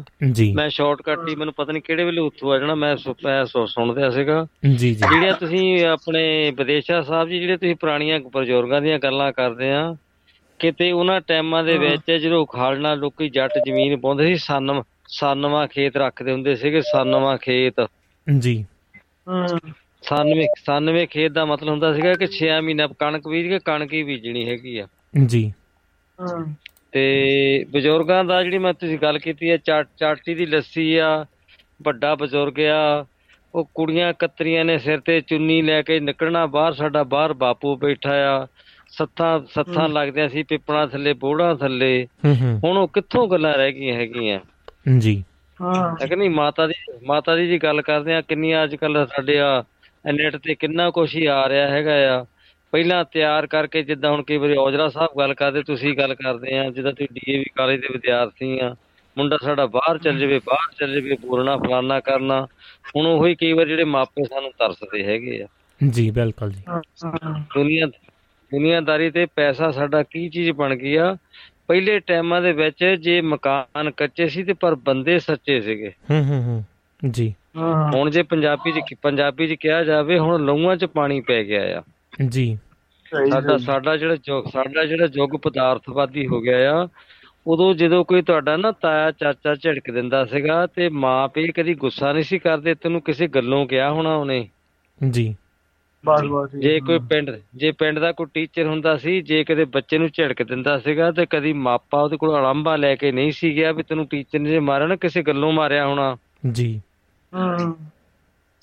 ਤੁਸੀਂ ਜੇ ਪਿੰਡਾਂ ਚ ਪੜ੍ਹੇ ਆ, ਜੇ ਟੀਚਰ ਨੇ ਸਾਨੂੰ ਝਿੜਕ ਦਿੱਤਾ, ਕੰਨ ਪੱਟੇ ਆ, ਸਾਨੂੰ ਕੰਨ ਫੜਾ ਲਏ, ਕੁਛ ਮਾਰਿਆ ਕੁੱਟਿਆ, ਤੇ ਉਹ ਫਿਰ ਜਿਹੜੇ ਮਾਂ ਪਿਓ ਕਹਿੰਦੇ ਤੂੰ ਕੋਈ ਗਲਤੀ ਕੀਤੀ ਹੋਣੀ ਹੈਗੀ ਆ ਜੀ। ਵੱਡਿਆਂ ਦੀ ਜਿਹੜੀ ਇੱਜ਼ਤ ਸੀਗੀ, ਜਿਹੜੀ ਵੱਡਿਆਂ ਦੀ ਇੱਜ਼ਤ ਕਰੀ। ਹੁਣ ਤਾਂ ਜਿਹੜਾ ਕਹਿੰਦੀ ਆ ਵੀ ਉਹ ਕਈ ਤਰ੍ਹਾਂ ਦੇ ਅੱਜ ਕੱਲ ਨਾਟਕਾਂ ਨੂਟਕਾਂ ਦੇ ਵਿੱਚ ਕਈ ਕੁਛ ਏਦਾਂ ਦਾ ਆਉਂਦਾ ਹੈਗਾ ਆ ਵੀ ਬੁੜਾ ਖੰਘ ਤਾਂ ਰਹਿੰਦਾ ਤੇ ਮੰਜੀ ਬਾਹਰ ਡਾ ਦਿਓ। ਜਿੱਦਾਂ ਹੁਣ ਤੁਸੀਂ ਘਰ ਦੀ ਗੱਲ ਕੀਤੀ ਹੈਗੀ ਆ, ਸਾਰੀ ਉਮਰ ਉਹਨੇ ਲੋਨ ਤੇ ਲੈ ਕੇ ਘਰ ਲਾ ਲਿਆ, ਬਣਾ ਲਿਆ, ਮੁੜ ਕੇ ਦੇਖਦਾ ਚਾਖਦਾ ਕੋ ਮੈਂ ਵੀ ਇਹਨਾਂ ਮੁਲਕਾਂ ਚ ਜਾ ਆ, ਉਹ ਦੇਖੇ ਲੋਨ ਤੇ ਘਰ ਲੈ ਕੇ ਇੰਗਲੈਂਡ ਚ ਅਮਰੀਕਾ ਚ, ਬਾਅਦ ਚ ਮੁੜ ਕੇ ਜਦੋਂ ਬੁੱਢੇ ਹੋ ਜਾਂਦੇ ਆ, ਮੁੜ ਕੇ ਉਹ ਜ਼ਿੰਦਗੀ ਦੇਖਦੇ ਵੀ ਆਹ ਕੀ ਕਰ ਲਿਆ ਯਾਰ, ਜ਼ਿੰਦਗੀ ਚ ਕਿੱਦਾਂ ਸੀ ਰਹੇ ਹੈਗੇ ਆ। ਕਹਿਣੀ ਆ ਪਰਦੇਸਾਂ ਦੀ ਜ਼ਿੰਦਗੀ ਇੰਡੀਆ ਨਾਲੋਂ ਵੀ ਔਖੀ ਆ। ਬਿਲਕੁਲ ਜੀ, ਬਿਲਕੁਲ। ਉਹ ਤਾਂ ਸਾਡੇ ਵਰਗੇ ਹੁਣ ਜਦੋਂ ਮਹੀਨੇ ਬਾਅਦ ਮਹੀਨਾ 10 ਦਿਨ ਛੁੱਟੀ ਛੱਟੀ ਕੱਟ ਕੇ ਆਉਂਦੇ ਆ, ਸਾਨੂੰ ਹੁੰਦਾ ਚਾਅ ਚੜਿਆ, ਮੇਰਾ ਤਾਇਆ, ਮੇਰੀ ਤਾਈ ਆ, ਮੇਰਾ ਫਲਾਨਾ ਤੇ ਉਹ ਦੇਖ ਲੈਂਦੇ ਵੀ ਪਤਾ ਨੀ ਮੁੰਡਾ ਬਾਹਰੋਂ ਕੀ ਕਮਾ ਖੱਟ ਕੇ ਲਿਆ ਹੈਗਾ। ਬਿਲਕੁਲ ਜੀ, ਬਿਲਕੁਲ ਬਿਲਕੁਲ। ਜਦੋਂ ਜਾਂਦੇ ਨਾ ਤੇ ਜਦੋਂ ਸਾਡਾ ਤਾਈ ਤਾਇਆ, ਸਾਨੂੰ ਤਾਂ ਮਿੱਟੀ ਨਾਲ ਪਿਆਰ ਹੁੰਦਾ। ਜਦੋਂ ਆਪਾਂ ਪੁਰਾਣੀਆਂ ਗੱਲਾਂ ਕਰਦੇ, ਸਵੇਰੇ ਉੱਠ ਕੇ ਬਾਹਰ ਅੰਦਰ ਜਾਣਾ, ਸਾਡੇ ਬਜ਼ੁਰਗ ਹੁੰਦੇ ਉਹਨਾਂ ਨੇ ਕਹਿਣਾ ਦਾਤਣ ਫਲਾਹ ਦੀ, ਰੰਨ ਵਿਆਹ ਦੀ, ਗੱਲ ਕਰੂ ਸਲਾਹ ਦੀ। ਬਿਲਕੁਲ ਜੀ, ਬਿਲਕੁਲ। ਨਿੰਮ ਦੀ ਦਾਤਣ ਕਰਨੀ ਜਾਂ ਹੋਰ ਇਸ ਤਰ੍ਹਾਂ ਦੇ ਸਾਡੇ ਜਿਹੜੇ ਮਸਲੇ ਸੀਗੇ। ਮੇਰਾ ਕਹਿਣ ਦਾ ਕੁੱਲ ਮਿਲਾ ਕੇ ਜਿਹੜਾ ਜ਼ਮਾਨਾ ਜਦੋਂ ਦੇਖਿਆ ਨਾ ਆਪਾਂ, ਲਾਲ ਚੰਦ ਜਮਲੇ ਜੱਟ ਦੇ ਜਿਹੜੇ ਗੀਤ ਆ ਕਈ ਵਾਰੀ ਯਾਦ ਆਉਂਦੇ ਆ ਵੀ ਸਤਿਗੁਰੂ ਨਾਨਕ ਤੇਰੀ ਲੀਲਾ ਨਿਆਰੀਏ, ਰੀਝਾਂ ਲਾਲਾ ਵਹਿੰਦੀ ਦੁਨੀਆ ਸਾਰੀਏ, ਭਾਗੋ ਵਰਗੀਆਂ ਲੋਕਾਂ ਲੁੱਟ ਮਚਾਈਏ, ਸੱਤ ਬਗਾਨਾ ਖਾਣਾ ਕੀ ਵਡਿਆਈਏ। ਵਾਹ ਜੀ ਵਾਹ। ਸੋ ਇਹ ਜਿਹੜੀਆਂ ਗੱਲਾਂ ਹੈਗੀਆਂ ਸਾਡੇ ਜ਼ਮਾਨੇ 'ਚ। ਜਦੋਂ ਅਸੀਂ ਹੁਣ ਚਲੋ 65-70 ਸਾਲ ਦੇ ਜੋ ਸਾਰਾ ਵਾਤਾਵਰਨ ਹੰਢਾਇਆ ਦੇਖ ਰਹੇ ਆ, ਕੱਚੇ ਰਾਹ ਦੇਖੇ ਆ, ਕੱਚੇ ਬਨੇਰੇ ਦੇਖਿਆ, ਘਾਹ ਖੋਤਿਆ, ਕਣਕਾਂ ਵੱਢੀਆਂ, ਤੂੜੀ ਛਾਣੀਆਂ, ਫੜੇ ਚਲਾਏ ਹੈਗੇ ਆ। ਅੱਜ ਜੋ ਜ਼ਮਾਨਾ ਜੋ ਜਾ ਕੇ ਦੇਖੇ ਤਾਂ ਕਈ ਵਾਰੀ ਮੇਰਾ ਹਾਸਾ ਨਿਕਲਣਾ ਪੈਂਦਾ, ਕਈ ਵਾਰ ਮਨ ਰੋਣ ਲੱਗ ਪੈਂਦਾ ਵੀ ਸਾਡੇ ਕਿੱਧਰੇ ਜ਼ਮਾਨੇ ਜਾ ਰਹੇ ਆ। ਬਿਲਕੁਲ ਜੀ, ਬਿਲਕੁਲ। ਦੁਨੀਆਂ ਤੇ ਇੱਕ ਜਿਹੜਾ ਪਦਾਰਥਵਾਦੀ ਯੁੱਗ ਹੋ ਗਿਆ, ਜਿਹੜਾ ਸਾਡਾ ਪੈਸਾ ਪ੍ਰਧਾਨ ਹੋ ਗਿਆ।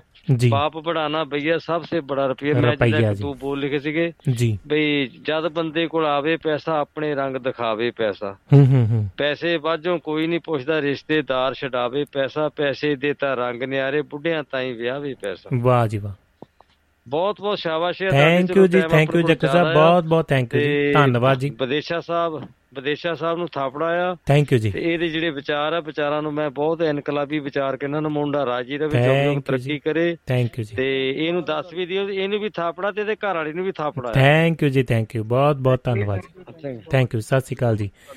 ਜੀ ਯਾਦਵਿੰਦਰ ਜੀ ਅਗਲੇ ਕਾਲਰ ਆਪਣੇ ਨਾਲ, ਉਹਨਾਂ ਦੀ ਵੀ ਗੱਲਬਾਤ ਸੁਣ ਲਈਏ। ਮੱਖਣ ਪੁਰੇਵਾਲ ਸਾਹਿਬ ਫਰਾਂਸ ਤੋਂ ਜੁੜੇ ਨੇ, ਸਤਿ ਸ਼੍ਰੀ ਅਕਾਲ ਪੁਰੇਵਾਲ ਸਾਹਿਬ ਜੀ। ਆਨੂ ਜੀ, ਹਾਂਜੀ ਸਤਿ ਸ਼੍ਰੀ ਅਕਾਲ ਜੀ। ਹਾਂਜੀ ਭਿੰਦਰ ਜੀ ਸਤਿ ਸ਼੍ਰੀ ਅਕਾਲ ਜੀ। ਸਤਿ ਸ਼੍ਰੀ ਅਕਾਲ ਜੀ। ਜੀ ਆਨੂ ਜੀ ਤੇ ਯਾਦਵਿੰਦਰ ਹੋਣੀ ਅੱਜ ਫਿਰ ਆਪਣੇ ਟੀਮ ਦੀ ਗੱਲਬਾਤ ਸੁਣਾਈ ਨਹੀਂ ਹੈਗੀ ਇੰਗਲੈਂਡ ਦੇ ਮੈਚ ਦੀ। ਆਪਣੀ ਅੱਜ ਟੀਮ ਹਾਰ ਗਈ ਆ ਜੀ। ਲਓ ਜੀ ਟੀਮ ਦੀ ਸੁਣ ਲਓ। ਤੇ ਮੈਨੂੰ ਇੰਨਾ ਹਾਰੀ ਵੀ ਕਹਿੰਦੇ ਬੜੀ ਥੋੜੀ, ਹਾਂਜੀ ਹੈ ਤਾਂ ਹੈ ਨੀ ਸ਼ੌਂਕ ਉਦਾਂ, ਹੁਣ ਗੱਲਾਂ ਸੁਣਦੇ ਆ ਕਹਿੰਦੇ ਹਾਰੀ ਵੀ ਬਹੁਤ ਜ਼ਿਆਦਾ, ਕਹਿੰਦੇ ਵੀ ਜ਼ਿਆਦਾ ਹੀ ਬੇਇੱਜ਼ਤੀ ਹੋ ਗਈ। ਕਹਿੰਦੇ ਮੈਂ ਹੁਣੇ ਖਬਰ ਵੇਖੀ, ਉਹਨਾਂ ਕੋਈ ਰਨ ਹੀ ਨੀ ਬਣਾਉਣ ਦਿੱਤਾ, ਉਹ ਆਂਦੇ ਲਾ ਲਓ ਕਿ ਉਹ ਰੇਡ ਪੈਣ ਨੀ ਦਿੱਤਾ ਕੋਈ ਭਰੀਆਂ ਤੋਂ। ਦੱਸਦੇ ਜੀ ਉਹ ਤਾਂ ਹੁਣ ਦੱਸਦੇ ਆ ਵੀ ਬਾਹਲੇ ਜਿੱਦਾਂ ਕਹਿੰਦੇ ਮੈਂ ਹੈ ਤਾਂ ਮੈਂ ਵੀ ਹੈ ਨੀ, ਜਦੋਂ ਗੱਲਾਂ ਬਾਤਾਂ ਖਬਰਾਂ ਹੀ ਸੁਣਦੇ ਆ ਵੀ ਮੈਂ ਦੇਖਾਂ ਪੁੱਛਾਂ ਤੁਹਾਡੇ ਕੋਲ ਵੀ ਇੰਨੀ ਦੱਸਦੇ, ਕਹਿੰਦੇ ਵੀ ਥੋੜੀ ਇੰਨੀ ਬਹੁਤ ਜਿੱਦਾਂ ਜ਼ਿਆਦਾ ਕਹਿੰਦੇ ਡਾਊਨ ਹੋ ਗਿਆ ਕੰਮ। ਕਹਿੰਦੇ ਅੱਛਾ ਭਾਈ ਹੁਣੇ ਮੈਂ ਉਹ ਗੱਲ ਕਰਦੇ ਕਰਦੇ ਖਬਰ ਪੜੀ ਨਾ ਜੀ, ਤੇ ਖਬਰ ਆਈ ਆ ਤੇ ਆਪਣੇ ਜਿਹੜੇ ਆਪਣੇ ਗੁਆਂਢੀ ਮੁਲਕ ਪਾਕਿਸਤਾਨ ਦੇ ਪ੍ਰਧਾਨ ਮੰਤਰੀ ਸਾਹਿਬ ਉਹ ਤੰਜ ਬੜਾ ਕੱਸਣ ਡਏ ਇੰਡੀਆ ਟੀਮ ਤੇ। ਅੱਛਾ ਜੀ, ਉਹ ਲਾ ਲਓ ਕਿ ਉਹਨਾਂ ਨੂੰ ਜ਼ਿਆਦਾ ਖੁਸ਼ੀ ਹੁੰਦੀ ਹੈ। ਜੀ ਜੀ ਚਲੋ ਜਿੱਤਣ, ਖੇਡ ਆ ਜੀ, ਜਿੱਤਣ ਹਾਰਨ ਇੱਕ ਪਾਸੇ, ਸਾਡੇ ਲੋਕ ਜ਼ਿਆਦਾ ਸੀਰੀਅਸ ਲੈ ਜਾਂਦੇ ਆ ਜੀ। ਉਹ ਤਾਂ ਹੁਣ ਏਦਾਂ ਉਹ ਕਹਿੰਦੇ ਹੁਣ ਚਲੋ ਇੰਡੀਆ ਨੂੰ ਇੱਕ 20,000 ਲੈਣ, ਇੱਕ ਉਹ ਕਹਿੰਦੇ ਆਪਣਾ ਮੋਟੀ ਗੇਮ ਗੂਮ ਖੇਲਣ ਵਾਲੀ ਲੈ ਜਾਵੇ, ਕਹਿੰਦੇ ਜਾਣ ਲੱਗੇ ਕਹਿੰਦੇ ਜਿੱਦਾਂ ਕਹਿੰਦੇ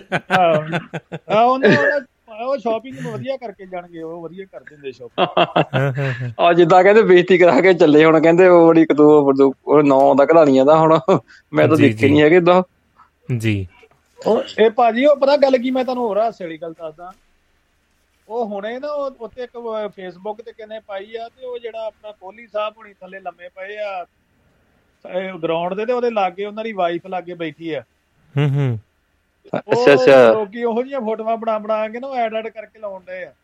ਜੀ ਜੀ ਨਹੀਂ ਗਲਤ ਕੰਮ ਆ, ਚਲੋ ਖੇਡ ਨੂੰ ਖੇਡ ਦੇ ਤਰ੍ਹਾਂ ਲੈਣ ਉਹਨਾਂ ਨੂੰ ਨਾਲ ਲੈ ਕੇ ਗਏ। ਜੀ ਜੀ ਜੀ ਬਿਲਕੁਲ ਜੀ, ਬਿਲਕੁਲ ਜੀ। ਪੁਰੇਵਾਲ ਸਾਹਿਬ ਕੀ ਕਹਿਣਾ ਚਾਹੁੰਦੇ ਹੋ ਜੀ? ਤੇ ਚਲੋ ਬਾਕੀ ਤੁਹਾਡਾ ਪ੍ਰੋਗਰਾਮ ਜਿੱਦਾਂ ਵਧੀਆ ਸੀ। ਥੋੜਾ ਟਾਈਮ ਦੀ ਥੋੜੀ ਸਾਡਾ ਹਲੇ ਤੁਹਾਡਾ ਨਹੀਂ ਟਾਈਮ ਹਲੇ ਚੇਂਜ ਹੋਇਆ ਹੁਣ, ਮੈਂ ਕਹਿੰਦਾ ਨਾ ਨਹੀਂ ਸਾਡੇ ਵੱਲ ਤਾਂ ਹੋ ਗਿਆ ਜੀ। ਤੁਹਾਡਾ ਤੇ ਸਵੀਡਨ ਦਾ ਟਾਈਮ ਸੇਮ ਆ ਜੀ, 6 ਵਜੇ ਸ਼ੁਰੂ ਹੋ ਜਾਂਦਾ ਪ੍ਰੋਗਰਾਮ ਤੁਹਾਡੇ ਸ਼ਾਮ ਦੇ, ਥੋੜਾ ਟਾਈਮ ਦਾ। ਅੱਛਾ ਅੱਛਾ ਅੱਛਾ ਠੀਕ ਹੈ। ਹਾਂਜੀ ਪਹਿਲਾਂ 7 ਵਜੇ ਹੁੰਦਾ ਸੀ ਤੁਹਾਡੇ ਸਮੇਂ ਤੇ ਜੀ, ਹੁਣ 6 ਵਜੇ ਸ਼ੁਰੂ ਹੋ ਜਾਂਦਾ ਜੀ। 6 ਤੋਂ ਥੋੜੇ ਹਲੇ ਭੁਲੇਖਾ ਜਿਹਾ ਪੈ ਜਾਂਦਾ, ਜਦੋਂ ਪਹਿਲੇ ਟਾਈਮ ਦਾ ਸਾਡੇ ਹੁਣ ਪਿਛਲੇ ਵੀਕ ਦਾ ਚੇਂਜ ਹੋਏ ਕਰਕੇ ਹੋ ਗਏ 10-15 ਦਿਨ ਹੋ ਗਏ, ਉਹ ਭੁਲੇਖਾ ਜਿਹਾ ਪੈਂਦਾ, ਹਲੇ ਟਾਈਮ ਦੀ ਸੈਟਿੰਗ ਨਹੀਂ ਬਣਦੀ ਤੁਹਾਡੇ ਨਾਲ। ਹਾਂਜੀ ਹਾਂਜੀ ਉਹ ਨਹੀਂ, ਤੁਸੀਂ ਏਦਾਂ ਕਰੋ ਫੇਸਬੁੱਕ ਤੇ ਨਾ ਲਾਈਕ ਕਰ ਲਓ ਜਾਂ ਫੋਲੋ ਕਰ ਲਓ, ਉੱਥੇ ਨੋਟੀਫਿਕੇਸ਼ਨ ਆ ਜਾਂਦਾ ਜੀ, ਚੇਤਾ ਰੱਖਣ ਦੀ ਜ਼ਰੂਰਤ ਹੀ ਨਹੀਂ।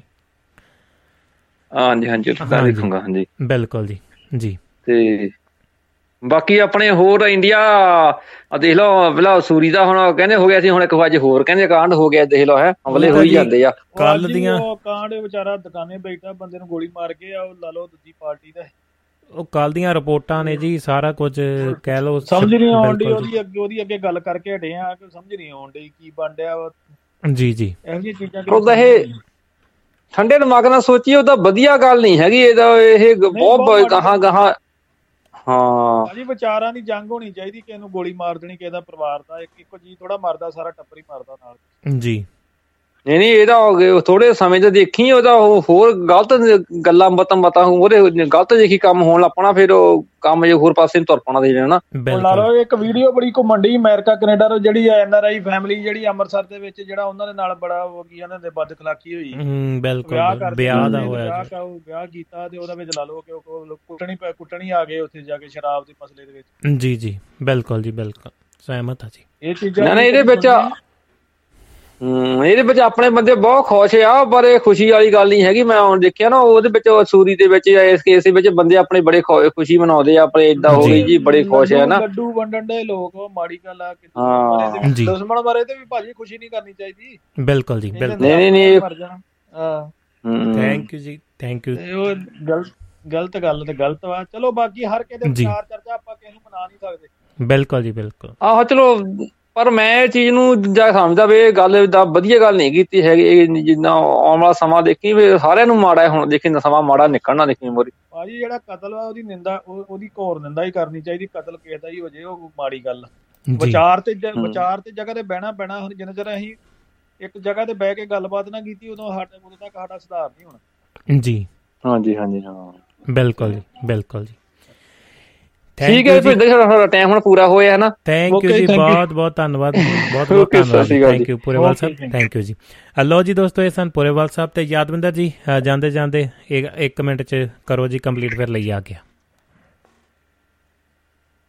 ਇੱਕ ਮਿੰਟ ਤੇ। ਚਲੋ ਇੱਕ ਵਾਰੀ ਫਿਰ ਆਪਣੇ ਚਾਲ ਸਾਹਿਬ ਨੂੰ ਵਧਾਈ ਦੇ ਦਿੰਦੇ। ਬਿਲਕੁਲ ਜੀ ਮੁਬਾਰਕਬਾਦ ਜੀ, ਤੇ ਇਸੇ ਤਰ੍ਹਾਂ ਦੇ ਚਲੋ ਵਧੀਆ ਹੋ ਗਿਆ ਉਪਰਾਲੇ ਹੁੰਦੇ ਆ। ਬਾਕੀ ਇਹ ਜਿਹੜੀਆਂ ਚੀਜ਼ਾਂ ਨਾ ਇਹਨਾਂ ਨੇ ਇਹ ਜਿਹੜੇ ਛੋਟੀਆਂ ਛੋਟੀਆਂ ਜਿਹੜੀਆਂ ਕਹਾਣੀਆਂ ਤੇ ਫਿਲਮਾਂ ਬਣਨੀਆਂ ਚਾਹੀਦੀਆਂ। ਮੈਂ ਬਿਲਕੁਲ ਜੀ, ਤੇ ਕਿਉਂਕਿ ਸਾਨੂੰ ਇਹ ਨਹੀਂ, ਅਸੀਂ ਇਹ ਨਹੀਂ ਕਹਿੰਦੇ ਕਿ ਅਸੀਂ ਪਿੱਛੇ ਜਾ ਆਪਣਾ ਲਾ ਲਓ ਕਿ ਯੁੱਗ ਛੱਡ ਕੇ ਪਿੱਛੇ ਚੱਲ ਜਾਈਏ, ਪਰ ਸਾਨੂੰ ਇਹ ਯਾਦ ਵੀ ਰੱਖਣੀ ਚਾਹੀਦੀ ਆ ਮਨ ਦੇ ਵਿੱਚ ਜੀ, ਤੇ ਬੱਚਿਆਂ ਨੂੰ ਸਮਝਾਓ।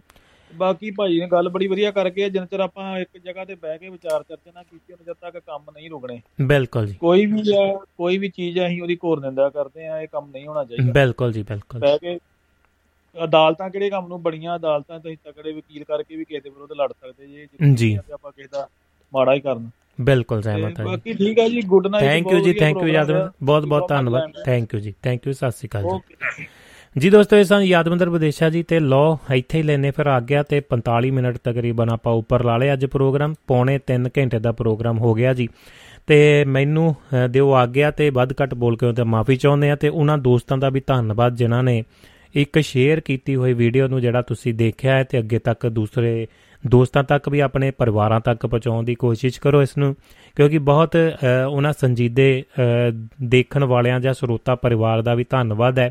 ਜਿੰਨੇ ਵੀ ਸਾਡੇ ਨਾਲ ਆਪਣੇ ਨਾਲ ਦੋਸਤ ਜੁੜੇ ਹੋਏ ਨੇ ਉਹਨਾਂ ਦਾ ਵੀ ਧੰਨਵਾਦ ਹੈ ਕਿ ਉਹਨਾਂ ਨੇ ਇਸ ਦੇ ਉੱਤੇ ਆ ਕੇ ਗੱਲਬਾਤ ਵੀ ਕੀਤੀ ਹੈ ਤੇ ਇਸ ਨੂੰ ਅੱਗੇ ਤੋਰਨ ਦੀ ਵੀ ਗੱਲ ਕੀਤੀ ਹੈ। ਇਸੇ ਤਰ੍ਹਾਂ ਇੱਕ ਜਿਹੜਾ ਹੌਸਲਾ ਬਹੁਤ ਵੱਡੀ ਚੀਜ਼ ਹੁੰਦੀ ਹੈ, ਤੇ ਇਸੇ ਤਰ੍ਹਾਂ ਜਿਹੜੀ ਸ਼ੁਰੂਆਤ ਹੁੰਦੀ ਹੈ ਹੌਲੀ ਹੌਲੀ, ਤੇ ਫਿਰ ਜਿਹੜਾ ਕਹਿ ਸਕਦੇ ਹਾਂ ਕਿ ਚੰਗੇ ਕੰਮ ਦੇ ਲਈ ਉਸ ਦੇ ਵਿੱਚ ਚੰਗੇ ਲੋਕਾਂ ਦਾ ਵੀ ਯੋਗਦਾਨ ਹੋਣਾ ਜ਼ਰੂਰੀ ਹੈ।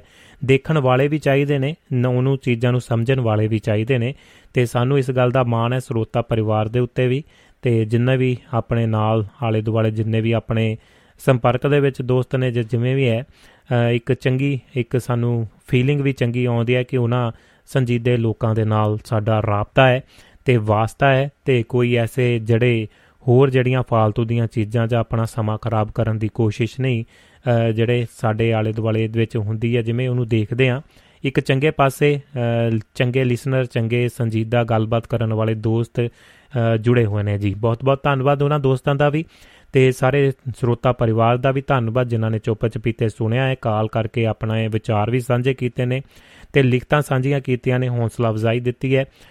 ਤੇ ਇਸੇ ਤਰ੍ਹਾਂ ਫੁਲਕਾਰੀ ਫਿਲਮ ਨੂੰ ਹੁਲਾਰਾ ਦਿੱਤਾ ਹੈ ਤੇ ਇਸੇ ਲਘੂ ਫਿਲਮ ਨੂੰ, ਤੇ ਉਮੀਦ ਹੈ ਇਸੇ ਤਰ੍ਹਾਂ ਹੋਰ ਆਉਣ ਵਾਲੇ ਪ੍ਰੋਜੈਕਟ ਜਿਵੇਂ ਚਾਲ ਸਾਹਿਬ ਜ਼ਿਕਰ ਵੀ ਕਰਕੇ ਗਏ ਨੇ, ਇਸੇ ਤਰ੍ਹਾਂ ਹੁਲਾਰਾ ਤੁਹਾਡੇ ਵੱਲੋਂ ਮਿਲੇਗਾ ਉਮੀਦ ਕਰਦੇ ਹਾਂ। ਇਸ ਦੇ ਨਾਲ ਹੀ ਸਮਾਪਤੀ ਵੱਲ ਚੱਲਦੇ ਹਾਂ। ਕੱਲ੍ਹ ਨੂੰ ਨਵਾਂ ਨਵੇਲਾ ਪ੍ਰੋਗਰਾਮ ਲੈ ਕੇ ਹੋਵਾਂਗੇ ਹਾਜ਼ਰ 10:30 ਵਜੇ ਭਾਰਤੀ ਸਮਾਂ, ਤੇ ਮੈਨੂੰ ਦਿਓ ਆ ਗਿਆ।